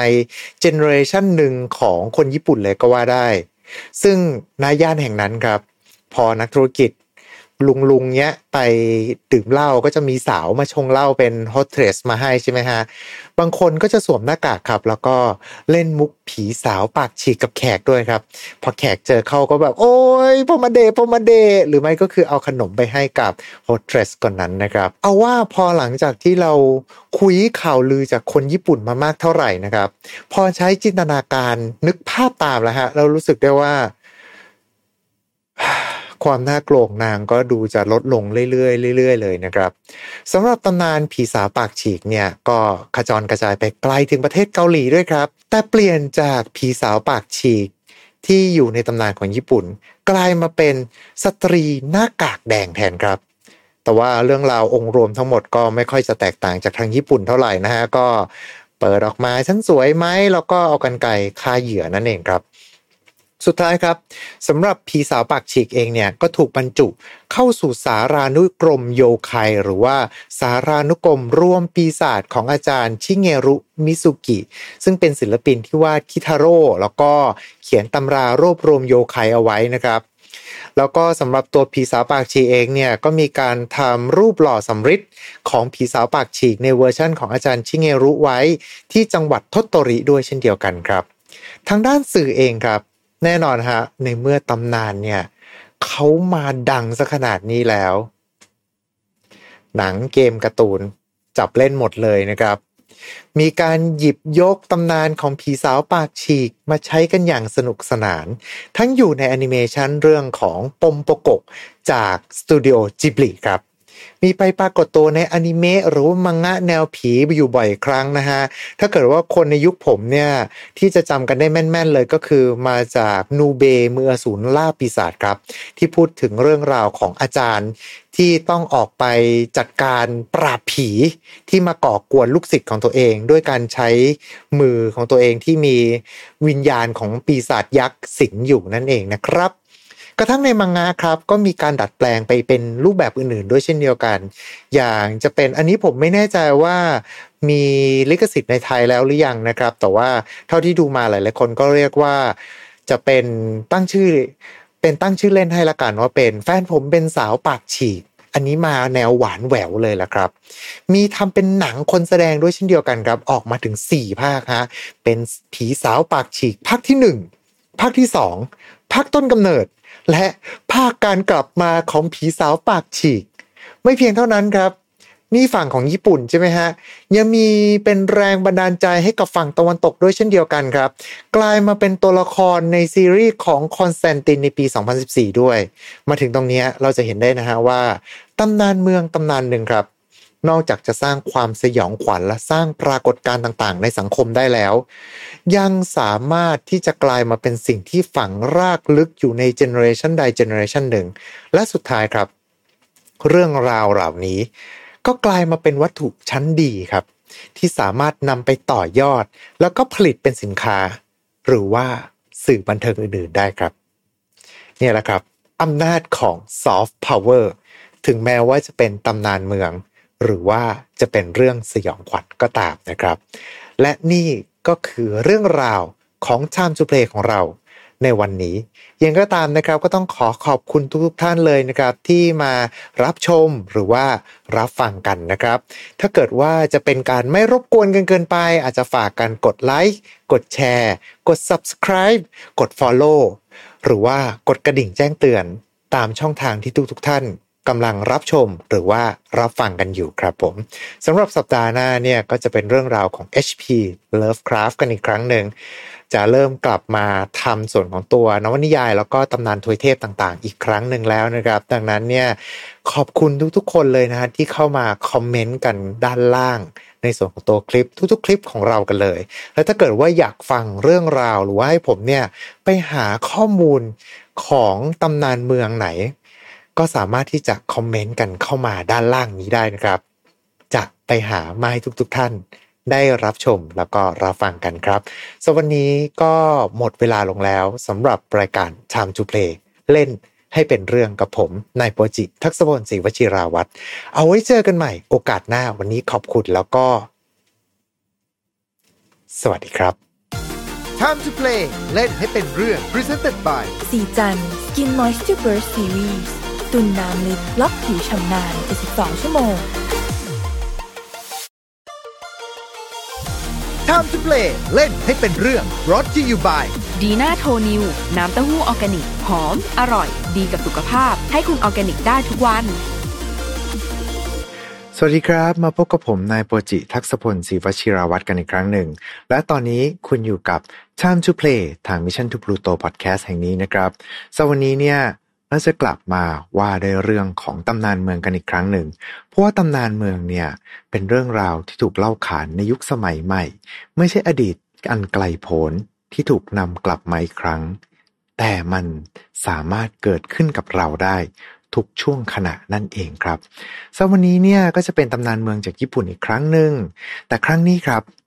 มันไม่ใช่ตำนานเมืองที่เป็นเรื่องเล่าขาน แต่ว่าเป็นเรื่องจริงครับ และสิ่งนั้น ก็ยังเกิดขึ้นอยู่ ขณะที่ทุกท่านกำลังฟังพอดแคสต์อยู่ณตอนนี้ กับตำนานของป่าฆ่าตัวตายอาโอกิงาฮาระซึ่งผมเชื่อนะครับว่าหลาย ๆ ท่านเนี่ยก็คงจะเคยได้ยินเรื่องราวกันมาบ้างสวันนี้ครับ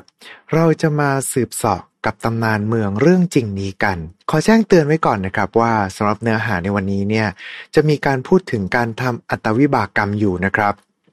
อาจจะก่อให้เกิดการทริกเกอร์ได้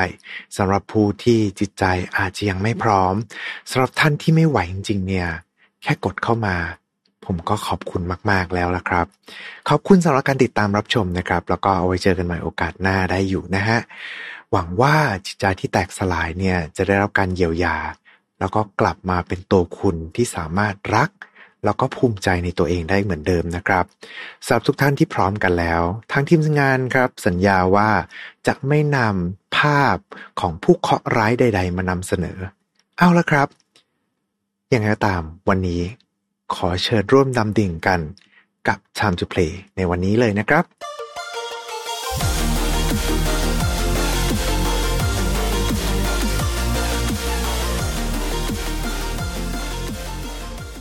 มื่อพูดถึงประเทศญี่ปุ่นแล้วนะครับ เราก็คงจะนึกถึง ต้นซากุระ ซูชิอร่อยอร่อย นินจา ซามูไร ฮาราคิริ เอ๊ะ ไม่ใช่สิ มันต้องเป็นภูเขาไฟฟูจิต่างหากละครับ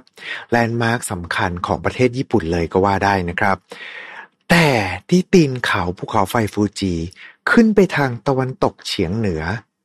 เรียกได้เลยนะครับว่าจะเป็นพื้นป่าที่มีความอุดมสมบูรณ์ กินอาณาเขต มากกว่า 30 ตารางกิโลเมตร พันไม้ที่ขึ้นอย่างเขียวขจี ขับรถจากโตเกียวไปเพียงแค่สองชั่วโมงก็ถึงแล้วล่ะครับ หรือว่าจะนั่งรถไฟไปแล้วก็ต่อรถต่อก็ทำได้เหมือนกันนะฮะ ป่าแห่งนี้ครับก็คือ ป่าอาโอกิงาฮาระ ที่ได้รับฉายาว่า Sea of Tree ทะเลผืนป่า หรือว่านาทีแห่งป่า ด้วยความที่ต้นไม้เนี่ยขึ้นจนหนาแน่น กระทั่งถ้าเกิดว่าเรามองจากภาพมวลมุมสูงนะครับ ก็แทบจะไม่เห็นพื้นแผ่นดินเลยทีเดียว มีถ้ำหินตามธรรมชาติที่เป็นถ้ำน้ำแข็งครับ มีชื่อว่าถ้ำนารุสาวา ลึกลงไปเนี่ยก็จะพบกับไฮไลท์นะครับ เป็นเสาน้ำแข็งสูงถึง 30 เมตรเลยครับ ที่น่าทึ่งไปกว่านั้นเนี่ย แม้ว่าจะเป็นช่วงฤดูร้อนของญี่ปุ่นก็ตาม ก็ยังต้องพกเสื้อหนาวเข้าไปในถ้ำเพื่อมาชมกับความงามของแท่งน้ำแข็งนี้ อันเนี้ยยืนยันนะฮะว่าถ้าเกิดว่าไปญี่ปุ่นตอนช่วงฤดูร้อนเนี่ย ถึงแม้ว่าเขาจะบอกว่าอุณหภูมิมันก็ไม่ได้ร้อนแบบบ้านเราแบบ 30 ขึ้นไป 40 องศา แต่ด้วยความที่อากาศมันแห้งเนี่ยทำให้เรียกได้ว่า ใช้ชีวิตลำบากมากนะครับเพอเพอๆบางครั้งเนี่ยอาจจะรู้สึกว่าร้อนแห้งกว่าบ้านเราเยอะเลยทีเดียว ไม่เพียงเท่านั้นนะครับ ยังมีถ้ำสายลมฟุกกาคุ ซึ่งเป็นถ้ำที่มีลาวาไหลผ่านอยู่ภายใน ที่เป็นทานลาวาที่ใหญ่ที่สุดในญี่ปุ่นเลยก็ว่าได้ ด้วยความที่ผนังส่วนใหญ่เนี่ย จะทำจากหินบะซอมีอากาศไหลเวียน จึงทำให้นักท่องเที่ยวสามารถเพลิดเพลินไปกับปรากฏการณ์ทางธรรมชาติที่น่าทึ่งได้ครับเอาจริงแล้วเนี่ย พื้นที่แบบนี้เนี่ย ควรจะกลายมาเป็นอุทยานแห่งชาติที่มีนักท่องเที่ยวหลั่งไหลเข้ามาชมความงามของพันไม้ พร้อมกับวิวสวยๆ ของภูเขาไฟฟูจิกันใกล้ๆ ใช่ไหมล่ะครับ แต่ไม่ครับ กลับไม่ค่อยมีใคร ที่กล้าที่จะย่างกรายเข้าป่านี้เลยทีเดียว ถึงแม้ว่าจะมีความอุดมสมบูรณ์พร้อมก็จริงครับ แต่บรรยากาศกลับวังเวง ไร้ผู้คนและรกร้าง เพราะเชื่อว่า ป่าอาโอกิงาฮาระ พื้นที่แห่งนี้ เป็นป่าต้องสาบ ที่กลายมาเป็นปลายทางของผู้ที่ต้องการที่จะมาจบชีวิตของตัวเอง ที่กลายมาเป็นปลายทางของผู้ที่ต้องการมาจบชีวิตตัวเองนับไม่ถ้วน ถ้าไม่นับสะพานโกลเด้นเกตที่สหรัฐอเมริกา นี่คือสถานที่ที่ติดอันดับสองของผู้ที่มาสิ้นลมหายใจจำนวนมากที่สุดครับ นับตั้งแต่ยุคคศปี 1950 เป็นต้นมาเนี่ย ก็มีรายงานว่ามีผู้คิดสั้นมาที่นี่ทุกๆปี ปีละอย่างน้อยๆ ก็ปาเข้าไปหลัก 10 10 คนเลยทีเดียวครับ ตกเฉลี่ยอยู่ที่ 30 คนต่อปี บางปีเนี่ยทำยอดสไปซ์สูงไปถึง 78 คน หรือว่าเกินร้อยคนก็มีครับ จนกระทั่งทางรัฐบาลท้องถิ่นเนี่ย ถึงกับต้องหยุดรายงานตัวเลขผู้เสียชีวิตเลยทีเดียว ตัวเลขนับตั้งแต่มีการบันทึกมา แล้วก็พบศพจนถึงทุกวันนี้ เรียกได้ว่า เกิน 500 คนเข้าไปแล้วล่ะครับด้วยส่วนใหญ่ครับมักเลือกวิธีการ ด้วยการแขวนคอ เสพยาเกินขนาด หรือว่าดื่มยาพิษ ว่าแต่ทำไมป่าที่เขียวชอุ่มแห่งนี้ จึงกลายมาเป็นพื้นที่ที่คนเนี่ยเลือกที่จะมาจบชีวิตของตัวเองได้ มันก็มีเรื่องเล่าที่หลากหลายนะครับ โดยเรื่องเล่าจากการเก่าเนี่ยก็เชื่อกันว่า พื้นที่แห่งนี้ครับ เป็นพื้นที่ที่ใช้ทำพิธีอุบาสเตซึ่งเป็นพิธีกรรมในการนำบุพการีที่ชราภาพแล้ว ไปทิ้งในป่าที่ห่างไกล เพื่อให้ใช้ชีวิตบั้นปลายตามยถากรรม เพื่อเป็นการลดภาระในภาวะที่แรนแค้น จนกลายมาเป็นวิญญาณพยาบาท ที่พร้อมจะฆ่าชีวิตผู้ที่ย่างกรายเข้ามาในทะเลป่าผืนนี้ ซึ่งพิธีกรรมอุบาสุเตในมุมมองของนักประวัติศาสตร์ มองว่าเป็นเรื่องเล่ามากกว่าที่จะเป็นข้อเท็จจริงครับ แต่หลายคนก็ปักใจเชื่อไปแล้วว่า พิธีกรรมนี้เกิดขึ้นจริง และป่าอาโอกิงาฮาระ ก็คือพื้นที่ตามตำนานนั้น อีกตำนานครับนั่นก็คือ หน้าป่าแห่งนี้เนี่ยมีวิญญาณของพูดป่าโคดามะสิงสถิตอยู่ และจะคอยหลอกล่อเหยื่อให้หลงทาง ในขณะที่เข้ามาในป่า เพื่อที่จะดูดกลืนวิญญาณของคนเป็น มาหล่อเลี้ยงผืนป่าแห่งนี้ แต่ถ้าเกิดว่าเราเนี่ยตัดตำนานเรื่องลี้ลับทิ้งไปนะครับ ปัจจัยด้านภูมิศาสตร์เนี่ยก็น่าจะเรียกว่ามีส่วนอยู่ไม่น้อยเลยทีเดียว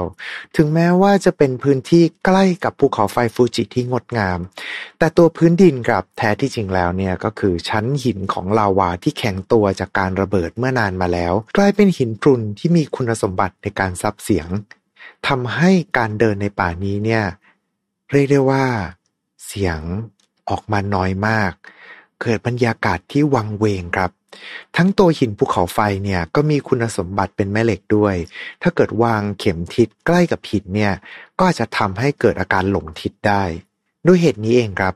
พวกสัตว์แล้วก็มแมลงบางประเภทที่นำทางด้วยคลื่นแม่เหล็กไฟฟ้าเนี่ย จึงไม่ค่อยเข้ามาอยู่ในป่าแห่งนี้ สร้างบรรยากาศที่มืดมนมากๆ อยู่นอกเขตสัญญาณโทรศัพท์ จะติดต่อกับโลกภายนอกหรือว่าตรวจหาสัญญาณ GPS ก็ทำได้ยากลำบากมากๆครับ ในเชิงของสื่อเองนั้นเนี่ยก็เรียกได้ว่ามีผลงานสองชิ้น ที่น่าจะเป็นการเชื้อเชิญให้ใครหลายๆคน เลือกที่มาจบชีวิตตัวเองที่นี่ ผลงานชิ้นแรกครับ นั่นก็คือโศกนาฏกรรมที่ใช้ชื่อว่า ป่าสีดำ ซึ่งเป็นผลงานของคุณเซโซ มัตสึโมโตะเรื่องราวของคู่รักที่ผิดหวังและสุดท้ายทั้งคู่ ก็เลือกที่จะมาจบชีวิตด้วยกันณป่าอาโอกิงาฮาระแห่งนี้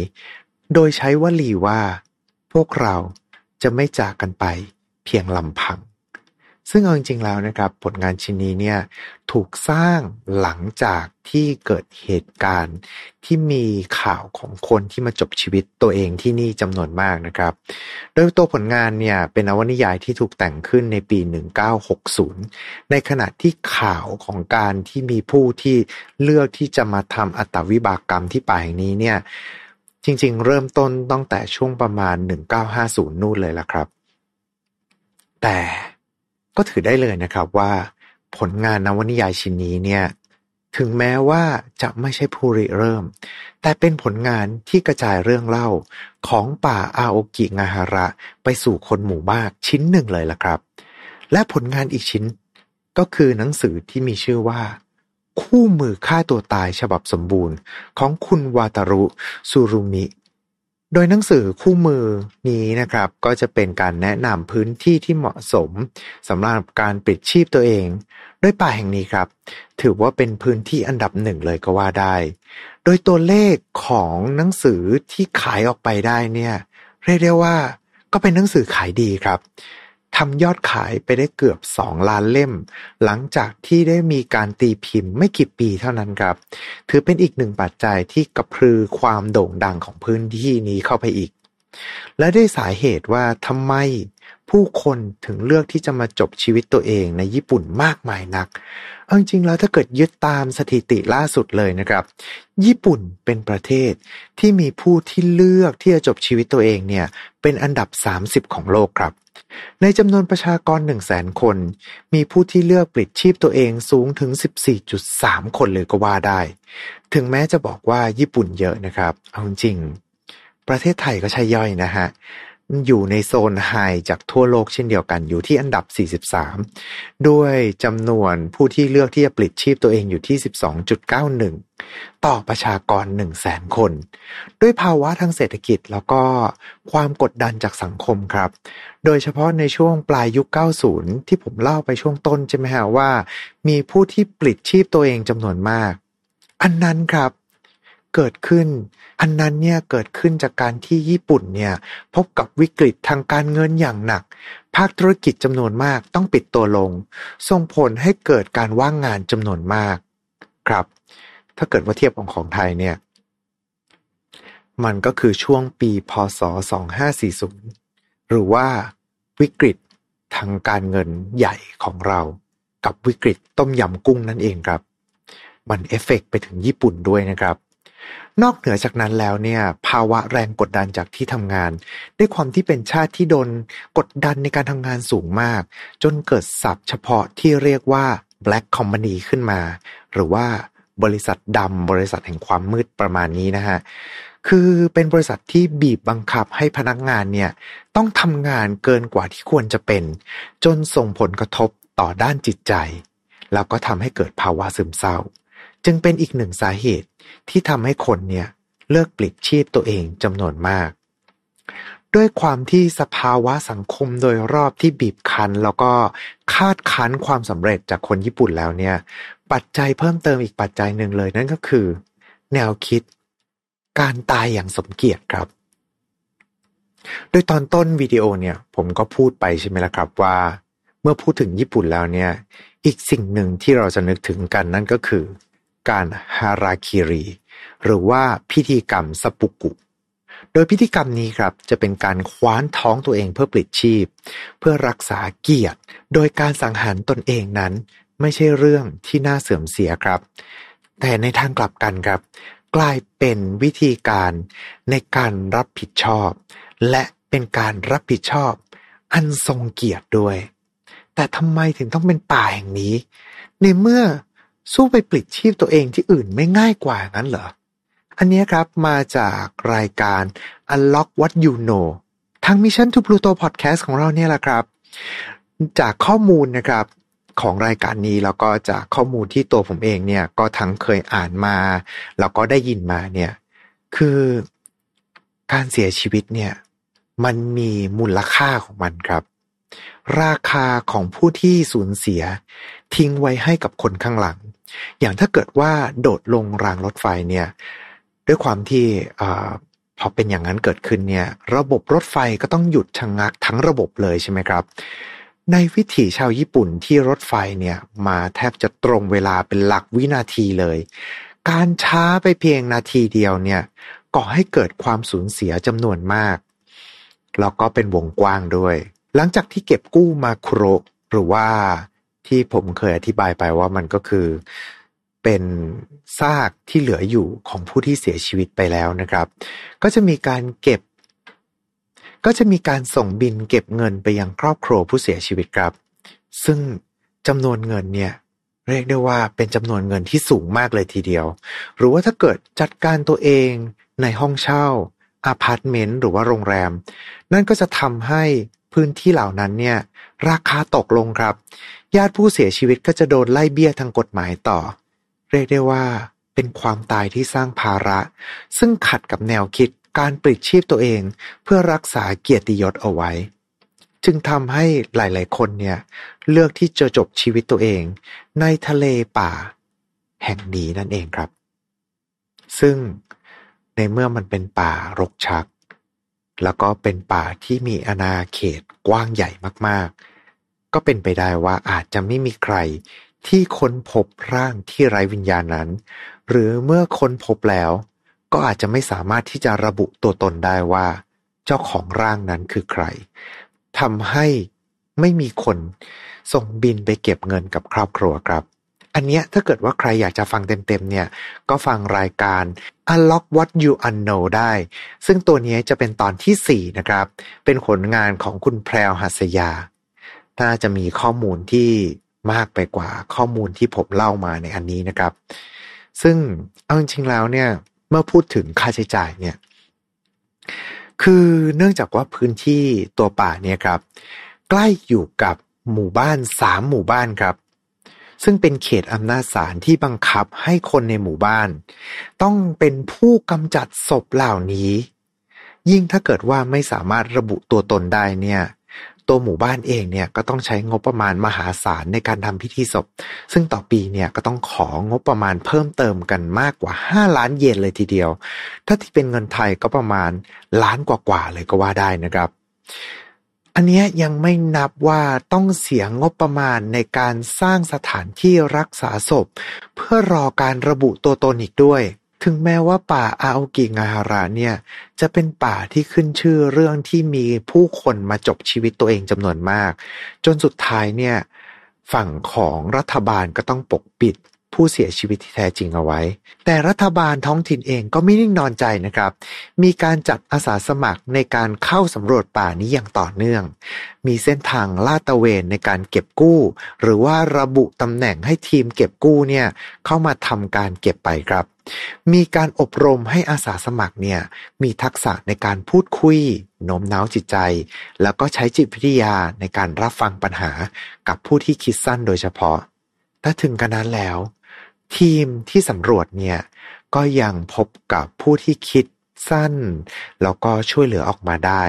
แต่บางครั้งครับ อาจจะพบเพียงแค่สิ่งของที่ถูกทิ้งเอาไว้ ไปจนถึงร่าง ที่ในเกือบทุกครั้งเนี่ยก็ต้องออกมาแจ้งตำแหน่งให้กับทีมเก็บกู้อยู่ดีครับ นอกจากทีมอาสาสมัครที่จะเยียวยาจิตใจผู้ที่แตกสลายแล้ว ยังมีการติดตั้งกล้องวงจรปิด เพื่อตรวจสอบนะครับว่า ใครที่มีท่าทีจะมาจบชีวิตตัวเอง มีทั้งมีการตั้งป้ายทั้งภาษาญี่ปุ่น แล้วก็ภาษาต่างๆ เอาไว้ คอยให้กำลังใจ แล้วก็คอยย้ำเตือนว่าชีวิตเนี่ย เป็นสิ่งมีค่า หรือพูดถึงความสำคัญของครอบครัวที่กำลังรออยู่ข้างหลัง มีการติดเทปสีพิเศษ เพื่อเป็นสัญลักษณ์ให้กับผู้ที่คิดจะเปลี่ยนใจ สามารถที่จะเดินทางออกจากป่านี้ได้ง่าย เรียกได้ว่า พยายามทำทุกอย่างแล้วละครับ เพื่อที่จะป้องกันเหตุการณ์นี้ขึ้น แต่ถึงกระนั้นนะครับก็ยังมีเหตุการณ์ที่เกิดขึ้นอย่างต่อเนื่อง อย่างฝั่งของยูทูบเบอร์ชื่อดังคุณพอลโลแกนครับ โดยยูทูบเบอร์ผู้นี้เนี่ยเป็นชาวอเมริกา เคยเดินทางเข้าไปถ่ายทำ vlog แล้วก็พบร่างกับผู้เสียชีวิตเข้า ซึ่งในวิดีโอนั้นเนี่ย